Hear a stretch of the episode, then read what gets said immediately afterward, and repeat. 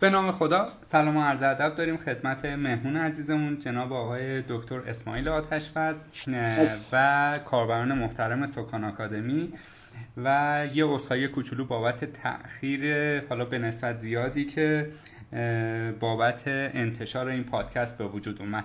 خب آقای دکتر سلام. سلام. خوب هستی؟ خیلی ممنون متشکر هستم قربان شما, شما خیلی خوشحالیم که در خدمت شماییم. همچنین منم خوشحال هستم که در خدمت شما و مخاطبین وبسایت گرامی سکان آکادمی هستم. نظر لطفتونه شما کدوم ایالت امریکا هستی؟ من کالیفرنیا هستم. بله ساعت چند الان؟ ساعت دوازده و نیم ظهره. ظهره. اینجا هم ده و پنجاه و پنج دقیقه شب. یازده و نیم. یازده و نیم. یازده و نیم. آره. خب اگر اجازه بفرمایید آی دکتر ما گپمون رو شروع بکنیم. پیشا پیش بله. یه اصحایی از شما می‌کنم. اگر که یک سوالی چیزی برام پیش اومد و وسط فرمایشاتون پریدم وسط حرفتون و حرفتون رو قطع کردم. اختیار دارید خواهش, می‌کنم. خب معمولا ما گپمون رو از معرفی میهمانان شروع می‌کنیم با زبون خودشون. ما معرفی شما رو گذاشتیم ولی خب دوست داریم با کلام شیوای خودتون بشنویم که اهل کجا هستید؟ چند سالتون هستش؟ فرایند در واقع تحصیلاتتون به چه شکل بوده تا این نقطه‌ای که الان هستید؟ من گوشم باشه. درسته. خب من برای این یعنی دو نسخه هست. یه نسخه هست ما توی مقالات بایو می نویسیم بله. ولی این سوالات که شما فرمودید به نظر اون نسخه کارایی نداره. من متولد خب پسفندم گرگری هست. بله. آتشپز گرگری. گرگر یه شهری هست نزدیک جلفا هست که الان عملا هادی شهر هم خطاب میشه. بله. و تا 18 سالگی تو همون منطقه جلفا بودم اصطلاحا تو مرز ایران و آذربایجان. و بعد کارشناسی رو دانشگاه تبریز بودم. کارشناسی چه سالی حدود من 80 وارد کارشناسی شدم 84 کارشناسی رو تموم کردم. چه رشته ای؟ برق گرایش الکترونیک. بله. بعد سال 84 من وارد رشته کنترل دانشگاه شریف شدم. با رتبه فکر کنم 33 کشوری توی رشته کنترل. بعد دو ماهی رو خدمت دانشگاه شریف بودیم. یکم اون دانشگاه ایدالی نبود با تعاریفی که من داشتم. بعد از یک ماه و نیم من وسایل رو جمع کردم خوابگاه رو تحویل دادم کارت غذا اینها همه چی رو تحویل دادم. رفتم سمت دانشگاه تهران که خب من رتبه ده المپیاد کشوری مهندسی برق بودم و به نوعی این آزادی رو داشتم که با کسب موافقت هر دانشگاه مقصدی بتونم تو هر گرایش و رشته ای از برق تو هر دانشگاهی تحصیل بکنم. دانشگاه تهران هم لطف کردن استقبال کردن از حضور من توی رشته کنترلشون و من سه سال رو در خدمت اساتید دانشگاه تهران بودم تا سال 87 یک سال رو توی ایران بودم به شدت در موضوع آموزش دادن رشته هوش مصنوعی توی ایران فعالیت می‌کردم. همون سالهایی که هوش مصنوعی توی حوزه دانشگاه خیلی رشد کرده بود. ولی حتی حتی میشه گفت توی دنیا هم هنوز این چیزی که از هوش مصنوعی می‌بینیم یعنی من یک دهه پیش رو میگم. بله, بله. الان سال 96 هستیم دیگه درسته؟ بله. من 87 رو میگم. ده یک دهه پیش بود. هنوز به این صورت اتفاق نیفتاده بود. هوش مصنوعی ما آموزشش رو به پیش می بردم تقریبا روزی ده ساعت تدریس کردن. و تابستان 88 من اومدم آمریکا و رشته مهندسی برق گرایش پردازش سیگنال های جنومیکس رو شروع کردم و پنج سال در ایالت تگزاس مشغول تحصیل بودم تو این حوزه و البته همزمان با اینها یک پارانتزی رو باز بکنیم که پروژه فرادرس شروع شده بود بله. و پروژه فرادرس رو همون میشه گفت نقاط شروع زیادی میشه در نظر گرفت ولی یکی از نقاط عطف شروع فرادرس همون سال 87 بود و همزمان اون پروژه به پیش رفته و سعی کردیم که اگر دانشی بوده منتقل بکنیم اگر هم جایی احساس کردیم که افراد دیگه ای دانش غنیتر و بهتری دارن زمینه رو براشون فراهم بکنیم که الان نزدیک به یکصد بالای یکصد هزار نفر دانشجو از فرادرس استفاده بکنن و چند تا کورس دارید در حال حاضر؟ ما در حال حاضر فکر می‌کنم 600 درس مجزا توی فرادرس هست و اتفاقا همین امروزی که با شما صحبت می‌کنیم ما هفته گذشتهش عبور از چهار هزار ساعت درس رو به نوعی جشن گرفتیم با مخاطبینمون و یک همین امروز صبح هم که من بیدار شدم یک آمار جدیدی ما داشتیم که بعد از نه سال تلاش کردن خب می‌دونی که ما توی فرادست درس ها رو خیلی با نظارت و. کنترل کیفیت بالا منتشر می‌کنیم یعنی یه محیط بسته هست. خیلی راحت نیست انتشار آموزش تو فرادست ولی امروز اتفاقا خوبه با مخاطبین شما در میان بذارم. ما وار تا کنون ماکسیموم درسی که در یک ماه تونسته بودیم منتشر بکنیم 23 یا 24 درس بود. ما امسال هم تو همین بازی خورداد ماه این رو رسوندیم به یک و چهار دهم درس در روز. که خیلی آمار بزرگی هست برای ما با اون خطوط قرمزی که ما داریم توی منتشر کردن و انتخاب اساتید. و اون هم با سختی های تولید کردن آموزش ویدیویی که پنج ویدیو فکر می‌کنم چیزی در حدود یک و یا تا دو ساعت زمان می‌بره حداقل. ما روی هر من آمار بخوام در اختیار شما بذارم به مخاطبینم به نظر این فرصت خوبیه. شاید این پشت پرده فرادرس رو هم بشنوند روی هر یک ساعت ویدیو توی فرادرس ده ساعت کار اجرایی میشه. بله. ده ساعت کار اجرایی. حدود چهار پنج ساعت edit هست مستقیم دو ساعت نهایی سازی این ویدیو هست و سه ساعت هم مجموع زمانهایی هست که در هماهنگی میگذره برای بله. هر یک ساعت ویدیو. بله. خب آقای دکتر ما تو این صحبت هایی که کردید برای من یه علامت سوال خیلی بزرگ ایجاد شد. از مهندسی برق چطور ما یه بار می‌بینیم که شما وارد هوش مصنوعی داده کاوی data science و اینها میشید. آیا ارتباطی اینها پشت پرده با هم دارن که من نوعی نمی‌فهمم یا نه؟ علاقمندی, علاقمندی شما شما رو به این سمت کشون درسته. من یه, نکته رو قبل از اینکه این بحث رو آغاز بکنم اتفاقا بحث خیلی علامت سوال بزرگی هست. و سوال جالبی هستین. برای خود من هم سواله. یعنی خود من در حال کشف پاسخ این سوالم که چه رشته برای این موضوع شروعش خوبه.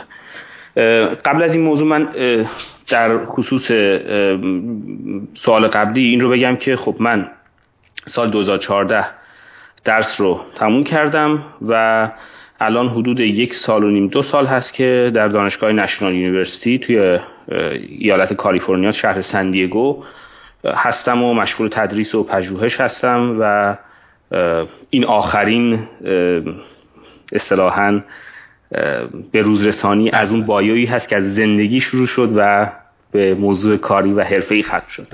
سوال شما خیلی سوال جالبی هست. اتفاقا یکی از دوستان من چند روز پیش تماسی داشتیم باشون چون من الان خیلی بیشتر با دروس کامپیوتری و تا, تا حدی که خودم چون هم علاقم هست و هم اینکه خب نیاز و کشش اون حوزه‌ای که توش کار می‌کنم هست. خب مثلا درسی مثل database database design و حالا programming هایی مثل مثلا Java و اینا موضوعی نبوده که در مسیر تحصیلی ما باشه. این یعنی توی رشته مهندسی برق خب اینها خیلی کمتر هست و بیشتر تمرکز روی مثلا من میدان ها و امواج ریاضیات یکم سخت تر ریاضیات یکم. نه اینکه بگیم سخت به این نیست که می‌خوایم بدن سازی بکنیم وزنه کی بیشتر برمیداره. نه کش نیاز رشته اون بوده. اتفاقا چند روز با دوستان صحبت می‌کردم. من خودم رو گذاشتم در جایگاه یک دانشجوی کامپیوتری. به دوستم گفتم که خب من که الان تو این حوزه هستم و این حوزه داد خود و ایشون هم تو این حوزه کار می‌کنند اینه که خب بهتر نبود از شروع از همونجا باشه چرا از برق بله. این دوستمون حالا اینکه نتیجه گیری بود تو این بحث یا نه به کنار ولی دوستمون هم زاویه نگاهش رو من از طرف ایشون مطرح می‌کنم این بود که خب وقتی ما وارد این حوزه شدیم این حوزه هوش مصنوعی اون ریاضیاتی که این حوزه نیاز داشت میشه گفت محل همپوشانی محل تقاطع و به هم خوردن ریاضیات و دانش کامپیوتر هوش مصنوعی. این حوزه هست. حتی از ریاضیات میشه گفت بخش آمار و احتمالات ریاضیات بیشتر از حوزه های دیگش تلاطم تقاطع داره با حوزه کامپیوتر ساینس. به نظر می‌رسه که رشته برق با اینکه دروسی داشت که ما رو آماده نکرده بود برای مثلا موضوعاتی مثل پایگاه داده مثلا موضوعاتی مثل سیستم عامل و مباحث دیگه از اون ور ازولات ریاضی ما رو یا اون حتی شاید میشه گفت حتی آستانه تحمل ما نسبت به مباحث ریاضی رو یکم بالا برده بود. این به نظرم دریچه رو باز می‌کرد که یک نفر بتونه توی هوش مصنوعی کارهای خوبی انجام بده در حد خودش. درسته. خب. یعنی دو تا در رو در نظر بگیم یعنی یه نفر هم می‌تونه از کامپیوتر ساینس چون یک بار رو اون میده در اختیارش. می‌تونه بیاد یکم بیشتر وارد حوزه ریاضیات بشه. یه نفر هم از اون وارد میشه. دانش کامپیوتریش رو بیشتر می‌کنه. بله. خب خیلی جالبه و خوشحالیم که حالا در واقع این در همسو با علاقمندی شما که همون حوزه دادکاوی اینها هستش بوده.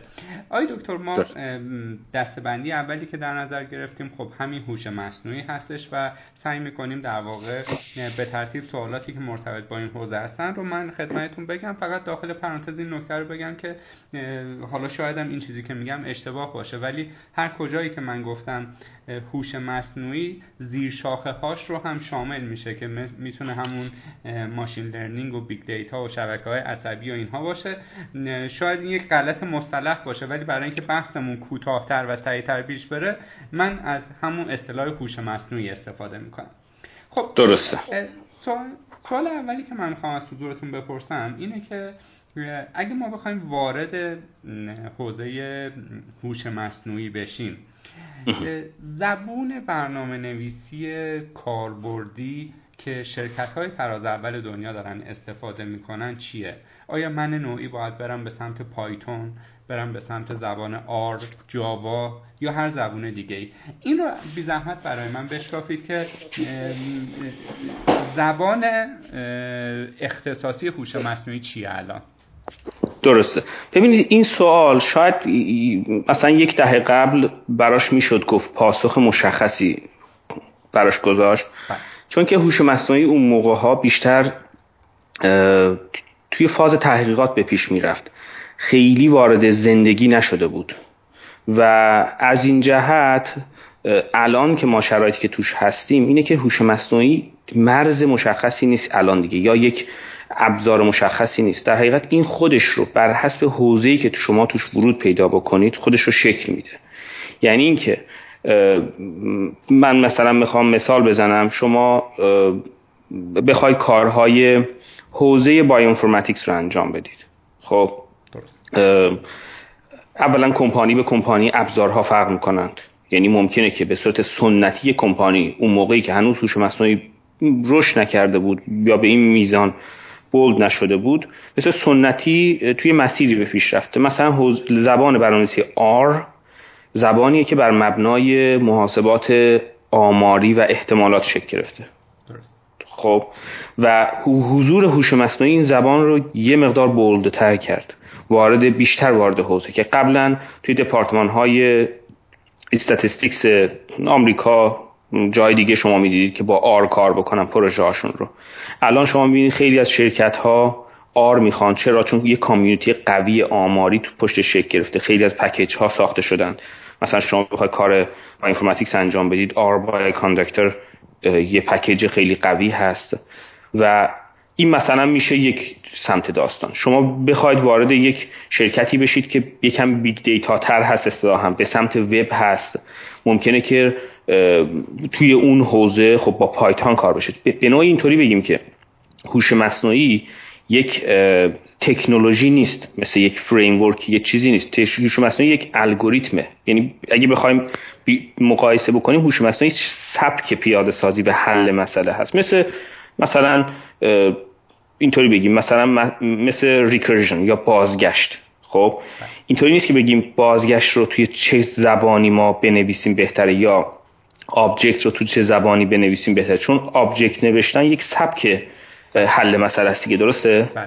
هوش مصنوعی هم هوش مصنوعی هم الان اینطوری هست. شاید ده سال پیش که تحقیقاتی بود نه مثلا زبان مش... مثلا توی MATLAB بیشتر بپیش نه.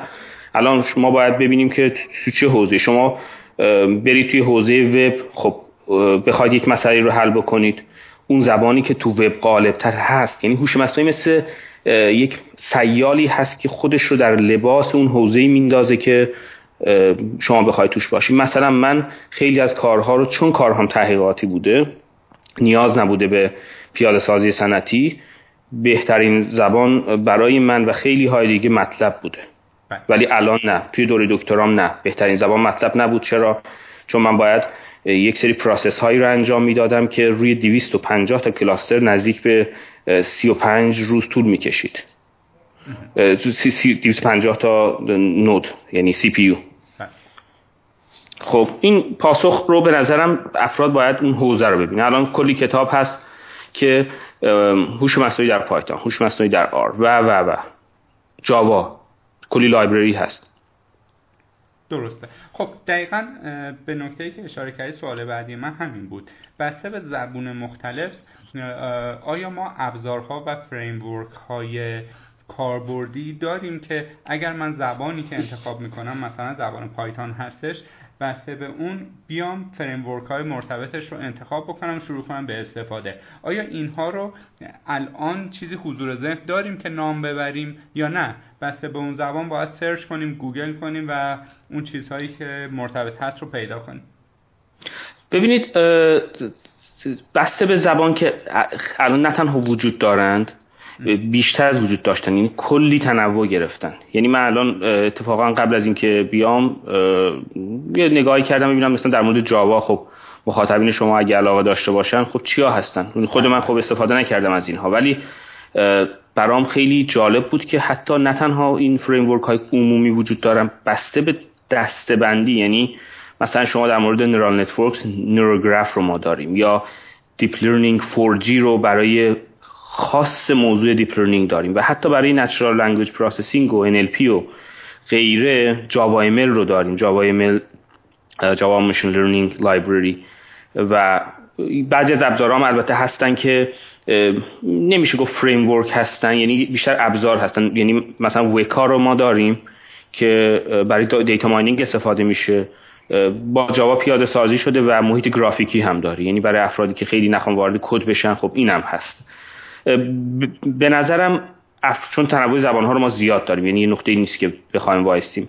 یه جستجو حتی لینک اول گوگل افراد رو وارد اون مسیر می‌کنه و برای استفاده از همه اینها یه خوبی وجود داره اینه که اون فهم و دانش اولیه هوش مصنوعی رو افراد باید شکل بدن. بقیهش خوندن بیشتر میشه گفت نحوه استفاده از این پکیج هست. ولی استفاده کور blind چیز میشه. خیلی جالب نخواهد بود از اینها ما بخوایم استفاده blind داشته باشیم. بله. ولی این رو بسته به زبانی که افراد علاقه دارند الان پایتون رو میشه زد. یا توی آر من مثلا می‌دیدم کلی package هست در خصوص زبان برنامه‌نویسی آر که حوزه های مختلف هوش مصنوعی رو نه یک به صورت general. درسته. زیادن. بله. یه جایی شما اشاره کردید سوال بعدی. من دقیقا همون هستش. یه تعداد آدما هستن یه developer وب هستن مثل بنده. که می‌خواد علاقمنده به هوش مصنوعی یا AI و می‌خواد وارد این حوزه بشه ولی خیلی خودش رو نمی‌خواد درگیر الگوریتم های پیچیده این قضیه بکنه و دنبال یه ابزاری هستش که یک UI داشته باشه با چند تا کلیک یه سری data set رو import کنه use کنه و یه خروجی بگیره. آیا ما الان چنین چیزهایی هم به بازار عرضه شده یا نه؟ بله. قضیه به این سال خیلی وقته. یعنی همون سال 2006 که ما بود 2005 همون هول ها هم مثلا شما توی متلب toolbox neural network رو شما نصب بکنید. من خودم استفاده نمی کردم چون ابزار را دست من نبود یعنی محیط گرافیکی. ولی افرادی که می‌خواستن گذری وارد موضوع بشن چرا؟ اصلا اصطلاحا میشه گفت هوش مصنوعی بر مبنای یک سری دکمه ها یعنی کلیک کردن ها شما بزنید data تون رو import بکنید و خب data ی بخش تست رو وارد کنید بخش train رو وارد کنید. بدون اینکه وارد جزئیات بشید چرا هست شما توی متلب command line متلب بزنید؟ nntool. اصلا این صفحه براتون باز میشه. درست. مثلا. و جای دیگه مثلا همین وکار رو که من خدمتتون گفتم اون هم یه همچین چیزی هست. یعنی محیط گرافیکی هست که توی جاوا نوشته شده فراهم شده شما کارهای دیتا ماینینگ رو باش بخواید انجام بدید. درسته. خیلی هم عالی. آی دکتر شما در واقع اونجایی که بحث رشته تحصیلیتون که مهندسی برق بود و ارتباطش با هوش مصنوعی اینها توضیح دادید که یک پای ثابت این قضیه در واقع دانش یا علمی مثل ریاضیات هستش. حالا ما بخوایم که از شما اختصاصا این سوال رو بپرسیم که پیش نیازهای ورود به حوزه هوش مصنوعی چی است مثلا اون چیزی که حالا من به ذهنم می‌رسه آمار ریاضیات شاید هم فیزیک یا احتمالات خب بخشایش هستش. اگر بخواید شما اینها رو به ترتیب اولویت برای ما نام ببرید که منی که این بله. قضیه تازه کار هستم برنامه نویسی رو بلدم ولی بقیه چیزها رو هیچ اطلاعاتی ندارم. اینها بر اساس اولویت چیا هستن؟ ببینید در حقیقت سه تا حوزه رو میشه در نظر گرفت. یکی دانش آمار خیلی مهمه. دانش آمار به طور ویژه زمانی که شما می‌خواید اصطلاحا statistical pattern recognition یا همون تشخیص الگو انجام بدید خب اونجا اصلا اسم رو گذاشته پشت داستان که دریچه ورود دانش آمار و احتمال هست. دانش آمار و احتمال هم یک مقدار فراتر از اون چیزی هست که ما مثلا توی با دانش آمار دبیرستان بتونیم مثلا با تاس و اینها نیست. یعنی موضوع مقدار یعنی یک نفر باید توضیح ها رو تا حدودی بدونه توضیح های آماری رو بدونه بتونه باشون یه مقدار با راحتی کار بکنه. اون اگر بخواد رو وارد حوزه statistical بشه. بعضی از حوزه هستن که statistics کمتر خودش رو نشون میده. کمتر است نه اینکه کلا از گردونه هست میشه. ولی خب کمتر هست. اون جاها مثلا دانش algebra خیلی مهمه linear algebra جبر خطی جبر ماتریس ها رو یک نفر بتونه باشون راحت تر کار بکنه. موضوع مهمی هست اینم یک بخش داستان هست. یک بخش پای ثابت الگوریتم های حوزه هوش مصنوعی هم بهینه سازی هست که نمونه واضحش رو افرادی که ریاضیه که دبیر دانشگاه رو هم پاس کرده باشن مثلا روش های مبتنی بر گرادیان یا مثلا داشتیم بر حسب اصطلاح هم مشتق تابه شما میرید مینیمومش رو پیدا بکنید. این ستازر رو بذاریم کنارش این به نیست که این مثلا سه تا صفحه ویکیپدیا رو ما بخونیم و الان دیگه وارد داستان شدیم. نه اینا مواردی که اگر یک نفر نتونست حوزه دیگر رو پوشش بده اگر توی این سه تا حوزه بتونه اون پایه لازم رو بسازه به نظرم می‌تونه وارد داستان حوزه هوش مصنوعی بشه. درسته. خب حالا این پیش ها رو من به دست آوردم. یه دانش نسبی حالا یک زبونی رو هم انتخاب کردم مثل جاوا مطلب یا هر چیزی. برای تمرین کردن خب ما پروژه برنامه نویسی که داریم مثلا میگیم یک سیستم کراد بنویس. وقتی می‌خوایم توی حالا قضیه data mining یا هر چیز دیگه ای شروع به کار کنیم نیاز به یک سری data set داریم که نسبتا باید یه ذره بزرگ باشه. آیا شرکت های پیشرو یا مایکروسافت گوگل و اینها چنین data set هایی رو به صورت open source و یا free عرضه کردن که علاقمندان به دست بیارن. اگر آره از کجا می‌تونیم تهیه کنیم؟ بعد از اینکه تهیه کردیم آیا قابل اعتماد هستن که اون result یا نتیجه قابل انتظارمون رو بهمون بدن یا نه؟ ببینید نکته ای که هست اولا data set ها وجود دارن. data set های هم synthetic وجود دارند هم data set های واقعی وجود دارن این data set هایی که مصنوعی تولید شدن و واقعی هم وجود دارن نکته که هست اینه که شما اگر بخواید برای یک کار اصطلاحا سنتی کاری رو پیش پیاده سازی بکنید این رو با data set دیگران نمی‌تونید انجام بدید. این باید data set کار خودتون باشه. مثلا شما می‌خواید یک سیستم تشخیص چهره انجام بدید. ایجاد بکنید. درسته؟ که بخواد توی یک فرودگاهی جای نصب بشه و چهره افراد رو تشخیص بده توی database ثبت بکنه. شما می‌تونید یک سری کارهای اولیه پژوهشی با data set های موجود یعنی توی گوگل search بشه کلی data set چهره هست حتی با چهره افراد.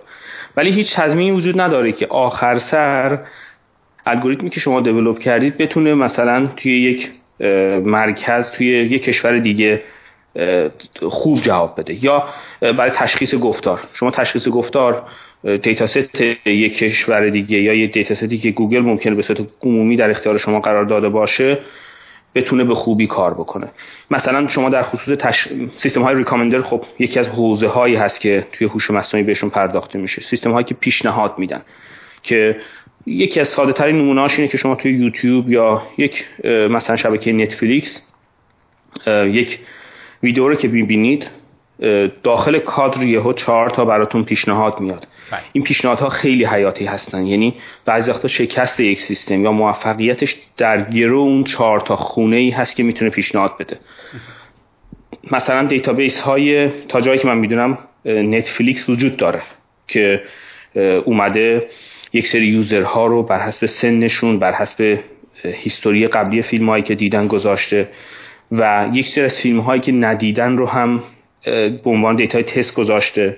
بعد شما یه سیستمی رو می‌خواید تست بکنید کار تحقیقاتی بخواید انجام بدید میاید این رو پیاده سازی می‌کنید. چون که یک سری از ویدیوهای ندیده افراد رو هم دارید می‌تونید آخر سر تست بکنید. و تضمینی نیست که این سیستم بتونه مثلا توی ایران روی آپارات اگر تست بشه نه تنها نتیجه مثبت بده ممکنه حتی از پیشنهاد random هم بدتر جواب بده. خب این نکته مهمی هست که شما اصلا اینجا بحث data پیش میاد دیگه. یعنی بحث جنگ data یا اهمیت data خودش رو اینجا نشون میده که رقابت بین شرکت گوگل و اپل از فضای الگوریتم 15 سال پیش جنگ اینها جنگ algorithmic بود. یعنی اینکه کی الگوریتم بهتری برای مثلا پیشنهاد بهترین نتیجه جستجو داره. الان جنگ جنگ اینه که کی دیت های بیشتری داره که الگوریتم هایی که دیگه همه دارن تقریبا توی لبه علمشون بهترین رو استفاده می‌کنن بهتر تیون بکنند. یعنی بحث دیتا خودش رو از حوزه هوش مصنوعی بیرون نمی‌کشه و شما نمی‌تونید بدون دیتا عملا کاری بکنید. درسته. توی خب. صحبتتون نکته ای مونده؟ نه نه نه همین نه نه, نه. تو صحبتاتون ما بارها شنیدیم که شما در واقع دانش هوش مصنوعی رو دو دسته می‌کنید. یکی بحث آکادمیکه. شما توی دانشگاه یا هر جایی آموزشگاه یه چیزایی رو یاد می‌گیرید. یکی سن... و زمانی که صنعتی میشه. تو از اون علم شروع می‌کنی پول در آوردن. خب حالا می‌خوایم یه ذره بریم به سمت سوی همین بحث صنعتیش که آینده چجوری و اینها. سوالم رو می‌خوام با این مبحث شروع بکنم که شرکت های پیشرو دنیا تو این حوزه الان کدومن؟ همونطور که فرمودید خب آمازون به سهم خودش داره تلاش می‌کنه توی در واقع این کنفرانس های رویدادهای مایکروسافت و اپل و گوگل و اینها می‌بینیم. بخش قابل توجهش به این قضیه الان داره اختصاص پیدا می‌کنه. درسته. الان خب اکثر اینها هم توی سیلیکون ولی هستن. شما هم که در حالات در ایالات متحده هستید خب اطلاعات مسلما بروزی دارید که شرکت های در واقع پیشرو تو این حوزه کدومان و کدومشون دارن در واقع بیشتر سهم بازار رو به سمت خودشون میکشونن؟ درسته. ببینید پیشرو بودن رو از چند زاویه باید تعریف کنیم یکی زاویه تحقیقاتی می‌تونه باشه یکی زاویه اقتصادی داستان می‌تونه باشه. یک سری هم پایداری رو هم به عنوان یک معیار میشه در نظر گرفت. یعنی ممکنه یه شرکتی رتبه اول نباشه ولی بشه گفت که تا یک دهه تو سیستم خواهد بود به خاطر سنگینی که داره. از چند زاویه میشون رو در نظر گرفت. مثلا شما اوبر رو در نظر بگیرید. اوبر از شرکت هایی که فکر کنم پنج سال بشه گفت هست که ایجاد شده. این رو بخوایم مقایسه بکنیم با شرکت گوگلی که فکر می‌کنم 15 سال بیشتر هست دیگه. درسته گوگل بله. الان بیشتره. حتی سه برابر هست بنزه اوبر. ولی اگه بخوایم market value یی که اوبر تونسته ایجاد بکنه نزدیک 70 billion دلار هست. در حالی که گوگل بذارید من حرفم برای اینکه مستند باشه. گوگل stock رو بزنم. market cap شرکت گوگل stock price حالا cap ش هم میگه الان اینجا.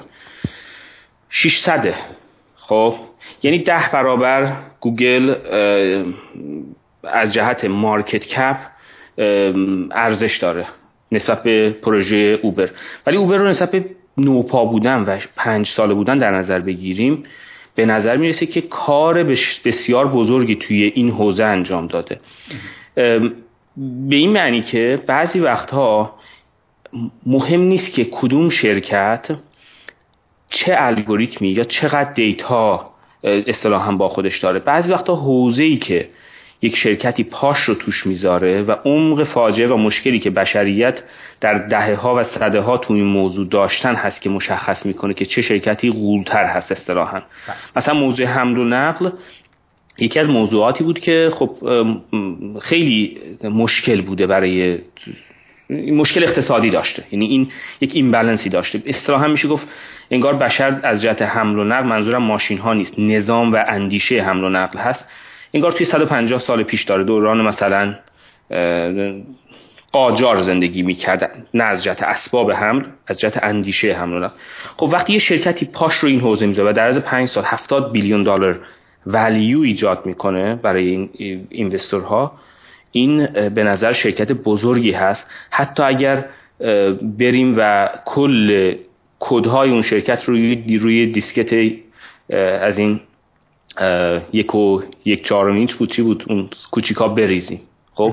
یعنی من می‌خوام بگم که این رو به عنوان یک موضوع مهم در نظر بگیریم که گوگل شرکت بزرگ هوش مصنوعی هست ولی یه app ی که خیلی کوچیک هست. یعنی توی اکوسیستم اندروید گوگل میشه یکی از این یک میلیون چند میلیون app موجود. میاد 60 billion داره میشه. این این یک سمت داستان هست. از اون سمت ولی این, این مشکلش چی هست؟ این مشکل بحث پایداری هست. همون چیزی که من گفتم. شرکت هایی هستن که به نظر می‌رسه که توی هوش مصنوعی هستن و تا حدی خواهند بود.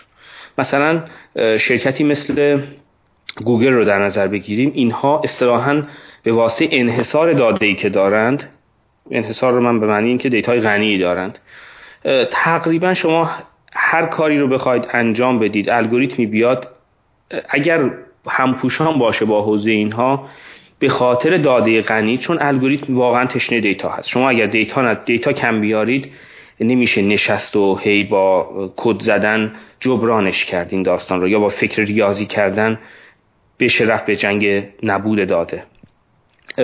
بعضی از شرکت ها که پاشون زودتر به حوزه جمع آوری data باز شده اینها بازیگرانی هستن که اگر شاگرد دوم هم بشن یک روزی دوباره امکان شاگرد اول شدنشون باز هست. اینم این دسته مهمی هست که من گوگل رو تو این حوزه در نظر می‌گیرم. شرکت فیسبوک اینا شرکت های بزرگی هستند ولی من بزرگیشون رو نه به خاطر شرایط کنونیشون به خاطر پایداریشون اصلا شرایط کنونیشون هم یعنی این projection ی که ما توی market value ی اینها داریم investor ها نه به خاطر این درآمد کنونیشونه. این میگن که نه این فیسبوک با این همه data خیلی سخته از گرده رقابت بره بیرون. برعکس من بعضی از شرکت ها رو که به نظرم داده ندارند یا جای پای سختی ندارند توی مارکت رو به شدت مستعد پایین آمدم می‌دونم که از میان برند. نام هم می‌تونیم ببریم. ببینید بعضی از این شرکت ها شرکت هایی که ببینید مثلا واحد های اصطلاحا چیز دارند. یا مثلا خود یاهو خیلی چیز بود دیگه. حالا من پیش بینی نمی کنم یعنی از میان رفت. یکی از شرکت هایی بود که شما می‌دیدید به وضوح گویی اینها انکار می‌کردند. حضور هوش مصنوعی. با اینکه یاهو لب داشت آزمایشگاه هایی که توشون کارهای هوش مصنوعی می‌کردن. ولی شما وارد ایمیل یاهو می‌شدید یا سرویس های یاهو تقریبا من این نواخر استفاده نکردم ولی تا اون موقع ها من ندیدم تبلیغاتی رو نشون بده که توی این اثر و ردی از هوش مصنوعی وجود داشته باشه. در حالی که یاهو اگر می‌خواست بهینه استفاده بکنه از داده هاش خیلی جلوتر از شرکت های دیگه مثل گوگل بود. ولی خب هوش مصنوعی رو به نوعی به اون معنی وارد داستان نکرد یاهو مثلا. چون می‌دونید که یکی از چیزهایی که هوش مصنوعی با خودش میاره ببینید هوش مصنوعی بهینگی به سازمان و اون شرکت میده. هوش مصنوعی مثل اینه که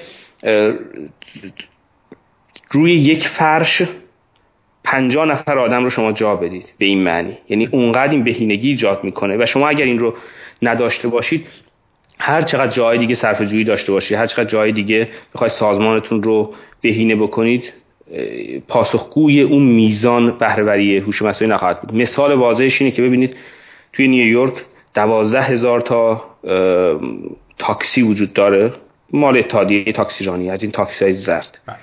تحقیقات علمی نشون میده که راننده های اوبر اگر مشتری ها دکمه اوبر پول رو روشن بکنن اوبر پول یعنی اینکه من با هم مسافر دیگه هم مشکلی ندارم سوار بشه نشون میده که کل نیویورک رو همون سرویس رو با سه هزار تا راننده شما پاسخ می‌دید.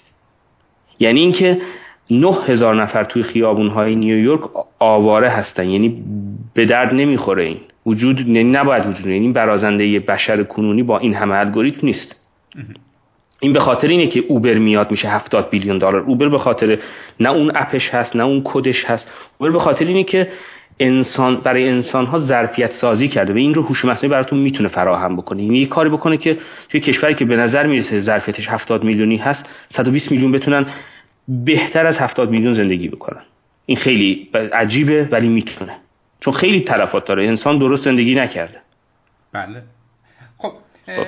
می‌خوام ادامه بحثمون رو در واقع به همین سم ببرم ولی یه ذره رنگ و بوی ایران هم بهش بدیم که اوضاع در ارتباط با هوش مصنوعی در حال حاضر توی ایران به چه شکل دانشگاه ها چه سهمی رو به خودشون اختصاص دادن چقدرش صنعتی شده و چه شرکت هایی الان دارن از هوش مصنوعی در واقع ریال یا تومن کسب می‌کنن و آیندهشون هم داخل ایران و هم حالا توی کشورهای جهان اولی مثل امریکا به چه شکله؟ آقای دکتر اگر هم قرار شد نامی از شرکتی ارگانی جایی ببرید ما هیچ مشکلی نداریم.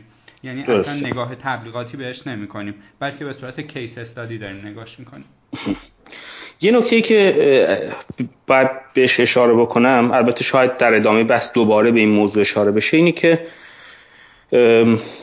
دانشگاه های ما من خودم رو یکی از افراد خوششانس در نظر می‌گیرم چون که توی زمان خوبی وارد حوزه ای شدم که خب نمیگم توی دنیا نوپا که نبود خب تاریخچه داشته ولی اقبال بهش نوپا بود و خیلی خوبه که دانشگاه های ما توی حوزه تحقیقات هوش مصنوعی واقعا پیشرو بودن یعنی اینکه شما با دانشی که دانشگاه های ما که میگم من این رو اشاره بکنم منظورم دانشگاه هایی که من توشون بودم به معنی جنبندی نیست که بله.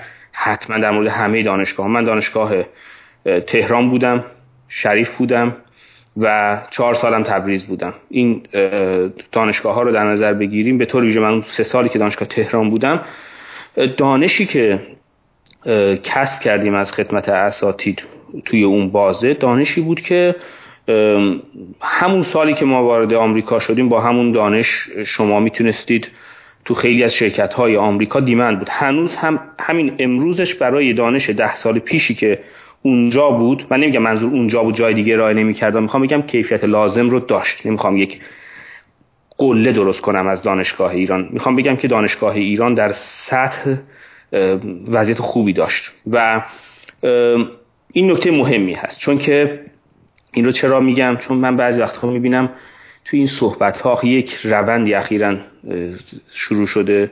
روند مثلا بر هر چیزی یه زمانی یه مد میشه دیگه. یکی از مدهای گفتگوی امروز این که دانش دانشگاهی به درد نمی‌خوره مثلا. از این بحثا من می‌بینم از دور سرم رو هی تکون میدم یا لبخند می‌زنم. در حالی که نه اتفاقا دانش دانشگاهی ما اگر به درد نخوره که می‌خوره مشکلش از دانشگاه ما نبوده.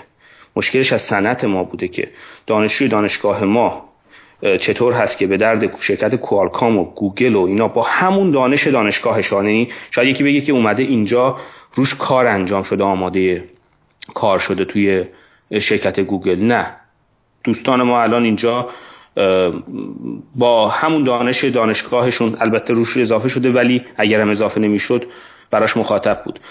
صنعت ما بوده که نتونسته بوده کشش لازم رو نداشته که بتونه از به اندازه دانشگاه ما جلو باشه و بتونه از متخصص ما استفاده بکنه. یعنی اگر سرزنشی باشه سمت دانشگاه نیست. و البته این به این معنی نیست که کلا بیایم سنت رو بلیم کنیم سرزنش کنیم بگیم سنت شما بودید. نه دانشگاه ما هم به نظرم بعضی وقتا باید یکم کندتر می‌رفت. وای میستا سنت هم به خودش برسه. این این یک سرزنش است. ولی اگر دانشگاه ما بحثاش کاربردی نبوده این به خاطر دانشگاه نبوده. دانشگاه ما خودش رو با دنیا یک جا نگه داشته. این این نکته مهمی است. دانشگاهی که من توشون بودم استادایی که من باهاشون بودم. بعد یکی موضوع. اگر برسیم به بحث استفاده صنعتی تو ایران خب این مشکل رو ما داریم. استفاده صنعتی تو ایران نه تنها بحث هوش مصنوعی ما بهترین متخصصین آی سی دیزاین رو شما توی دانشگاه تبریز و دانشگاه اورمیه این یعنی دانشگاهی که شما شاید انتظار داشته باشید که حتما من باید اسم دانشگاه شریف رو ببرم یا دانشگاه تهران رو ببرم یا دانشگاه تهران رو بگم نه. ولی خب ما صنعت دیزاین آی سی نداشتیم که بتونه این دانش رو به کار بگیره. نه تنها توی حوزه هوش مصنوعی جای دیگه ما این کمبود رو داشتیم. ولی خوشبختانه اخیرا کارهای خوبی میشه. این در دو گروه کارهای خوبی میشه که من گروه گروه اول اصطلاحا یک مشتری حوزه هوش مصنوعی چون هوش مصنوعی مشکلات خیلی بزرگی رو یک جا حل می‌کنه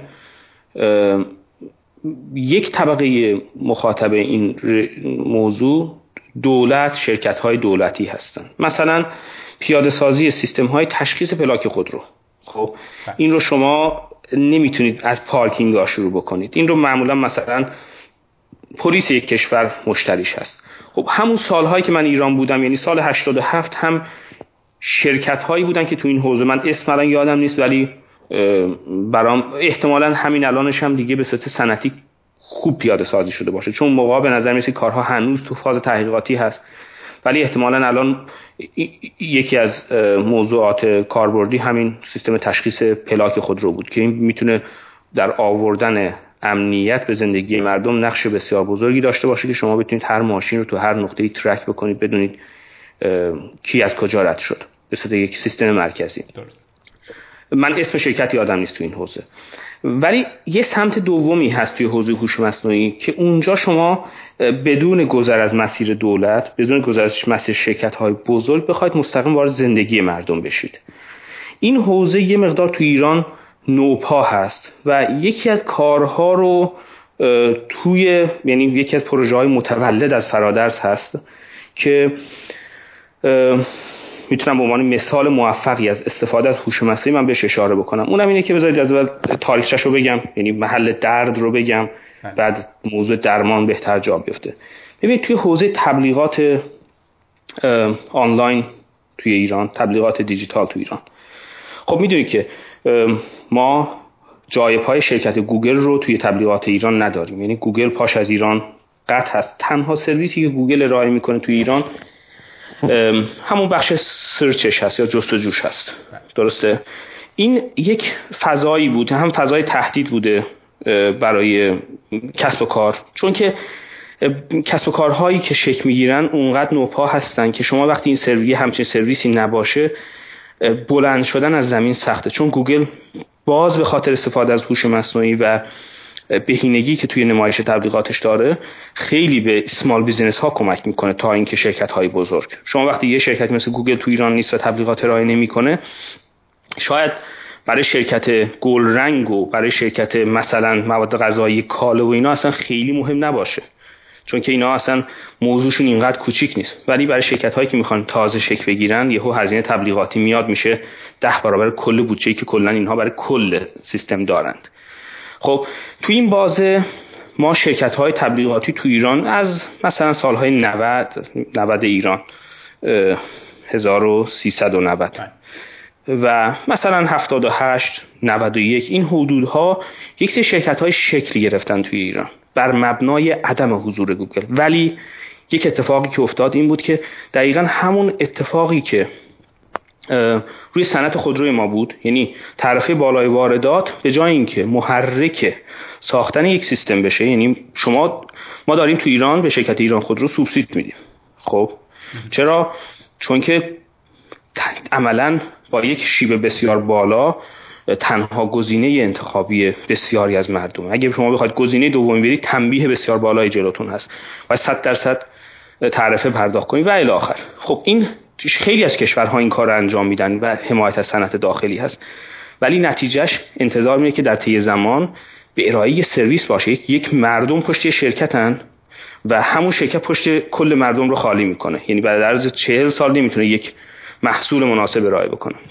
همین اتفاق رو ما دیدیم توی حوزه تبلیغات دیجیتال ایران اتفاق افتاده. یعنی نبود گوگل که یک فضایی بود. کلی شرکت ضربه می‌خورن که گوگل نیست. اونم دلایل دیگه ای داره. خب ما واردش نمیشیم. ولی تو این بازه انتظار می‌رفت که این شرکت ها ببینن که کل market ایران دست و پا بسته در اختیار سه چهار تا شرکت هست. ولی به جای اینکه از این فضا استفاده بشه product generate بشه به خاطر اتفاقا عدم اتصال با دانشگاه این شرکت ها فضای وب ایران رو به فضایی رسوندن که به غیر از 5 تا شرکت بزرگ توی دنیا نمی‌تونستند ببخشید منظورم ایران برای بقیه این سرویس ها کارایی نداشته مثلا توی پروژه فرادرس ما از سه شرکت پروژه فرادرس پروژه خیلی نحیفی بوده. تازه ما این پروژه به یک مرحله رسیده که می‌تونیم مثلا با خود شما توی سیستم سکان آکادمی ما از ظرفیت سکان آکادمی برای اطلاع رسانی ما 6 ماه داریم استفاده می‌کنیم. ولی صحبت چی بود؟ صحبت این بود که شما سرویس می‌گرفتید به نتیجه نمی‌رسید. ما یکی از کارهایی که توی فرادس توی فرادس شکل گرفت ولی الان دیگه جدا شده. مثلا من می‌تونم پروژه کاپریرا رو مثال بزنم. که یک نمونه موفق به عنوان یک ناظر بیرونی ارائه می‌کنم. درونش هستم می‌دونم چی میگذره. ولی به عنوان ناظر بیرونی بگم که همین الان مخاطبین وبسایت سکان به خاطر محتوای گفتگویی که این داره و عنوان نوشته ای که داره تو کادر پایین می‌تونم پیشنهادات البته ad block باید نصب نباشه. این رو ما وقتی که به صورت product مجزا ارائه کردیم خیلی از شرکت ها به نوعی به دادشون رسیده شد. من در یک مثال خیلی مشخص می‌تونم بگم که بدون اینکه از شرکت خاصی اسم ببرم یک شرکتی تونست با استفاده از ظرفیت این سیستم با حدود 70 میلیون هزینه تبلیغاتی یک میلیارد تومن فروش داشته باشه. درست این یعنی وروده. این یعنی همون فاز دوم هست. یعنی به ورود بدون واسطه هوش مصنوعی به زندگی مردم. زندگی مردمی که روی کالا دارن هزینه پرداخت کنن همون شرکت هم به خاطر اینکه هزینه تبلیغاتش میاد پایین کالاش رو ارزونتر می‌تونه بده. و ما باید این رو در همه ابعادش وارد بکنیم. شرکت های مثل مثلا اسنپ رو من می‌خوام مثال بزنم. خیلی در جریانش نیستم ولی قطعا اینها مثلا برای اختصاص راننده به مسافر مسافر به راننده قطعا هوش مصنوعی رو وارد می‌کنن وارد بازی می‌کنند. و از اینها ما باید بیشتر ببینیم. چون اون دسته اول از بروکراسی میگذره. دسته دوم با زندگی مردم درگیر هست. مردمی اصطلاحا اینطوری بخوام بگیم. هوش مصنوعی رو شما بخواید توسعه بدید باید مردمی سازیش بکنید. به معنی اینکه مردم از حضور این حوزه زندگیشون بهتر بشه. همونطور که مردم از حضور حمل و نقل بهتری که بر مبنای هوش مصنوعی شکل گرفته زندگی راحتتری نسبت به اون جایی که تلفنی کار می‌کرد و هم هزینهش گرون بود هم نقدای دیگه داشتن. درسته. خب آی دکتر شما جایی اشاره کردید که با در واقع صنعتی شدن هوش مصنوعی توی ایران یه شرکتی تونست درآمد یک میلیاردی داشته باشه. درست. حالا می‌خوایم ببینیم که این به هر حال هر کسی حتی ما هم که داریم کار غیر انتفاعی می‌کنیم در نهایت یک جایی بایستی به کسب درآمد بشه. خب ما می‌خوایم ببینیم که میزان کسب درآمد شرکت ها حالا مقایسه داشته باشیم بین ایران و یک کشوری مثل آمریکا میزان درآمدزایی مر... میزان درآمدزایی مرتبط با هوش مصنوعی چقدره؟ آیا الان ما آمار مشخصی داریم که مثلا گوگل چقدر از این تبلیغاتی که داره در واقع کسب درآمد می‌کنه چقدرش به خاطر الگوریتم های بهینه هوش مصنوعیشه یا فیسبوک یا مثلا نتفلیکس به خاطر آفرهای فیلم هایی که میده و درست. هایی هم که توی ایران هستن. ببینید گو... بذارید AdWords revenue من بزنم اینجا 2016 ببینم آماری هست اینجا. ببینید اولا دو, دو تا نکته در نظر بگیریم. این که بیایم گوگل رو بخوایم جدا بکنیم و بگیم که چقدرش گوگل گوگل حالا اینو من اگه پی... 36 billion دلار revenue ی search ad گوگل بوده. خب من 36 برای مخاطبین بگم billion میشه میلیارد ما.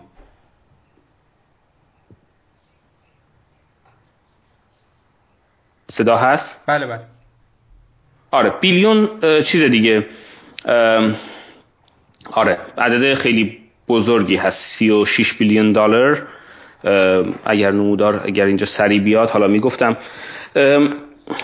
نکته ای که هست اینه که این که بیایم گوگل رو تفکیک بکنیم که بگیم که چقدر از این گوگل مرتبط با هوش مصنوعی هست و چقدرش نیست. این بازی جالبی نخواهد شد. این مثل یک نیمرویی هست که ایجاد شده و شما نمی‌تونید جدا کنید اصطلاحا.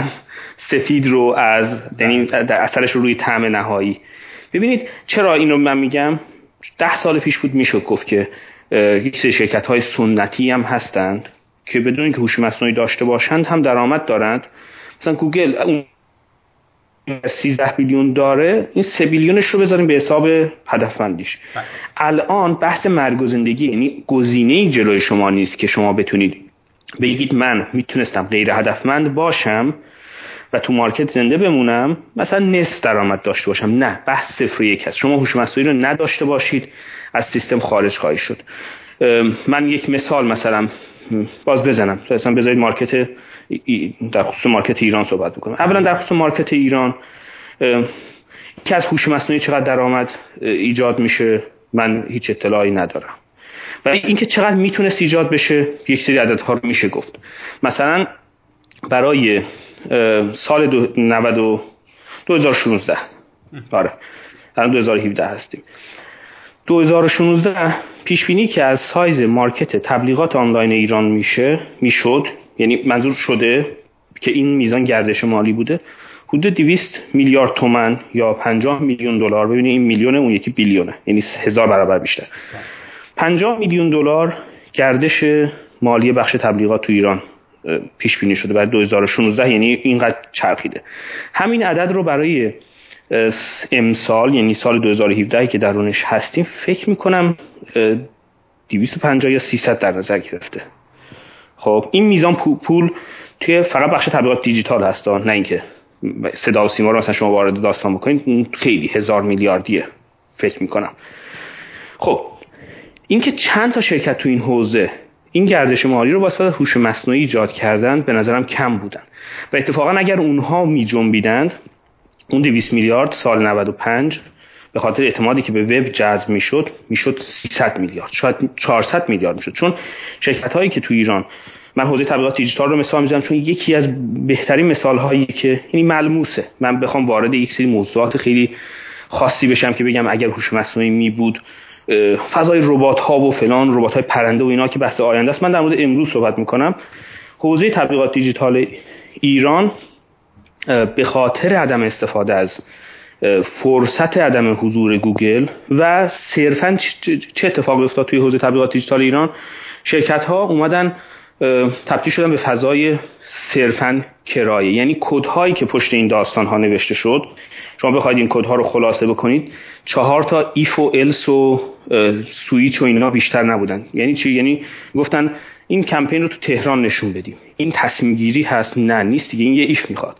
این کمپین رو بعد از ساعت هفت نشون بدیم. این واقعا هوش مصنوعی شما بتونید یه, چیزی رو ساعت هفت اینو همه مخاطبین سکار آکادمی می‌تونن یه کدی بنویسن که ساعت هفت یه چیزی رو توی وبسایتی نشون بده. بله. این این اتفاقی نیست که شما از هوش یعنی شما برید اکثر این کارهای تبلیغاتی رو تبلیغات دیجیتال نگاه بکنید. تبلیغات هدفمند با ردگیری هدفگیری فلان و اینا. بعد می‌بینید چی هست؟ همشون if و else هستن. یعنی chapter سه یک کتاب برنامه نویسی درسته؟ selection بله. ها ولی این شرکت ها اگر می اومدن اون بازی که هوش مصنوعی تو دنیا شکل گرفته بود بیشتر هم داشت شکل می گرفت هوش مصنوعی رو وارد داستان می‌کردن. یه کاری می‌کردن هنرمندی که یه نسخه آلبوم بیرون داده و هیچ شرکتی پشتش نیست. تنها نمونه و بتونه صداش رو توی یک صفحه ای که در خصوص اون موضوع هست بتونه نمایش بده هم به هنر ما خدمت می‌شد هم به فرهنگ خدمت می‌شد. یعنی خیلی از من بحث اعداد رو مطرح می‌کنم در خصوص بیلیون و میلیون و اینها. خیلی ها ممکنه بگن که موضوع کاملا بحث مادی هست. نه من اینها به این اعداد اشاره میشه به خاطر ترسیم سایز داستان. وگرنه پشت موضوع اتفاقا خیلی انسانی هست. یک هنرمندی یک ابزاری رو می‌سازه مثلا یک هنر دستی یک وسیله رو می‌سازه به خاطر اینکه سیستم تبلیغاتی ما به نفع شرکت های بزرگ هست صداش نمی‌رسه میمیره از بین میره. این مسئولش چی هست؟ شما توی آمریکا با استفاده از گوگل با 50 دلار ببینید 150 هزار تومان اونم کوپن می‌تونید دریافت کنید که 50 دلار اولتون رایگان باشه. به نفع small business یعنی وب به نفع افراد اصطلاحا اگه بخوایم استفاده کنیم مستضعف بوده. بله. ولی شرکت ها تو ایران به خاطر عدم وارد کردن هوش مصنوعی مثلا همون market 200 میلیاردی رو به نظرم راضی بودن بهش. گفتن همون بالاخره انحصار که دست ما هست. ولی من بخوام یک اشاره بکنم که گفتم بازی بازی صفر یک هست. شما دیگه نمی‌تونید هوش مصنوعی نداشته باشید. من نمی‌خوام از شرکت های خاص اسم ببرم ولی همین شرکت ها رو مخاطبین احتمالا آشنا هستن با شرکت های تبلیغاتی توی حوزه وب ایران. می‌تونم برن رو توی وبسایت الکسا و از شرکت های مختلف همه شرکت ها رو رتبه الکساشون رو ببینن. همه شرکت ها از تاریخ ده اکتبر به همزمان به صورت مثل سرسره سقوط رو شروع کردن چرا؟ از ده اکتبر. این همزمانی دلیلش چی هست؟ دلیلش اینه که یک پروژه‌ای که هوش مصنوعی رو استفاده کرده هم به نفع افرادی هستن که زحمت تولید محتوا رو می‌کشن هم به نفع افرادی هستن که یک خدماتی دارن یک کتابی نوشتن پاش رو گذاشته از تاریخ ده اکتبر. همه نمودارها از تاریخ ده اکتبر شروع به پایین رفتن کردن. و هم به نفع مستضعفین به قول شما. دقیق من حالا می‌خوام بگم بله به نفع مستضعفین. یعنی مستضعف اینجا دو سر, دو سر داره. یک سرش تولید کننده یک آلبوم هنری هست یک گرافیستی هست که یک گوشه کشور نشسته یک وبسایتی داره. میاد وارد این سایت ها میشه میگن یک میلیون تومان باید هزینه تبلیغات بدید. در حالی که ایشون یک دوازده هزار تومان می‌خواد یک قلم بخره. خب این یک سمت داستان هست. مستضعف سمت دیگه یک مثلا مدیر وبسایتی هست که صبح تا شب زحمت می‌کشه که یک صفحه بدون غلط املایی با کلی محتوای مفید برای کاربرش بیا بیرون از هزین از تامین هزینه سرورش مونده. این رو کی رو باید سرزنش کرد؟ اونایی که چهار سال نبود گوگل رو مثل ایران خود رو داشتن و تکون نخوردن.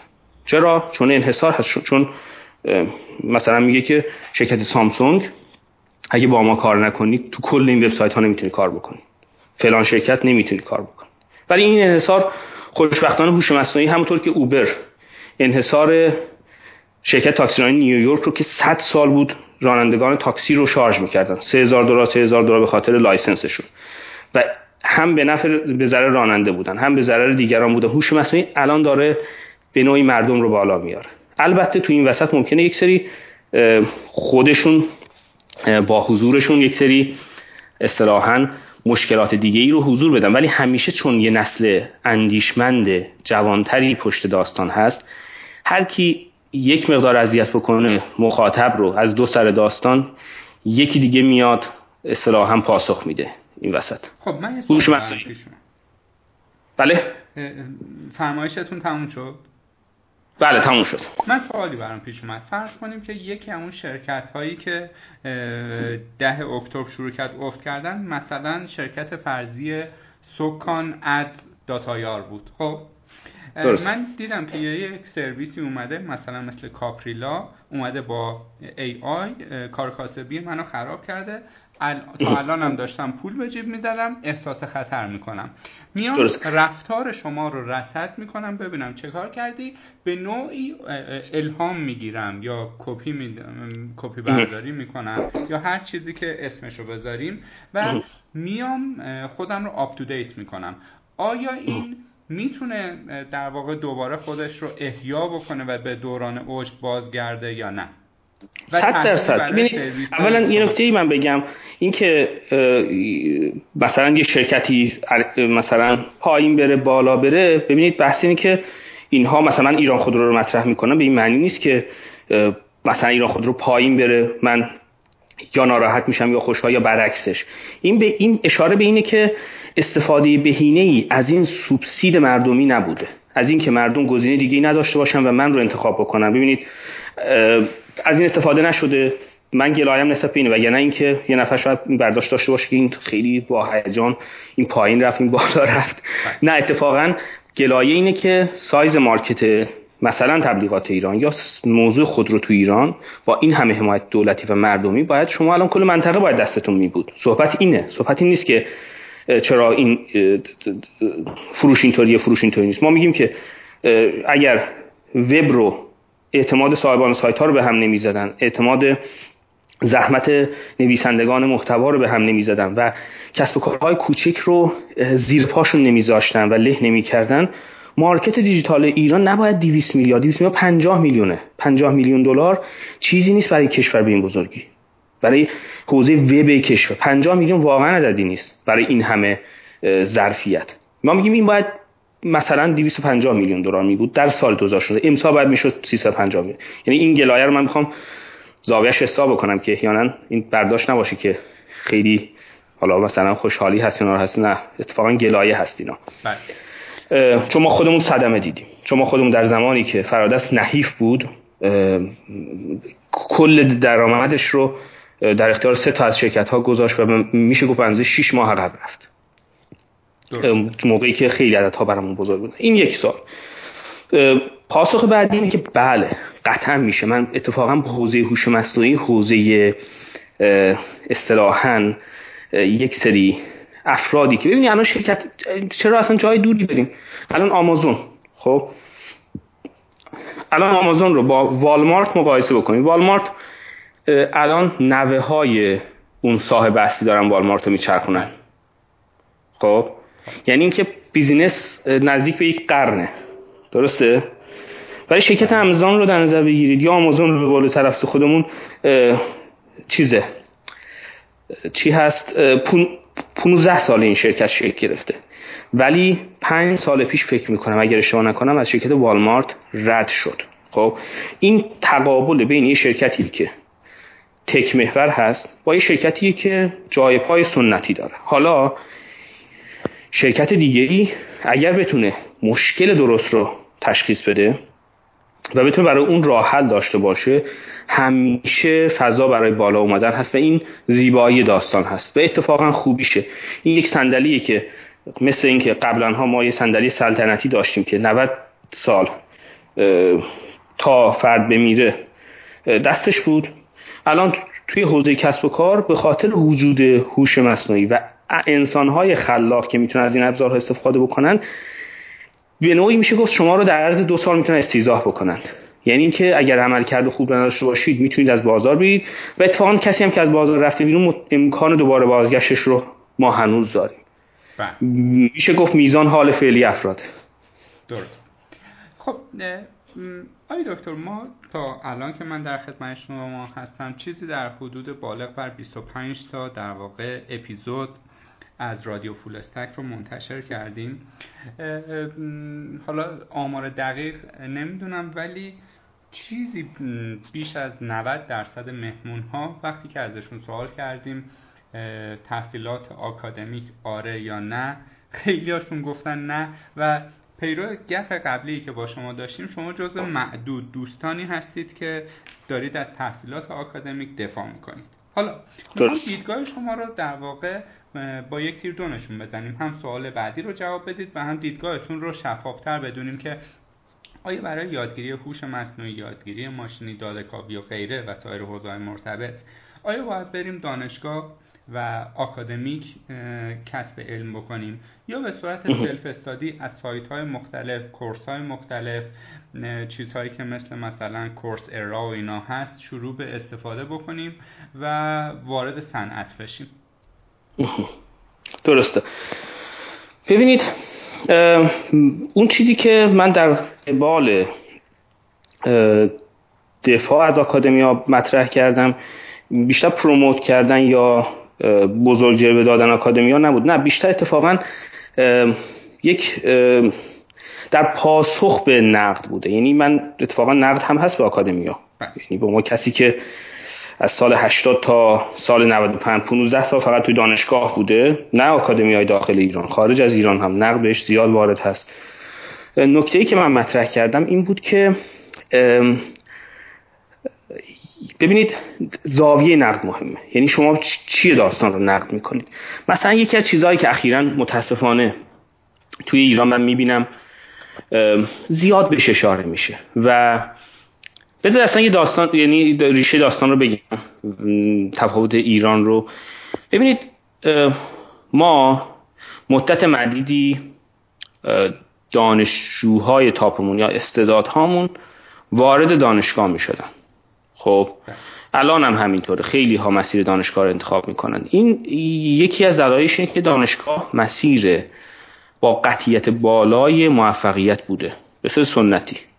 یعنی کسی نبوده که به صورت واضح بگه که از دانشگاه صدمید از دانشگاه خوب. دانشگاه خوب رفته و الان مثلا خیلی فلاکت و بدبختی می‌کشه و میشه ریشش رو توی اون دانشگاه دید. نه در بدترین حالت اثر مثبت نداشته روی عده مثل سنتی. من الان رو نمیگم یک دهه اخیر رو نمیگم. مثلا نسل اونایی که الگوی ما بودن. این رو در نظر بگیریم. پس این رو یه لحظه اینجا نگه, داشته نگه داریم. یه نکته در نظر بگیریم که دانشگاه به سنتی نهاد انتخاب و فرایند تغییر بوده. ما خیلی وقتا این رو فراموش می‌کنیم که فکر می‌کنیم دانشگاه یک فراینده یعنی چی؟ یعنی که مثلا شما یک گوشتی رو می‌دید این دانشگاه این گوشت رو تبدیل به غذا می‌کنه مثلا برگر می‌کنه. خب؟ در حالی که این همیشه فراموش شده که نه دانشگاه این فرایند رو داشته ولی مهمترین نقشی که دانشگاه در کنار همین نقش فرایندیش داشته فرایند انتخابیش بوده. این دانشگاه اینطوری بوده که توی کشور هفتاد میلیونی هفتاد نفر رو جمع می‌کرد دانشگاه تهران. خب؟ و این هفتاد نفر رو حتی اگر کاری باشون نمی‌کرد همین که اینا رو میذاشت با هم باشن خودش همون فراینده بود. خب؟ یعنی وقتی دانشگاه نقد میشه خیلی وقتها اون بحث انتخابیش کنار گذاشته میشه نقد فرایندی بهش وارده. درسته؟ که میگن آقا این دانشگاه تغییری در من ایجاد نکرد. در حالی که یکی از تغییرهای دانشگاه همین انتخاب شما قرار دادنه. مثلا شما و با همون دوستی هست که کوفاندرتون بود. مثلا من مثال بزنم. چه تغییری می‌خواد دانشگاه در من ایجاد بکنه؟ وقتی که فرادرس نطفه وجودش رو از دانشگاه تبریز اونم نه از دروس دانشگاه تبریز از همکلاسی بودن من و مثلا دکتر کلامی چه تغییری می‌خواد دانشگاه توی جامعه ایجاد کنه وقتی دو نفر رو کنار هم قرار میده. بله. خب این یک بحث دانشگاه هست. پس اینو حواسمون باشه که به چی دانشگاه نقد داریم؟ به فرایندش یا به گزینشش؟ یا به هر دوش؟ خب این رو بذاریم کنار. یه نکته دیگه هست که حواسمون باز باشه. ببینید ما یک غرب زدگی رو ما داریم. هست همیشه. شرق, زده، شرق زدگی هم ممکنه وجود داشته باشه.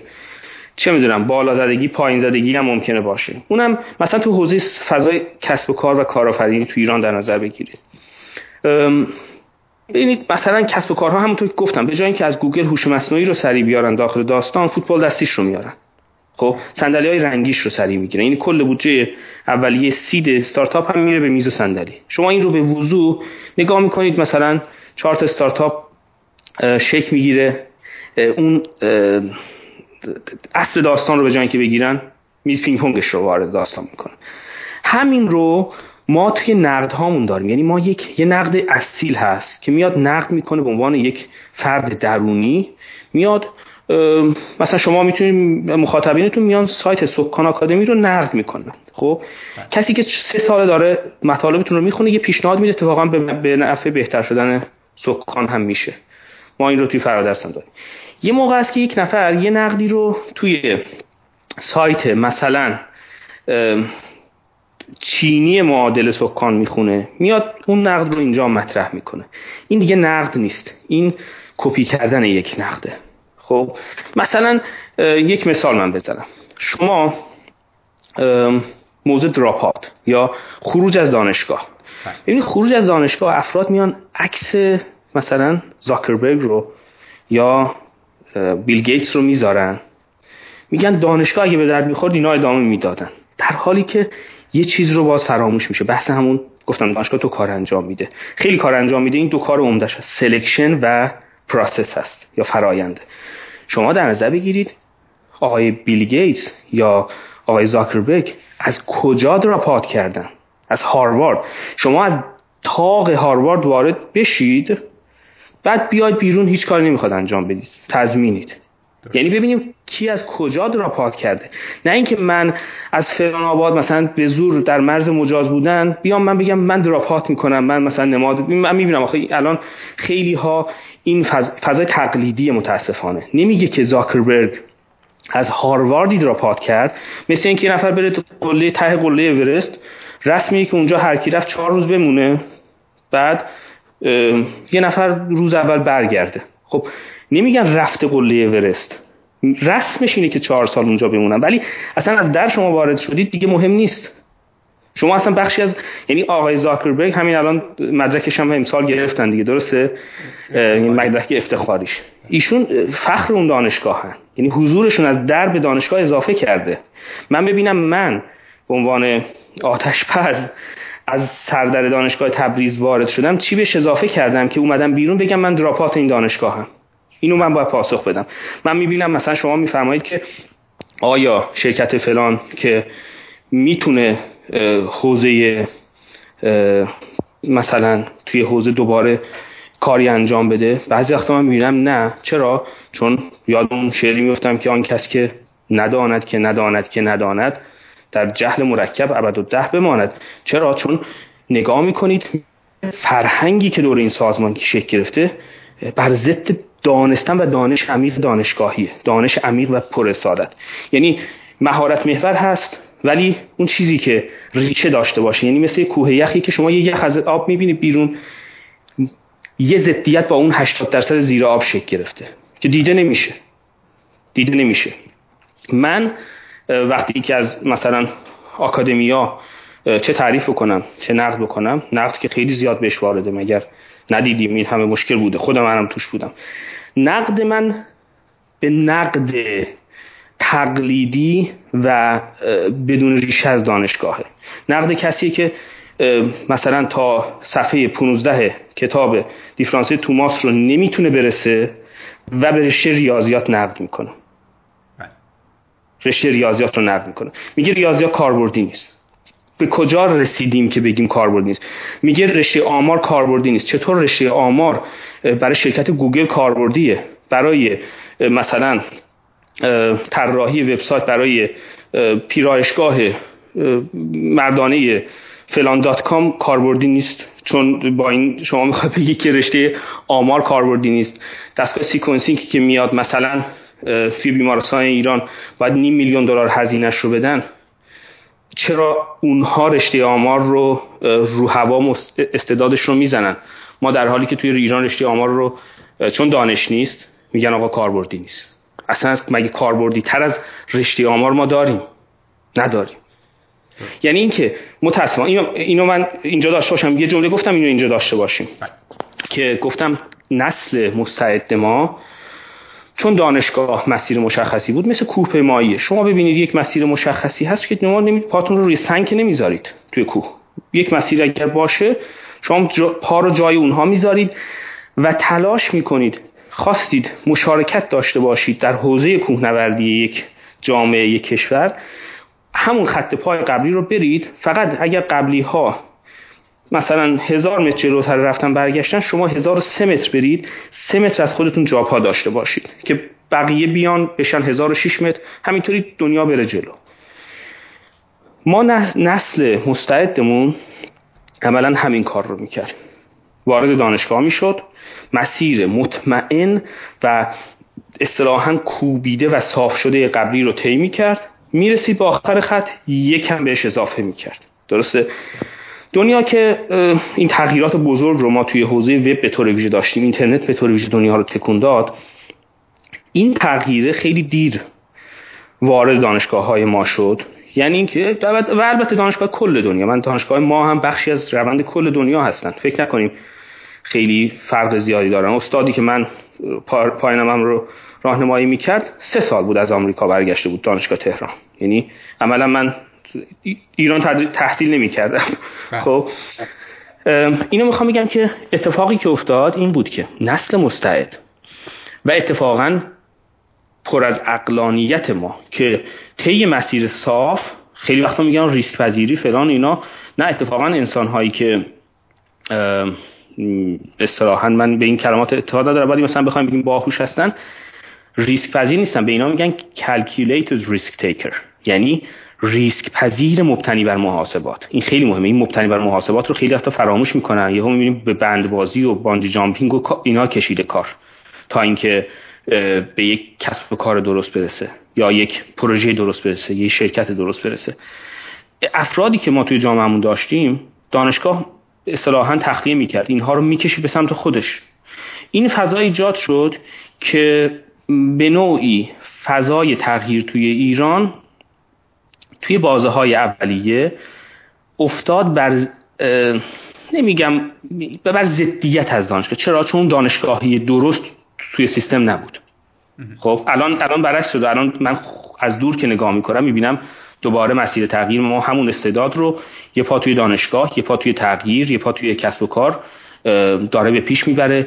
استعداد رو از دانشگاه میاره داخل شرکت. از شرکت میفرسته داخل دانشگاه تغییر توش میده. مثل تعمیر دیگه. بالانسی می‌کنه. دوباره برمیگرده داخل اصطلاحا شرکت. الان خوشبختانه مسیر داره برمیگرده. و اگر هم ما بخوایم توی حوزه هوش مصنوعی کار درست انجام بدیم این با اینکه دانشگاه ما به درد نمی‌خوره دانشگاه ما دانشش مهم نیست. من می‌بینم یک سری جملاتی استفاده میشه. اتفاقا دانش فرد جوون ما رو هم منحرف می‌کنه. کسی که تازه می‌خواد مسیر انتخاب بکنه. با اینها نمیشه. اگر اینطوری این حرفا درست بودن شرکت گوگل هم دیوارش اصطلاحا دانشگاه استنفورد ساخته نمی‌شد. شرکت لینکدین بغل استنفورد ساخته نمی‌شد. استنفورد مرکز تغذیه علمی این شرکت های بزرگ نبود. بله دانشگاه ما هم تو گفتم ممکنه که فارغ تحصیل کامپیوتر ما از اونجا بیاد بیرون. نتونه مثلا توی ده دقیقه یه XAMPP ی نصب بکنه. مثلا یه سایتی با dot com بالا بیاره یا نیاره. ممکنه. بسیار خوب. ولی همون فارغ التحصیل دانشگاه توی گوگل. همون فارغ التحصیل دانشگاه. همین الان توی کوالکام. من توی سن‌دیگو هستم. یکی دو نفر نیستم بگم که از دانشگاه تبریز از دانشگاه شریف تهران تو همین کوالکام کار می‌کنن. خب من می‌خوام بگم که من صحبتم اینه دانش دانشگاهی نه قداست داره نباید محل تعریف سلبی بشه. ببینید یکی از آفتهایی که ما داشتیم این بود که دانشگاه محل تعریف وجودی بود. یعنی افراد می‌گفتن من مهندس فلانی من فلانی. برای اینکه این موضوع اصلاح بشه یک آفت دیگه ایجاد شد. تعریف سلبی ایجاد شد. یعنی اینکه من دانشگاه نرفتم. خب چیکار کردی؟ نرفتی. خب نه اشکال نداره. اگه کاری شده گفته بشه. خب ولی اینطوری نباشه که مثلا من برای اینکه نتونم خودم رو تعریف کنم من میگم که من مخالف سس قرمزم. خب که چی؟ نه اون کسی که عاشق سس قرمز هست یا ماینز هست کاری کرده تو دنیا. نه اون کسی که ضدیت شما باید خودت رو تعریف کنی بگی که بله ما به این نتیجه رسیدیم. این, این خروجی کار ما هست. این خروجی کار. نقد من به نوع نقده و گمراه کردن دانشجوهای ماست. نقد من به اینه که مثلا چون مایکروفون توی سه چهار سالی که حدود همون یه چند سالی توی ایران من بازه نمی‌خوام بگم که احتیانم به برداشت چیز بشه. مایکروفون از دست یه دی افتاد و دست گروهی افتاد که مثلا اصطلاحا یک مهارت یه مهارتی که با یه تغییر توی فریم ورک عوض می‌شد رو تبدیل کردن به اصل داستان و شرکت های ما رو تخلیه کردن. از نیرویی که دانش غنی دانشگاهی رو داشت و می‌تونست مشارکت داشته باشه. می‌تونست همون مثال تبلیغات ایران رو واقعا توی این وضع نباشه که یه وبسایت ما نتونه تأمین هزینه حتی دوتا نویسنده خوشقلم رو داشته باشه. اینا همشون رو شما نگاه می‌کنید میگید که می‌تونن درست بشن. خیلی عده‌ای نمی‌تونن درست بشن. چرا که اصلا توی تعریفشون ضدیت با این نوع از دانش هست. ضدیت با چیزی که توش دو تا ماتریس باشه هست. بعد ما می‌خوایم یه چیزی ارائه بکنیم که با گوگل رقابت بکنه. گوگل شرکت اوبر رو شما در نظر بگیرید کل دپارتمان computer science کارنگی ملون رو یه تیکه می‌خره. بعد ما شرکت های کوچولوی ما که اصلا عددی نیستن ما میان میان میگن که دانش دانشگاهی به درد نمی‌خوره. دانش دانشگاهی به درد اوبر می‌خوره به درد شما نمی‌خوره. گوگل تشنه متخصص stat دنیا هست بعد شما با رشته آمار ما مشکل داری. نمیشه که. شما باید بگی آخه مثلا چی شده؟ یعنی مثلا باز گوگل بگی دانش دانشگاهی به درد نمی‌خوره. خود بیل گیتس میگه که من پیشنهاد می‌کنم دانش دانشگاهی رو ادامه بدید. خود کسی که drop کرده اونم از کجا؟ از بهترین دانشگاه ها. من می‌خوام بگم که باید آزادی انتخاب رو نه کسی باید به خاطر یک title یک عنوان دانشگاه بره نه کسی به خاطر یک جمله یک چیزی دانشگاه رو انتخاب نکنه. دانشگاه یک ابزاره. مثل دریل رو در نظر بگیرید. شما الان تو خونتون دریل ممکنه نداشته باشید نیازم نداشته باشید. به جای دریل اره دارید. چون با چوب اینا بیشتر کار می‌کنید. من ممکنه نصب تابلو بکنم با از دریل بیشتر استفاده بکنم. ولی نباید اون اره به عنوان ابزار یا اون دریله به عنوان ابزار نه تعریف وجودی من بشه. یعنی من خودم رو وابسته به اون دریل و شما به اون اره بدونید. نه اینکه من بیام انجمن ضد اره تشکیل بدم به عنوان ابزار. اصلا ابزار چیزی نیست که ما خودمون رو بهش بند بکنیم. دانشگاه ابزاره. دانشگاه جایی بود که من رفتم کوفاندرم رو دیدم. من رفتم الان دانشگاه شبکه وجودی من هست. شما الان ایالتی توی آمریکا نیست یا کشوری توی دنیا نیست که همون شبکه‌ای که ما از دوستان توی دانشگاه تهران تشکیل دادیم دانشگاه تبریز تشکیل دادیم دور هم باشیم. اونایی که دانشگاه رو نقد می‌کنن نقدشون به جزوه دانشگاه. اصلا جزوه دانشگاه مهم نیست. من من دانشگاه رفتم دکتر کلامی رو ببینم نه اون استاد رو. درست. این خیلی مهم. من اومدم یه دانشگاهی آقای مهندس مرادی رو ببینم ببینید این اون اسست دانشگاهه. یکی استفاده نکرده. به کنار. توی حوزه اینقدر شما شیوا و قرار صحبت کردید من اصلا به خودم اجازه ندادم بپرم وسط حرفتون. و خیلی خوب بود جالب بود. دستتون درد نکنه.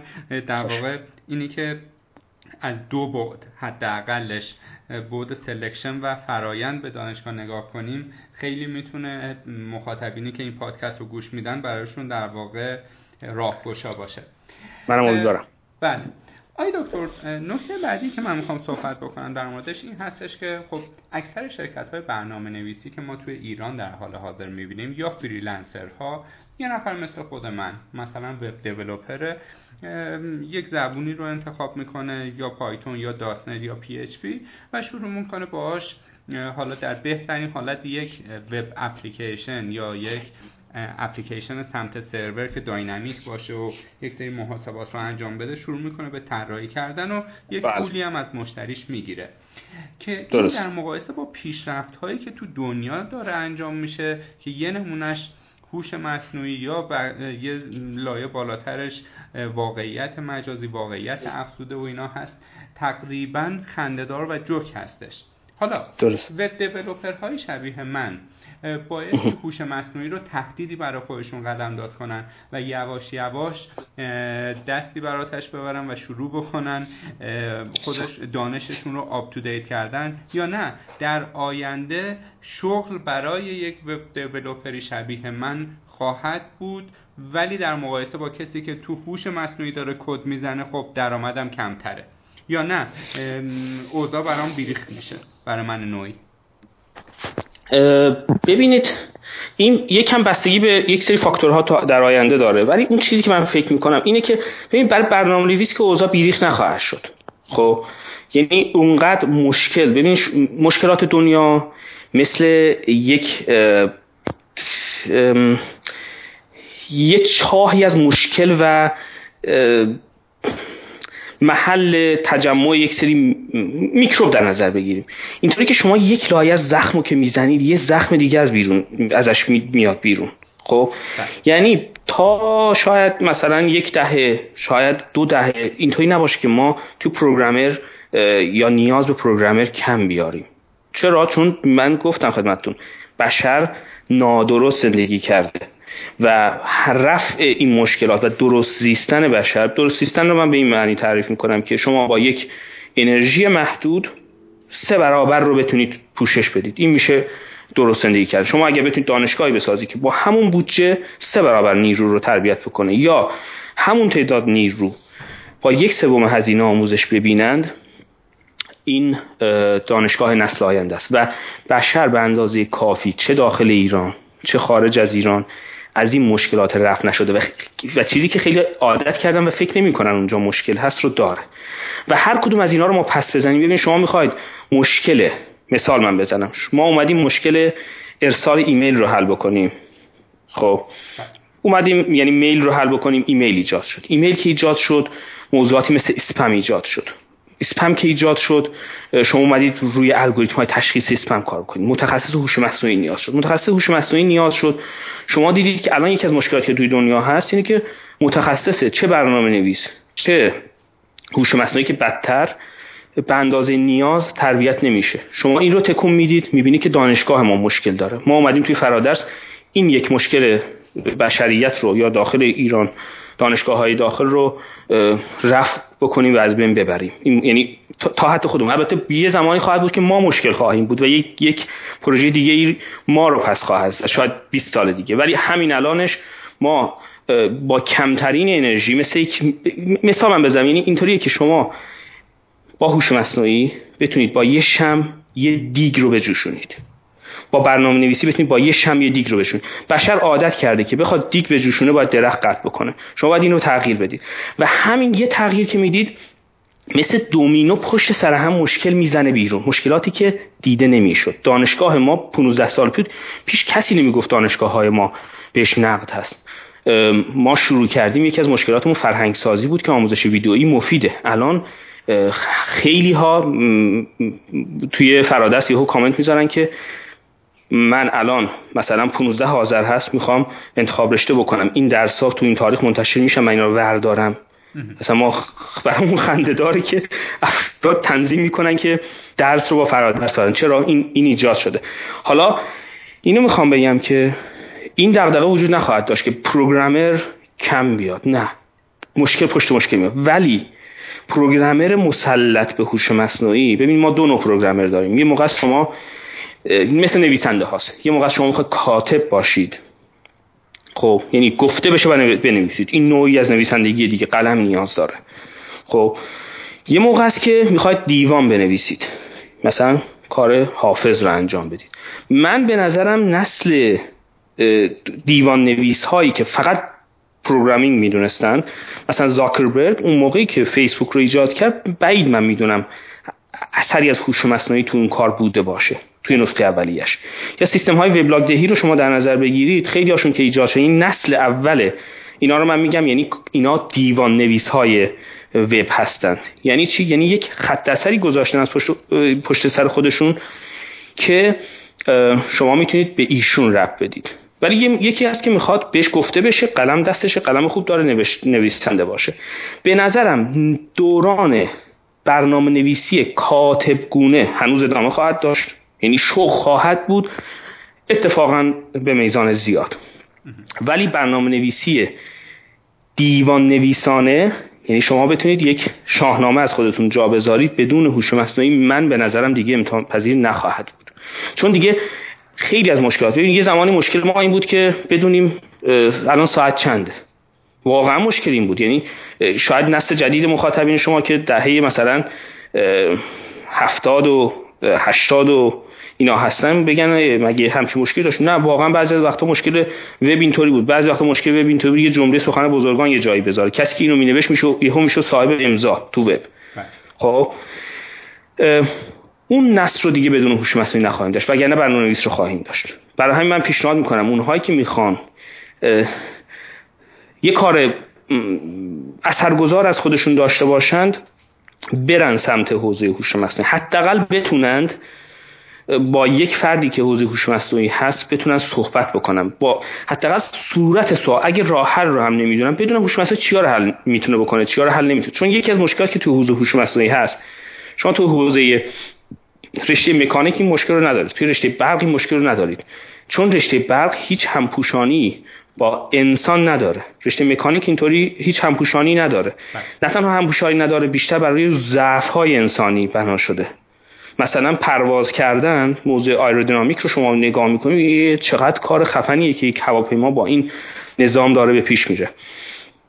یا توی حوزه مهندسی برق شما می‌بینید که یک انتقال انرژی هست که بشر اصلا در مقابلش تعظیم می‌کنه از ابهت داستان. توی حوزه هوش مصنوعی ما برعکس این داستان رو داریم.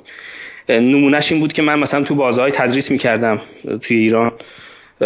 مثلا یهو میدم من خب تمرکزم روی حوزه هوش مصنوعی تدریس می‌کردم. با اینکه حوزه دیگه ای هم بود چون برام خیلی با ارزش تر بود. خودم بیشتر سیقل میخوردم با تدریس. بله. مثلا یهو مثلا یه دانشجویی بود می‌گفت مثلا من می‌خوام پردازش تصویر یاد بگیرم. گفتم برای چی یاد می‌گیری؟ می‌گفت من می‌خوام سیستم تشخیص چهره طراحی کنم. گفتم خب کجا دانشجو هستی؟ می‌گفت دانشجو کاردانی فلان مثلا دانشگاه هستم. گفتم این رو دانشجو کاردانی مثلا فلان دانشگاه استاد شما کسی که این صحبت رو با شما کرده مطمئن باشید یک خط کد در خصوص تشخیص یعنی در خصوص پردازش تصویر ننوشته چه رسد به پردازش؟ تشخیص چهره. میگه تشخیص چهره کار به این سادگی هست. چرا؟ چون که کسی که تعریف کنه اگر بیرونی باشه نسبت به این حوزه و اتفاقا یکی از مشکلات می‌تونه این باشه اینه که این که مثلا آقای مثلا آتشپز هست این یکی مثلا آقای مرادی هست. خب این که کار ساده ایه چرا؟ چون با انسان شما مقایسه می‌کنید. صحبت من اینه که حواسم باشه که توی حوزه هوش مصنوعی شاید هم اگر کسی مرحله اجرا نرسید حداقل بتونه مرزهای این داستان رو بدونه. به طور ویژه مرزهای نتوانستن خیلی از مرزهای توانستن مهمه. چون اگر اشتباه بکنید یه چیزی تعریف میشه که حداقل در انرژی موجود قابل اجرا نیست. نمیگم کلا قابل اجرا نیست. این خیلی مهمه. توی حوزه هوش ما این آفت رو داریم. توی برق این آفت رو نداریم. بیشتر شما به انسان رو توسعه می‌دید توی برق. توی حوزه هوش مصنوعی خیلی وقتها بعضی وقتها بیشتر از انسان رو داریم خیلی وقتها کمتر از انسان رو با بتونیم بسازیم محل خوشحالی هست. و این مشکله.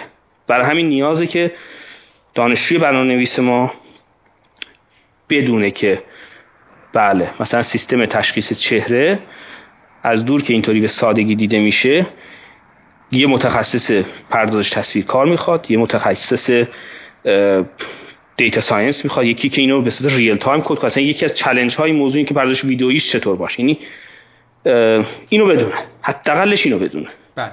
خب آی دکتر طبق فرمایش شما میگید بسات مرادی. تو اگر می‌خوای که در واقع در اوج بمونی چاره جزی نداری که در واقع دانشت رو بروز کنی و در واقع توی حوزه هوش مصنوعی کنی به انجام کارهایی.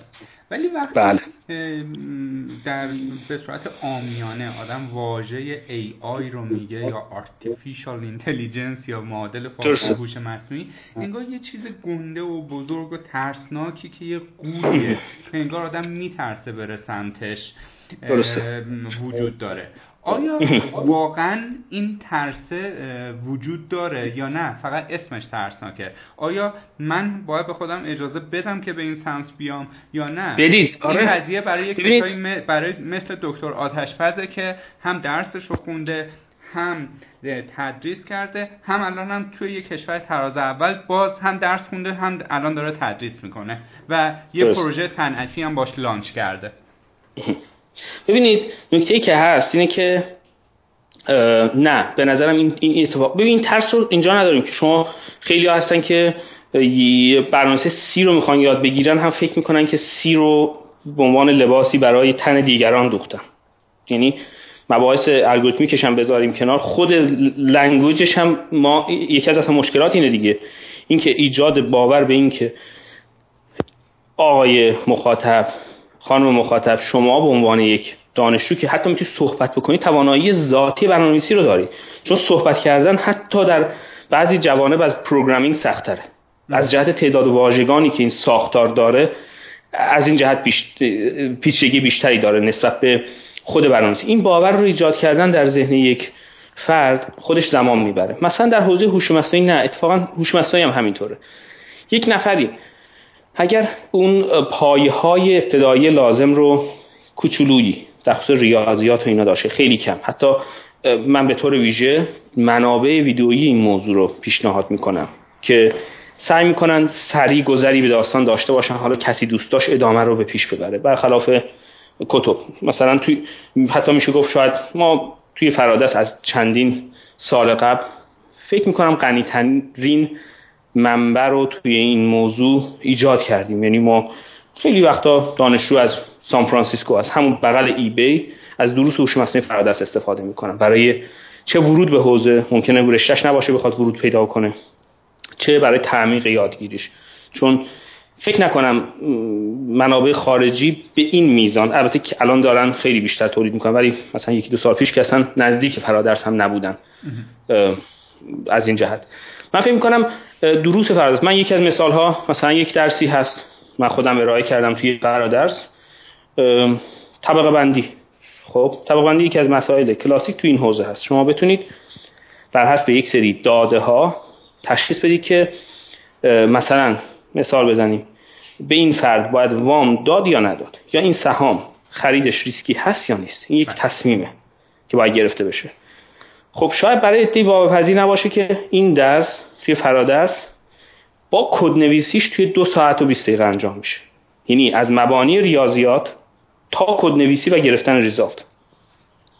خب یعنی ما خیلی وقتا من میگم که بین صبحانه و نهار یک نفر اگر یک تاپیک رو باز نکنه و تموم نکنه با این امکاناتی که الان هست نه اون دورانی که این دو ساعت خب تجربه یک سال روزی ده ساعت تدریس کردنه. ولی خب به این سادگی میشه افراد ورود پیدا کنن. چرا فکر کنن که موضوع اتفاقا اونجا زاویه که من موضوع رو باز کردم از سمت برازش منحنی وارد داستان شدم که خیلی موضوع ملموسیه. یعنی چیزی که خب برها شما یک رابطه ای رو می‌خواد بین دو تا متغیر پیدا کنید. یه ضریب ای همین وسط میسینگ هست. و دروس دیگه. این رو من گفتم چون خودم در جریان مسیرش بودم و مخاطبم رو مبتدی ها قرار دادم. و کسی که این رو وارد شد دیگه دروسی هست که خب خیلی خیلی موضوعات پیشرفته تر پیچیده تر بسیاری از الگوریتم های تصمیم گیری و جداسازی رو ما پوشش دادیم در کنارش. حتی مباحثی که من مثلا کمتر بوده توی دانشگاه ایران بهش پرداخته شده بوده این ور دیدم روش تمرکز زیاده مثل موضوع چون هوش مصنوعی که ما بیشتر بهش اشاره می‌کنیم مثل شرکت های گوگل و دیگران هوش مصنوعی با داده غنی هست. یعنی اینا داده زیاد دارن. ولی این همه داستان نیست. بسیاری از شرکت ها هستن که هوش مصنوعی براشون داده فراهم نیست. به طور ویژه حوزه سلامت این مشکل رو داره. و نوع خاصی از هوش مصنوعی اونجا بگیم. یا دانش داده اونجا نیازه که لزوما همون روشی نیست که به درد گوگل می‌خوره. گوگل داده غنی داره به خاطر هم می‌تونه پیچیده ترین ساختارها رو استفاده بکنه. و شما وقتی می‌خواهید که پیدا کنید ژن عامل یک بیماری رو و کلا از اون بیمار هفت نفر رو دارید اینجا دیگه روش گوگل به درد نمی‌خوره. گوگلی که صدای چند بیلیون نفر رو ضبط کرده می‌خواد سیستم تشخیص صدا درست بکنه.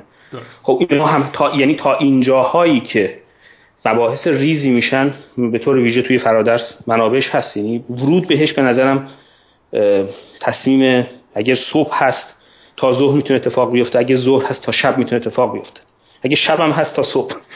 درسته. خب طبق فرمایش شما علیرغم اینکه هوش مصنوعی موضوع حوزه گسترده ولی نباید بترسیم ازش. نه نباید. خیلی موضوع جذابیه. یعنی یک نفر واردش بشه به سختی بتونه از توش بیاد بیرون.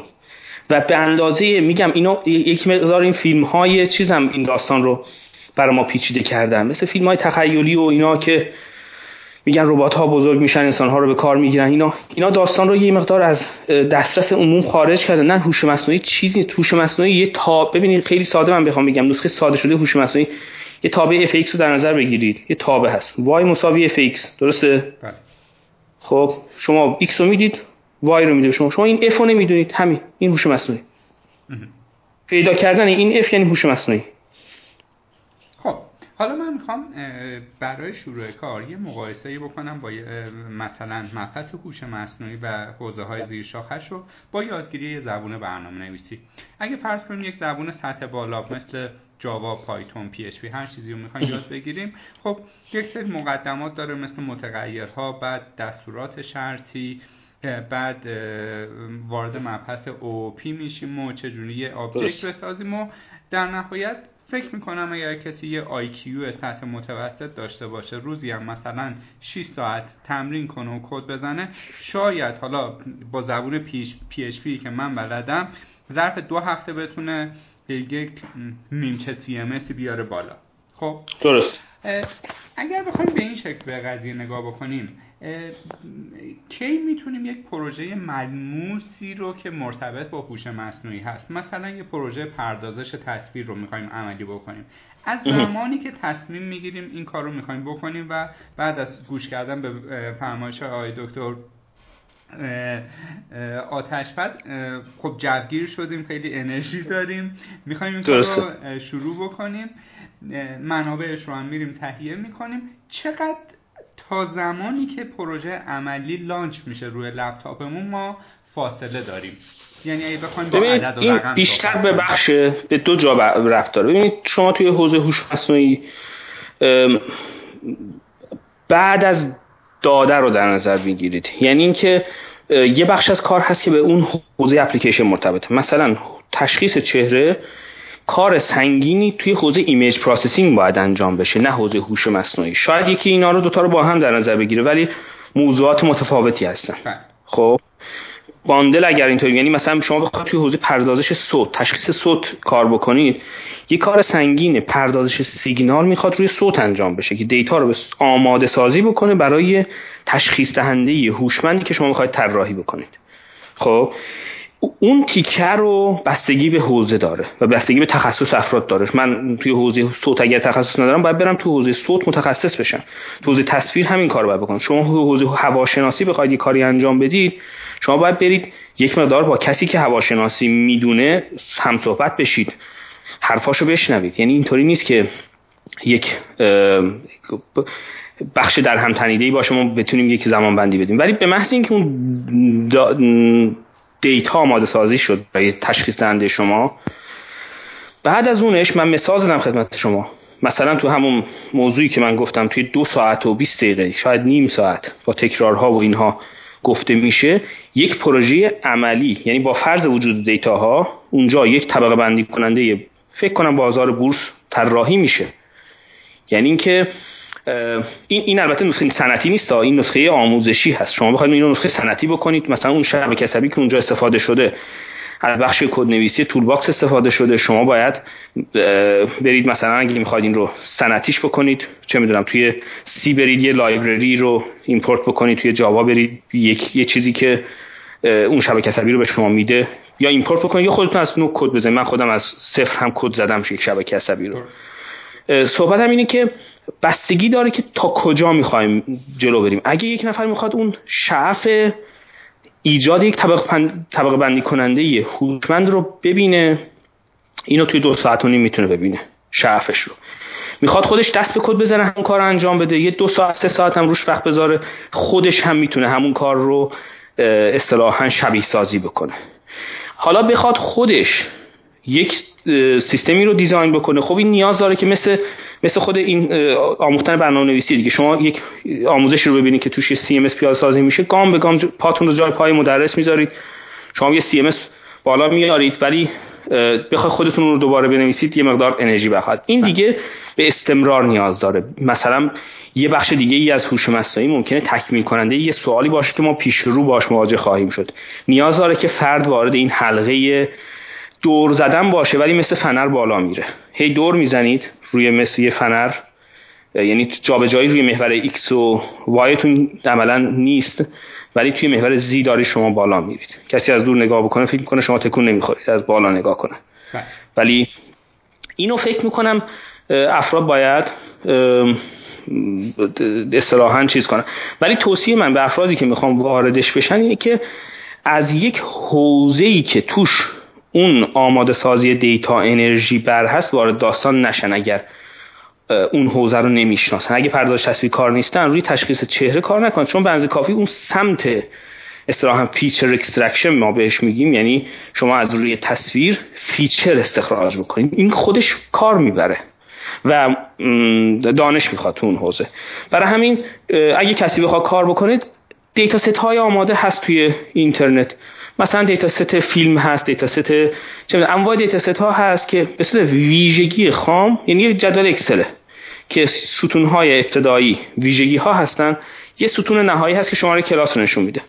خب با این کار رو آغاز بکنن اصطلاحا عضلات هوش مصنوعیشون رو یک مقدار به کار بگیرن به محض اینکه این بلاک یا این بخش مطمئن شدن که اوکی هست عقب نشینی کنن به سمت کاربرد برن مثلا ببینن که چطور فرض کنن مثلا می‌خوام برای یه شرکتی توی ایران که سیستم commenting داره به بلاگش می‌خوان سیستم تشخیص کامنت بنویسن. اون موقع پاشون رو یکم عقبتر بذارن ببینن که یک comment spam یا ماشینی چه ویژگی هایی داره؟ چی کار می‌تونیم بکنیم که کمک کنیم؟ چون هوش مصنوعی 100 درصد داستان رو نمی‌تونه handle بکنه. نیاز داره که شما بهش یک کمکی حدسای اولیه یه چیزایی بهش بگید. خب. این رو این زمان بندی هست. من گفتم از چهار ساعت می‌تونه تا چهار هزار ساعت طول بکشه. درسته. خیلی سوال قبلی من می‌خوام بگم که اگر بخواید شما یک رودمپ به علاوه یک سری کتاب و سورس هایی که چه ویدیویی هن چه کانال یوتیوب هن چه حالا لاتین هستن چه فارسی هستن. به ما ارائه بدید که من با خوندن اینها و این رودمپ و این گام ها می‌تونم مسیرم رو اثر بخش اثر بخش تر بکنم. شما چه پیشنهادایی به من می‌دید؟ ببینید من ببین دو گروه رو در نظر یه گروه هستن که می‌خوان توی حوزه هوش مصنوعی وارد بشن و کار تحقیقاتی بکنن. خب این گروه رو حالا بذاریم در حاشیه باشه فعلا. من گروهی رو می‌خوام بگم که می‌خوان وارد هوش مصنوعی بشن و کاری تو این حوزه انجام بدن. قرار نیست که خود مثلا حوزه هوش مصنوعی رو اینها جلو ببرن یا یک تغییری توی خود حوزه ایجاد بکنن همین که وارد بشن بتونن چون گفتم الان یکی از مشکلات ما اینه که بنز کافی مشکل داریم که اگر هوش مصنوعی با همین امکاناتش بهش اعمال بشه تکون ایجاد می‌کنه تو دنیا. تغییر میده دنیا رو. مثل یه یخچالیه که شما کلی وسیله تو یخچال دارید نگاهتون به غذای روی میز اونور هست. خب الان من نه تنها نگاهم به هوش مصنوعی خیلی از حوزه‌های دیگه اینه که شما توی حوزه سلامت هم می‌تونید داروی بهتر رو ایجاد بکنید. همین که سریعتر از داروهای بهتر همین الانش ما نظام بیمارستانمون مشکل داره. شاید سی چهل درصد تلفات استفاده از ظرفیت پزشکی رو داریم. شما این رو ایجاد بکنید. اگه پزشک رو بهتر استفاده بکنید ساختمون رو دستگاه رو فلان رو ایجاد بکنید مثل اینکه داروی جدیدی کشف کردید. بله. چون قراره که نهایتا جلوی فوت گرفته جلوی مرگ میر رو بگیریم دیگه. مهم نیست که جلوی مرگ کی رو بگیریم؟ مهم اینه که ما بگیم که 15 درصد کمتر داشتیم. الان حوزه هوش مصنوعی این امکان رو داره. خیلی از مشکلات راه حلش این حوزه است. برای این دسته که دسته غالب هم هستن پیشنهاد من ببینیم ما خودمون دانشگاهی از کلاس های درس از کتاب ها به طور ویژه مقالات چون کار تحقیقی بوده لزوما به کتاب ها نمی رسیده کار رو به پیش بردیم. الان من فکر می‌کنم نه تنها توی این حوزه من حوزه های دیگه یعنی شما از کسی که توی تاسیس فرادرس خب پا گذاشته بپرسید خب این اعتقاد درونی منم هست. یعنی می‌خوام بگم که این چیز هست. بر مبنای نظر درونی هست. اینه که آموزش های ویدئویی رو من به شدت و با اولویت بیشتری توصیه می‌کنم به این دوستان. منابع زیادی هم هست. شما از کورسرا بگیرید از یوداسیتی بگیرید. توی یودمی هم دروسی هست. حالا کورسرا و یوداسیتی رو من گفتم چون رایگان تر بودن. توی یودمی هم دروسی هستن. و باز من تاکید می‌کنم منابع زیادی توی فرادرس ارائه شده. زیادتر حتی از پروژه خارجی. فکر می‌کنم. آمار اخیر نگرفتم ولی حتی یک سال نیم پیش اینطوری بود. یک سال پیش هم اینطوری بود. اینها و چون تنوع هم گرفته. یعنی شما هر تقریبا هر الگوریتمی بخواید توش هست. و چون ذهن رو باز می‌کنه خیلی از اینها در حد مقاله هستن. یعنی شما باید وارد بشید صورت سوال بدونید. بدونید مثلا این کلاسیفایر چطور پیاده سازی میشه الگوریتمش چی هست. و این رو که دونستید اگر یه جایی به مشکل خوردید عملا بقیهش میشه یعنی اون اصطلاحا اینستال شده هوش مصنوعی روی شما. چیزی نیست که شما با خودتون حمل بکنید. بقیهش میشه نحوه سوال پرسیدن توی فلان فروم یه جستجو کردن این فلان مقاله و می‌خوام بگم که اون هسته اول هسته اصلی هوش مصنوعی به غیر از اون باندری مرزهای هوش مصنوعی اون هسته که اتفاقا مهمترین تیکش هست الان فت فراوانتر از اون دورانی که ما شروع کردیم موجوده. جایی نیست که من بگم که یک نفر نیاز داره یک کتاب من مخاطبم رشته هوش مصنوعی نیست مخاطبم مخاطب عمومی سکان آکادمی هست. کمتر جایی هست که من بخوام بگم که یک نفر مراجعه کنه به کتابی. اگرم کتابی هست خوشبختانه توی انتهای این دروس ویدیویی بیان میشه. مثلا شما یک کورس کورسرا رو ببینید. خب کسی که این درس رو میده خودش نویسنده کتابه. موضوع کم اومد کتابش رو باز می‌کنید. ولی معمولا کم نمیاد. یعنی با همون میشه لباس کار رو پوشید. درست. در ارتباط با این در واقع کتگوری هوش مصنوعی آخرین سوال من اینه که توی کشوری مثل امریکا که شما الان اونجا حضور دارید ایرانی هایی رو می‌شناسید که داخل پرانتز به غیر از خودتون که یکی از کسایی هستید که خوش درخشید و دارید کار علمی اونجا می‌کنید کسای دیگه ای رو می‌شناسید که تونسته باشن تاثیرگذار باشن توی جامعه صنعتی اونجا؟ خب در خصوص این سال اولا نکته که فرمودید کار شاخص اینا نظر لطفتون بوده. من خیلی کار خاصی تو این حوزه نکردم. بیشتر تو این حوزه بودم. یک سری کارهایی انجام شده ولی به اندازه اون توصیف که شما فرمودید قطعا نبوده. حالا برای اینکه مشاهده مثال خدمتتون بیارم ما می‌خوایم قول رو هم ازتون بگیریم که انتهای بحثمون یک توضیحی در مورد اون الگوریتم استعماری که دیولوب کردید هم حتما برامون بدید حتما. خوشحال میشم. بله، در خصوص افراد شاخص ببینید الان یکم دنیا یعنی فرق کرده. اون دنیایی که ما توشون چهره های مشخصی رو تو خیلی از حوزه تو حوزه علم هم اینطوری شده. الان کنترل علم توی دست آزمایشگاه های تحقیقاتی تا اینکه شخص محور باشه. حتی طوری شده که بعضی وقتها شرکت ها توی حوزه علمی از دانشگاه ها هم جلو می‌زنند. این, این اتفاق زیاد میفته کارهای پژوهشی که انجام میشه ممکن از دانشگاه ها جلوتر بزنن. البته اونا هم استعداد دانشگاهی رو وارد داستان می‌کنن. یعنی فقط محل انجام پژوهش جلوتر میزه به خاطر همین اون دوره‌ای که ما بگیم این فرد خاص داره این حوزه رو به پیش می‌بره به نظرم به پایان رسید. چون حرکت علم خیلی سریع داره اتفاق میفته مثالی که میشه الان استفاده کرد مثل اینی که مثل این سلسله کوه رسوبی هستن. هر کسی کاری که انجام میده یه لایه از رسوبه. یعنی اون استقامت کوه رو از بالا شما نگاه بکنید تک تک این لایه ها اثر داشتن. ولی کوه هیچ کدوم از اون لایه ها دیگه نیست. قبلا ما یه سنگ هایی داشتیم که می‌شد گفت این شخص داستان رو به پیش می‌بره. الان کمتر شد. نه اینکه شاخص ها رو نداریم کمتر هست. توی حوزه هوش مصنوعی من بخوام اسم فرد خاصی رو بگم که ایرانی هست و تو این حوزه تکان ایجاد کرده. هستن افرادی که کارهای شاخص انجام دادن ولی به اون معنی که مثلا بگیم که جز پنج نفر باشن حتی تو ذهن من نیست. نه اینکه ایرانیش خیلی غیر ایرانیش هم سخت شده که آدم لیست پنج تایی ایجاد بکنه بگه اینا نبودن هوش مصنوعی بی سرپرست بود. نه نیست. مثل قضیه نسبیت نیست که بگیم اینشتین نبود. چه بلایی سر اون حوزه می اومد. ولی اینکه ایرانی ها توی این شرکت های بزرگ و غول هوش مصنوعی بخشی از سرمایه انسانیشون باشن که زیاده. یعنی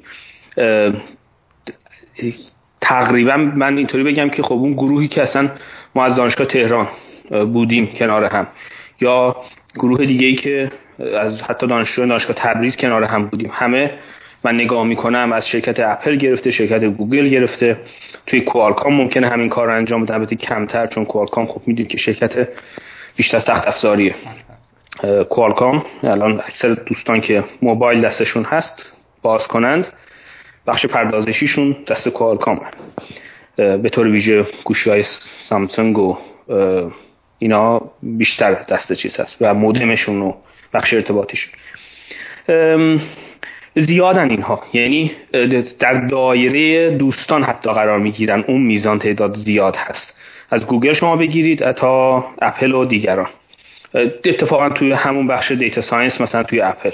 کار خوب الگوریتمیک انجام میشه و دوستان ما و از ایرانی ها هستن. ایرانی هایی که من خیلی هاشون نمی‌شناسم خیلی هاشون شناس هستن. ولی بخوام بگم که شرکت هایی که یعنی چه کسانی در تاسیس این شرکت ها یا به پیش بردنشون؟ چون یه موقع شما کار پوش مسئولیتون حوزه می‌کنید یه موقع ممکنه نباشید ولی شما در شکل گیری نطفه این شرکت دخیل بودید ولی الان دیگه خودتون شاید ممکنه contribution به معنی دقیق علمی نداشته باشید ولی زمینه رو شما فراهم کردید. یعنی بخوام بگم مثلا معادل استیو جابز این حوزه ها کیا هستن؟ خب استیو جابزی که اصل talent توی روزهای اولیه شکل گیری شرکت اپل اون یکی استیو بود دیگه. استیو ووزنیاک بود. درسته که با هم کنار هم اینا شدن اپل عملا. ثبت نفر سوم هم که کنارش. از اینها افراد شاخص زیادی رو میشه در نظر گرفت. یک پروژه‌ای که هوش مصنوعی نیست ولی به نظرم انقلاب بزرگی توی حوزه آموزش برنامه‌نویسی توی دنیا هست. پروژه Code dot ORG هست. می‌شناسی که. این پروژه بر اینا مثلا این رو دوتا برادر ایرانی توی آمریکا launch کردن. موفقیت های خیلی بزرگی باش ایجاد کردن در زمینه توسعه computer science توی مدارس آمریکا. برادران پرتوی این پروژه رو به پیش می‌برن و ایجادش کردن. و البته خب همزمان مثلا من اسم می‌برم اینا رو تو ذهنم هست وگرنه نمی‌خوام لیست محدود بشه. مثلا همزمان توی فیسبوک و Dropbox و دیگران هم این دو فرد در شکل گیریشون نه ولی در تشخیص اینکه این پروژه خوب هست و سرمایه گذاری به موقع تو اینها و کمک به رشدشون دخیل بودن. بعد از پروژه های مثلا حوزه مثلا Expedia هست این هم اصالتا از ایرانی ها هستند به عنوان مدیر عامل Expedia. اگر اشتباه نکنم احتمالا حتی بنیانگذارش مطمئن نیستم. باز به حال یه پروژه ای هست که فکر می‌کنم بزرگترین شرکت آژانس مسافرتی هتل و غیره هست که همچین چیزی رو شما نمی‌تونید بدون دانش به روز توی اون لایه به پیش ببرید یه موقع شما یه آژانسی می‌خواد باشه یه موقع می‌خواد بشه پروژه Expedia با چندین billion دلار احتمالا باید نگاه کردید. هستم مثلا خسرو شاهی. هست می‌شناسم. تو پروژه Uber هم همینطور. توی پروژه Uber که الان بزرگترین پروژه حمل و نقل دنیا هست با هفتاد بیلیون دلار ارزش. شما میرید ببینید که پشت داستان هستن از ایرانی هایی که نه در شاید توسعه اون اپ یا الگوریتم یا غیره ولی توی لایه های سرمایه گذاری نقش بسیار فعالی رو شما می‌تونید مسیرش پیدا کنید. کم نیستن یعنی زیاده. من می‌خوام اسم از اینها برده بشه. ممکنه که یعنی محل چالش باشه که فلان فرد فراموش شد اون یکی کارش قوی تر بود. نه هستند به اندازه وزن هم هستند. یه مقدار به نظرم بیشتر از وزن هم میشه در نظر گرفت. یعنی حضور اینها اینطوری نیست که ما بیایم چیز درست بکنیم. ستون سازی بکنیم بگیم اگر اینها نبودند مثلا فلان موضوع به پیش نمی‌رفت. در اون حالت نیست چون همزمان چینی هم هستن. همزمان کشورهای دیگه هم هستن. به نظر می‌رسه که ایرانی ها شاید به نسبت جمعیت و غیره یه چند درصدی bold تر باشند و اونم شاید باز حس باشه. مثل کسیه که یه ماشین از نوع X رو شما داشته باشید تو خیابون برید. چشتون به همون ماشین ها میفته. فکر می‌کنید کل شهر رو اون ماشین گرفته. درست. خب اینم باز باید بررسی آماری بشه که آیا واقعا این بیش از وضع هست که من فکر می‌کنم یک مقدار هست یا نه. این صرفا به نظر میاد چه کشورهای دیگه هم از همون فیگرها می‌تونن لیست بکنن بگن چطور بوده. نمی‌دونم دقیقا بیشتر از این. بله. دست شما درد نکنه آی دکتر ما در واقع مبحثی که مرتبط با هوش مصنوعی بود رو اگه اجازه بدید اینجا متوقفش بکنیم. من big data رو همونجور که از اسمش برمیاد چون قضیه بزرگی هستش رو به نوعی جداش کردم و همونطور که شما مسائل رو میشکنید و قابل فهم می‌کنید برای کسایی که در واقع تازه قدم به این حوزه می‌ذارن اولین سوالی که می‌خوام بپرسم ببینید که این big data چیه؟ معادل فارسیش رو ما همه چیز میگیم. داده های بزرگ داده های عظیم یا کلان داده ها کلان داده بله آره. کلان داده میگن. کلا داستان از چه قراره؟ این big data چیه و به چقدر داده ما قاعدتا باید بگیم big یا بزرگ؟ درسته. ببینید ببین اکثر اسامی که توی حوزه هوش مصنوعی اشاره میشه مثل machine learning data science artificial intelligence و data science رو گفتم یا نه big data هم باز در کنار این موضوع اشاره میشه. همه اینها یک overlap 90 درصدی با هم دارند. خب یعنی یک اتاقی رو در نظر بگیرید که هر کدوم از اینها یک پنجره هست که روش نامگذاری شده ولی همشون به نوعی به یک اتاق اشاره می‌کنن. فقط تفاوتشون چیه؟ مثلا اکسپرت سیستم سیستم های خوب خبره هم همینطور هست و موارد دیگه.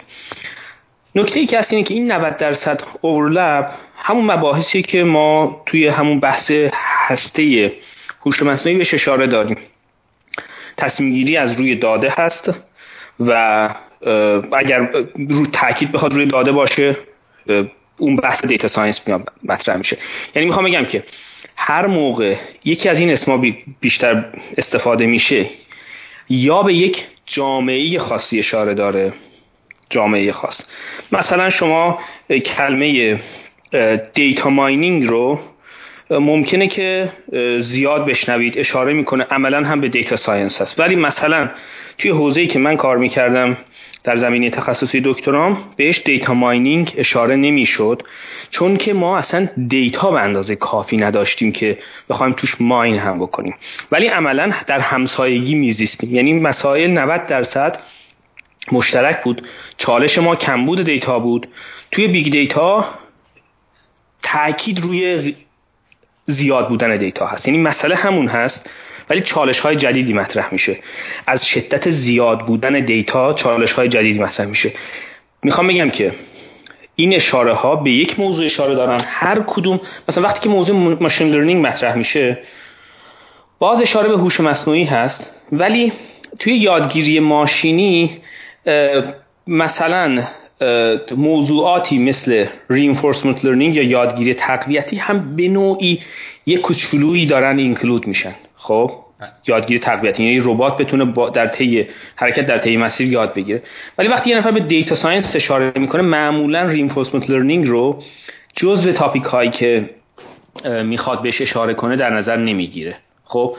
هر کدوم از این حوزه ها big data به این موضوع اشاره داره که شما تو این داستان داده های غنی دارید. این مسئله ایجاد می‌کنه. از حتی ذخیره سازی تا پردازش تا آنالیزش هر کدوم یک موضوعی رو باز می‌کنم مثلا یهو می‌بینی که DBMS های رایج به نظر می‌رسه که برای این کار مناسب نیستن. مثلا Hadoop ایجاد میشه. بله. خب که برای آنالیز big data هست. یعنی بیشتر محل تاکید رو غلظت مشکل رو نشون میدن هر کدوم از این اسمها. وگرنه اون اتاق بزرگه که کل این حوزه رو شامل میشه یک چیز هست. ما data داریم و ازش می‌خوایم تصمیم گیری رو داشته باشیم. درست.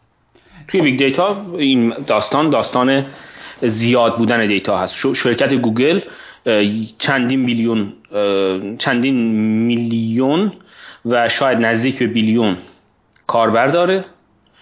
بعد الان مونده تو دیتاهای اینها. می‌خواد یه سیستمی رو ایجاد بکنه. این دیگه با منی که هفت تا داده مثلا کنسر و سرطان یک مریض رو داشتم و باید حواسم به جای دیگه داستان می بود فرق داره. ایشون مشکلشون من مشکلم کم بوده دیتا بود توی حوزه هوش مصنوعی. ایشون مشکلشون زیاد بودن دیتاست.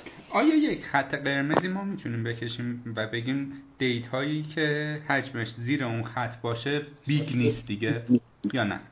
نه. ببینید این خط و موارد رو به نظرم نمیشه کشید. یعنی بسته به حوزه می‌تونه این متفاوت باشه. نمیشه خط مشخصی رو کشید. ولی مشخصا ببینید هر موقع ببینید این, این به مشکل به صورت سوال اشاره می‌کنه. هر موقع شما اونقدر data داشتید که پردازش اینها از روش های عادی امکان پذیر نبود شما با موضوع big data مواجهید شما با موضوع حالا این می‌تونه سه سال پیش یک عددی باشه الان یک عددی باشه ده سال دیگه یک عددی باشه. بله بله متوجه شدم. خب و البته ببخشید منظورم از عددی باشه نه اینکه این عدد وجود داره. خواستم میگم حتی زمان هم روی این موضوع اثر داره. چه رسد به مباحث دیگه. در اگر بخوام من یک اگر اشتباه کردم من تحصیل بفرمایید. مثال بزنم. اینکه سی سال پیش هزار تومن یک مفهومی داشت الان هزار تومن یه مفهوم دیگه ای داره با هزار تومن سی سال پیش خیلی کارو می‌شد کند الان شاید یه آدامس هم نشه خرید. درسته؟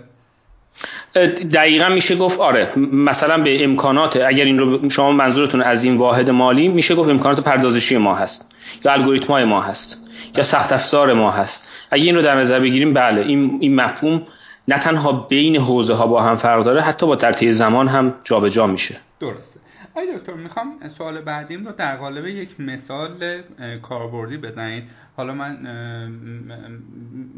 من مد نظرم مثلا همین قسمت پادکست های سکان آکادمیه ولی اگر دیدید مثال ملموس تری می‌زنید چنجش بکنید اشکال نداره. اینکه مثلا من می‌خوام که رفتار یک کاربری که لاگد اینه قبلا ثبت نام کرده الان لاگدینه و میاد توی بخش رادیو فولستک ما اول روی پادکست حضرت علی کلیک می‌کنه چند دقیقه اونجا هست. بعد یک پادکست دیگه. یک سری دیتا های آدم رو من جمع می‌کنم. شهرش رو هم می‌دونم کجاست جنسیتش هم می‌دونم چیه سنش هم می‌دونم چیه. بعد می‌خوام این دیتا رو جمع و جور کنم بعدا آنالیزش کنم مدیریت کنم و از توش یک ریزالتی رو بکشم بیرون و پادکست بعدی یک سری آفرها بهش بدم. این فرایند باید چه شکلی باشه؟ ببینید اول نکته از فرایند اینه که شما حتی قبل از شروع سعی کنید هر چقدر که میشه دیتا جمع بکنید که یه جا دیتا کم نیاد. بله. خب یعنی حتی قبل از پیازسازی سیستم اگر خواستید همچین چیزی رو پیازسازی کنید از الان بهتر دیتا رو جمع بکنید که بله. روزی که می‌خواید این وجود داشته باشه. بعدش ببینید اینجا به صورت عمومی. راه های مختلفی رو شما می‌تونید داشته باشید. ببینید ساده ترینش اینه که شما میاید برای این کاربر یک سیستم تشخیص دهنده طراحی می‌کنید. از روی الگوهایی که بوده.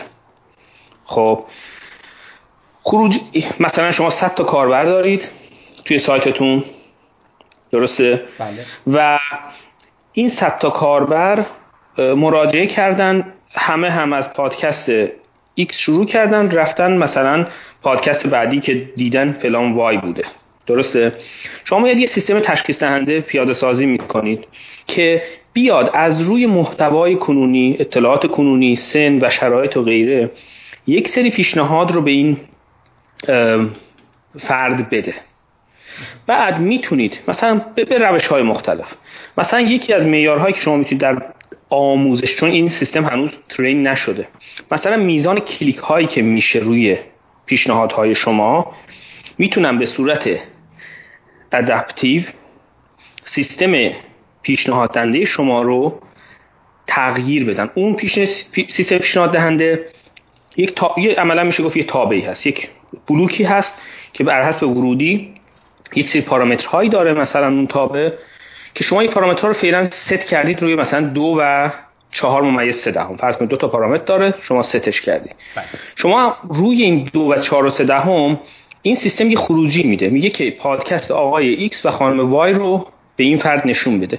شما نشون می‌دید سیستم کلیکش کمه. درسته؟ اتفاق نمیفته. پیشنهاد رو قبول نمی‌کنه کاربر میره بخشای دیگه سایتتون. خب از روی این شما متوجه میشید که اون عدد دو و سه ممیز چهاردهم پارامترهای خوبی نیستن. با اینها بازی می‌کنید. نه در یک فرایند لزوما سعی و خطایی. یک روند می‌تونه داشته باشه. طوری که در طی زمان به بالاترین کارایی برسه این سیستم. حتی یک سری پارامترهای مستقل از شخص رو. ممکنه که پادکست یک فرد طوری باشه که مخاطبینی که عصرتر مراجعه می‌کنند بیشتر از مخاطبینی که صبح ها مراجعه می‌کنن این رو لحاظ می‌کنید و با ست کردن اصطلاحا پارامترها در طی زمان سیستم رو بهینه می‌کنید. این ساده ترین توصیف از اون سیستم پیشنهاد دهنده که شما ایجاد کردید. این رو می‌تونید به صورت آفلاین هم تست بکنید. یعنی اینکه لزومی نداره حتما به صورت dynamic dynamic کردن کار در طی زمان می‌تونه سیستم شما رو مثل همین اتفاقی که ما توی گوگل انجام میدیم یکی از دلایلی که تقریبا سخت یه چیزی مثل گوگل رو ساختن نه اینه که الگوریتم گوگل رو نمیشه زد. سخته که به اندازه کافی ما وقتی که توی گوگل جستجو می‌کنیم کلیک می‌کنیم داریم به گوگل یک سرمایه بزرگ رو میدیم. data رو در اختیار می‌ذاریم گوگل الگوریتمش رو ست می‌کنه. این رو هیچکی نخواهد داشت. یعنی هر فرصتی شما یه موتور جستجو بسازید برای همین خیلی از این پروژه که ایجاد میشن به شکست می‌خورن. مسئله algorithmic نیست. مسئله اینه که شما سیستم رو ایجاد کردید هیچکی وقت نمی‌ذاره که کلیک کنه که الگوریتم شما متوجه بشه که داشت اشتباه می‌کرد. مثلا توی یک صفحه از ده پیشنهاد شما وقتی که برید صفحه دوم گوگل می‌فهمه که شما ناراضی بودید. الگوریتم رو تنظیم می‌کنه. حالا ممکنه یک نفر باشه این کارو نکنه اگر دید ده نفر با جستجوی واژه سکان رفتن توی صفحه سوم فرضا یک لینکی رو زدن این الگوریتمش رو تنظیم می‌کنه. الگوریتم آفلاین به یک پیشنهاداتی رسیده در طی زمان هم refine شده ولی هر لحظه در حال یادگیریه. خب. کار شما هم چیزی مثل search engine ه یعنی فرقی نداره. حالا اونجا مطلب هست اینجا کاربر جستجو می‌کنه. درست. حالا این زمانی بود که ما کاربرمون به نوعی verify شده است. معلومه کیه. هویتش برای ما کاملا مشخصه. ولی یک لایه که ما بالاتر میریم و تر می‌خوایم این رو انجام بدیم در مورد کاربرانی هستش که ثبت نام نکردن. حالا یا با استفاده از کوکی ها و اطلاعات دیگه ما این اطلاعات رو جمع می‌کنیم. در مورد این هم می‌تونید برامون توضیح بدید که به چه شکل این رو این رو شرک... ایران رو من نمی‌دونم دقیقا شرایطش چطور هست ولی می‌دونم که شرکت ها توی آمریکا این داده ها رو با هم مبادله می‌کنند. یعنی بخشی از شما ممکنه که لاگین یک سایتی باشید توی سایت دیگه ای ببینید که تبلیغات مرتبط با شما نشون داده میشه. که لزوما شما از اون سرویس تبلیغاتی استفاده نکردید یا شرکت های وابسته. این اتفاق یک بودش اینطوری میفته یک بودش همین کوکی ها هست. یک بودش هم ببینید مثلا دو بودن از دوستان ما توی همین سمت سان فرانسیسکو. روی این موضوع کار می‌کردن که چطور از روی رفتار کاربر تشخیص بدن که اینی که با این موبایل وارد این داستان شد همینیه که نیم ساعت پیش با دسکتاپ وارد این سایت شده بود خب بله. این که جزئیات کارشون چی بود من خیلی در جریان نبودم ولی باز اونجا موضوع data science خودش رو نشون می‌داد که بتونه بگیره اینکه این کاربر شماره X ی که وارد شده همون یکی نیم ساعت پیش با موبایل اومده بود. پس اگر با موبایل اومده بود و فلان روی فلان موضوع کلیک کرد به این فرد یه تبلیغ مرتبط رو نشون بده. من جزئیات technical این داستان رو خیلی در جریانش نیستم. یعنی یک مقدارش هم دانش وب هست که من خیلی توی اون حوزه اطلاعات به نظرم در برای مخاطبین وبسایت شما این که دقیق چطور باشه در اختیار ندارم. درست. خب تا الان آقای دکتر ما هرچی صحبت کردیم از بعد نرم افزاری به قضیه نگاه کردیم ولی وقتی بحث در واقع آنالیز و ذخیره سازی و اینها در حد big data به میون میاد ما دیگه به ناچار نیاز به منابع سخت افزاری هم داریم. خب. درست. حالا این منابع سخت افزاری رو ما چطوری می‌تونیم ارزیابی بکنیم که دقیقا همونقدر نیازی که داریم همونقدر منابع داشته باشیم؟ آیا سرویس های کلود مثل چیزی که آمازون بهمون ارائه میده سلوشن خوبی برای این قضیه هستش یا نه؟ اگر ما در اسکیل های کوچیکتر خواستیم این کار رو بکنیم باید به چه شکلی دست به ارزیابی منابع سخت افزاریمون بزنیم؟ ببینید ببینید از روز اول که این مشکل big data توی پروژه لزوما خودش رو نشون نمیده. یعنی شروع کار شما حتی یه پروژه هوش مصنوعی لزومی نداره حتما نگاه به داستان این باشه که حتما باید شما سرورهای مجزا محل چه می‌دونم نگهداری server room و فلان و اینا رو باید جدا داشته باشه. یه امکان وسیع سخت افزاری می‌خواد. بعضی وقتا پروژه هوش مصنوعی یه کدی که توی همین کامپیوتر معمولی اجرا میشه. یا شما یه VPS رو داشته باشید می‌تونید یک کار معمولی هوش مصنوعی رو انجام بدید. به محض اینکه data ببینید موضوع اینجا اقتصادیه تا اینکه فنی باشه. چون نهایتش می‌خواید اگه data داشته باشید به گوگل داشته باشید دیگه. درسته؟ بیشتر از اون که نمی‌خواید داشته باشید؟ حداقل کسی که تازه می‌خواد کار رو شروع بکنه. خب؟ و شما هم به اون مرحله برسید در طی مسیر. اگر کارتون بود اقتصادیش توجیه پذیر باشه همه اینها ماژول های اقتصادی وارد میشه. شما کافی که هزینه رو داشته باشید بتونید تامین بکنید. اینا هم خیلی هاشون سر... سرویس می‌گیرن از شرکت های دیگه. یعنی مثلا یکی از سرویس هایی که فرزن الان مایکروسافت ارائه می‌کنه همین موضوع کلاود هست. خب دیگه شما نیاز نداری که حتما به عنوان یک شرکت بذارن صدا رو. حتما به عنوان یک شرکت به موضوع سخت افزار فکر بکنید.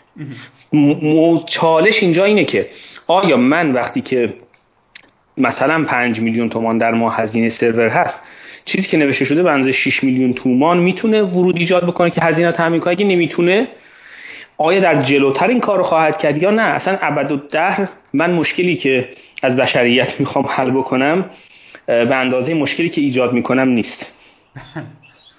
خب داستان اینه. داستان اینه که کلی منابع محدود محاسباتی هست.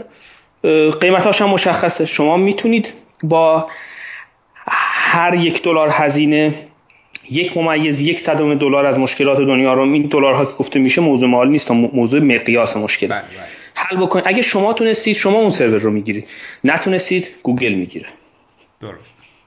هست ولی. ولی خوشبختانه. حداقل الانش برخلاف قبل چون الان سرویس های بر حسب مصرف رو داریم قبلا اینطوری نبود. واقعا اینا باید با هزینه های گزاف ایجاد می‌شدن الان چون سرویس های بر حسب مصرف هست خیلی از استارتاپ هایی که کل بنیهشون 5 ده هزار دلار نیست با همین سیستم های cloud آمازون شروع می‌کنند حالا ممکنه تا مدت هم بمونن. چون چه چیزی به اون خوبی و نرمی و اصطلاحا بدون دردسر می‌تونه کارشون بپیشونه حالا بزرگ که شدن به خاطر مسائل امنیتی به خاطر اینکه تملک رو دیتا هاشون رو قطعا قطعی تر بکنند یا هزینه رو کاهش بدن موضوع سرور و سخت افزار و اینام واردش میشن. چون دردسره. ببین می‌دونید که هر چقدر شما اینا رو وارد شرکت بکنید خودتون بکنید مثل دولتی که دارید بزرگش می‌کنید و تمرکز می‌کنید از اصل داستان بگیره.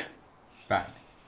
خب آی دکتر کتگوری بندی در واقع برنامه نویسیه و سوال اولم رو می‌خوام به این شکل بپرسم که خود شما با چی قبلا کد زدید و اگر بپرسیم از شما که زبون برنامه نویسی اصلی شما یا اون چیزی که به قول معروف باش حال می‌کنید چی هستش اسم کدوم زبون رو می‌برید ببینید من خب background م که گفتم بله. چیز بوده electrical بوده یا گرایش الکترونیک بودم بله. خب بخش زیادی از زمان ما اصلا نوشتن برنامه برای میکرو و اینا بوده مثلا ربات بسازیم توی BASCOM توی CodeVision به زبان حالا نزدیک به C کد کنیم.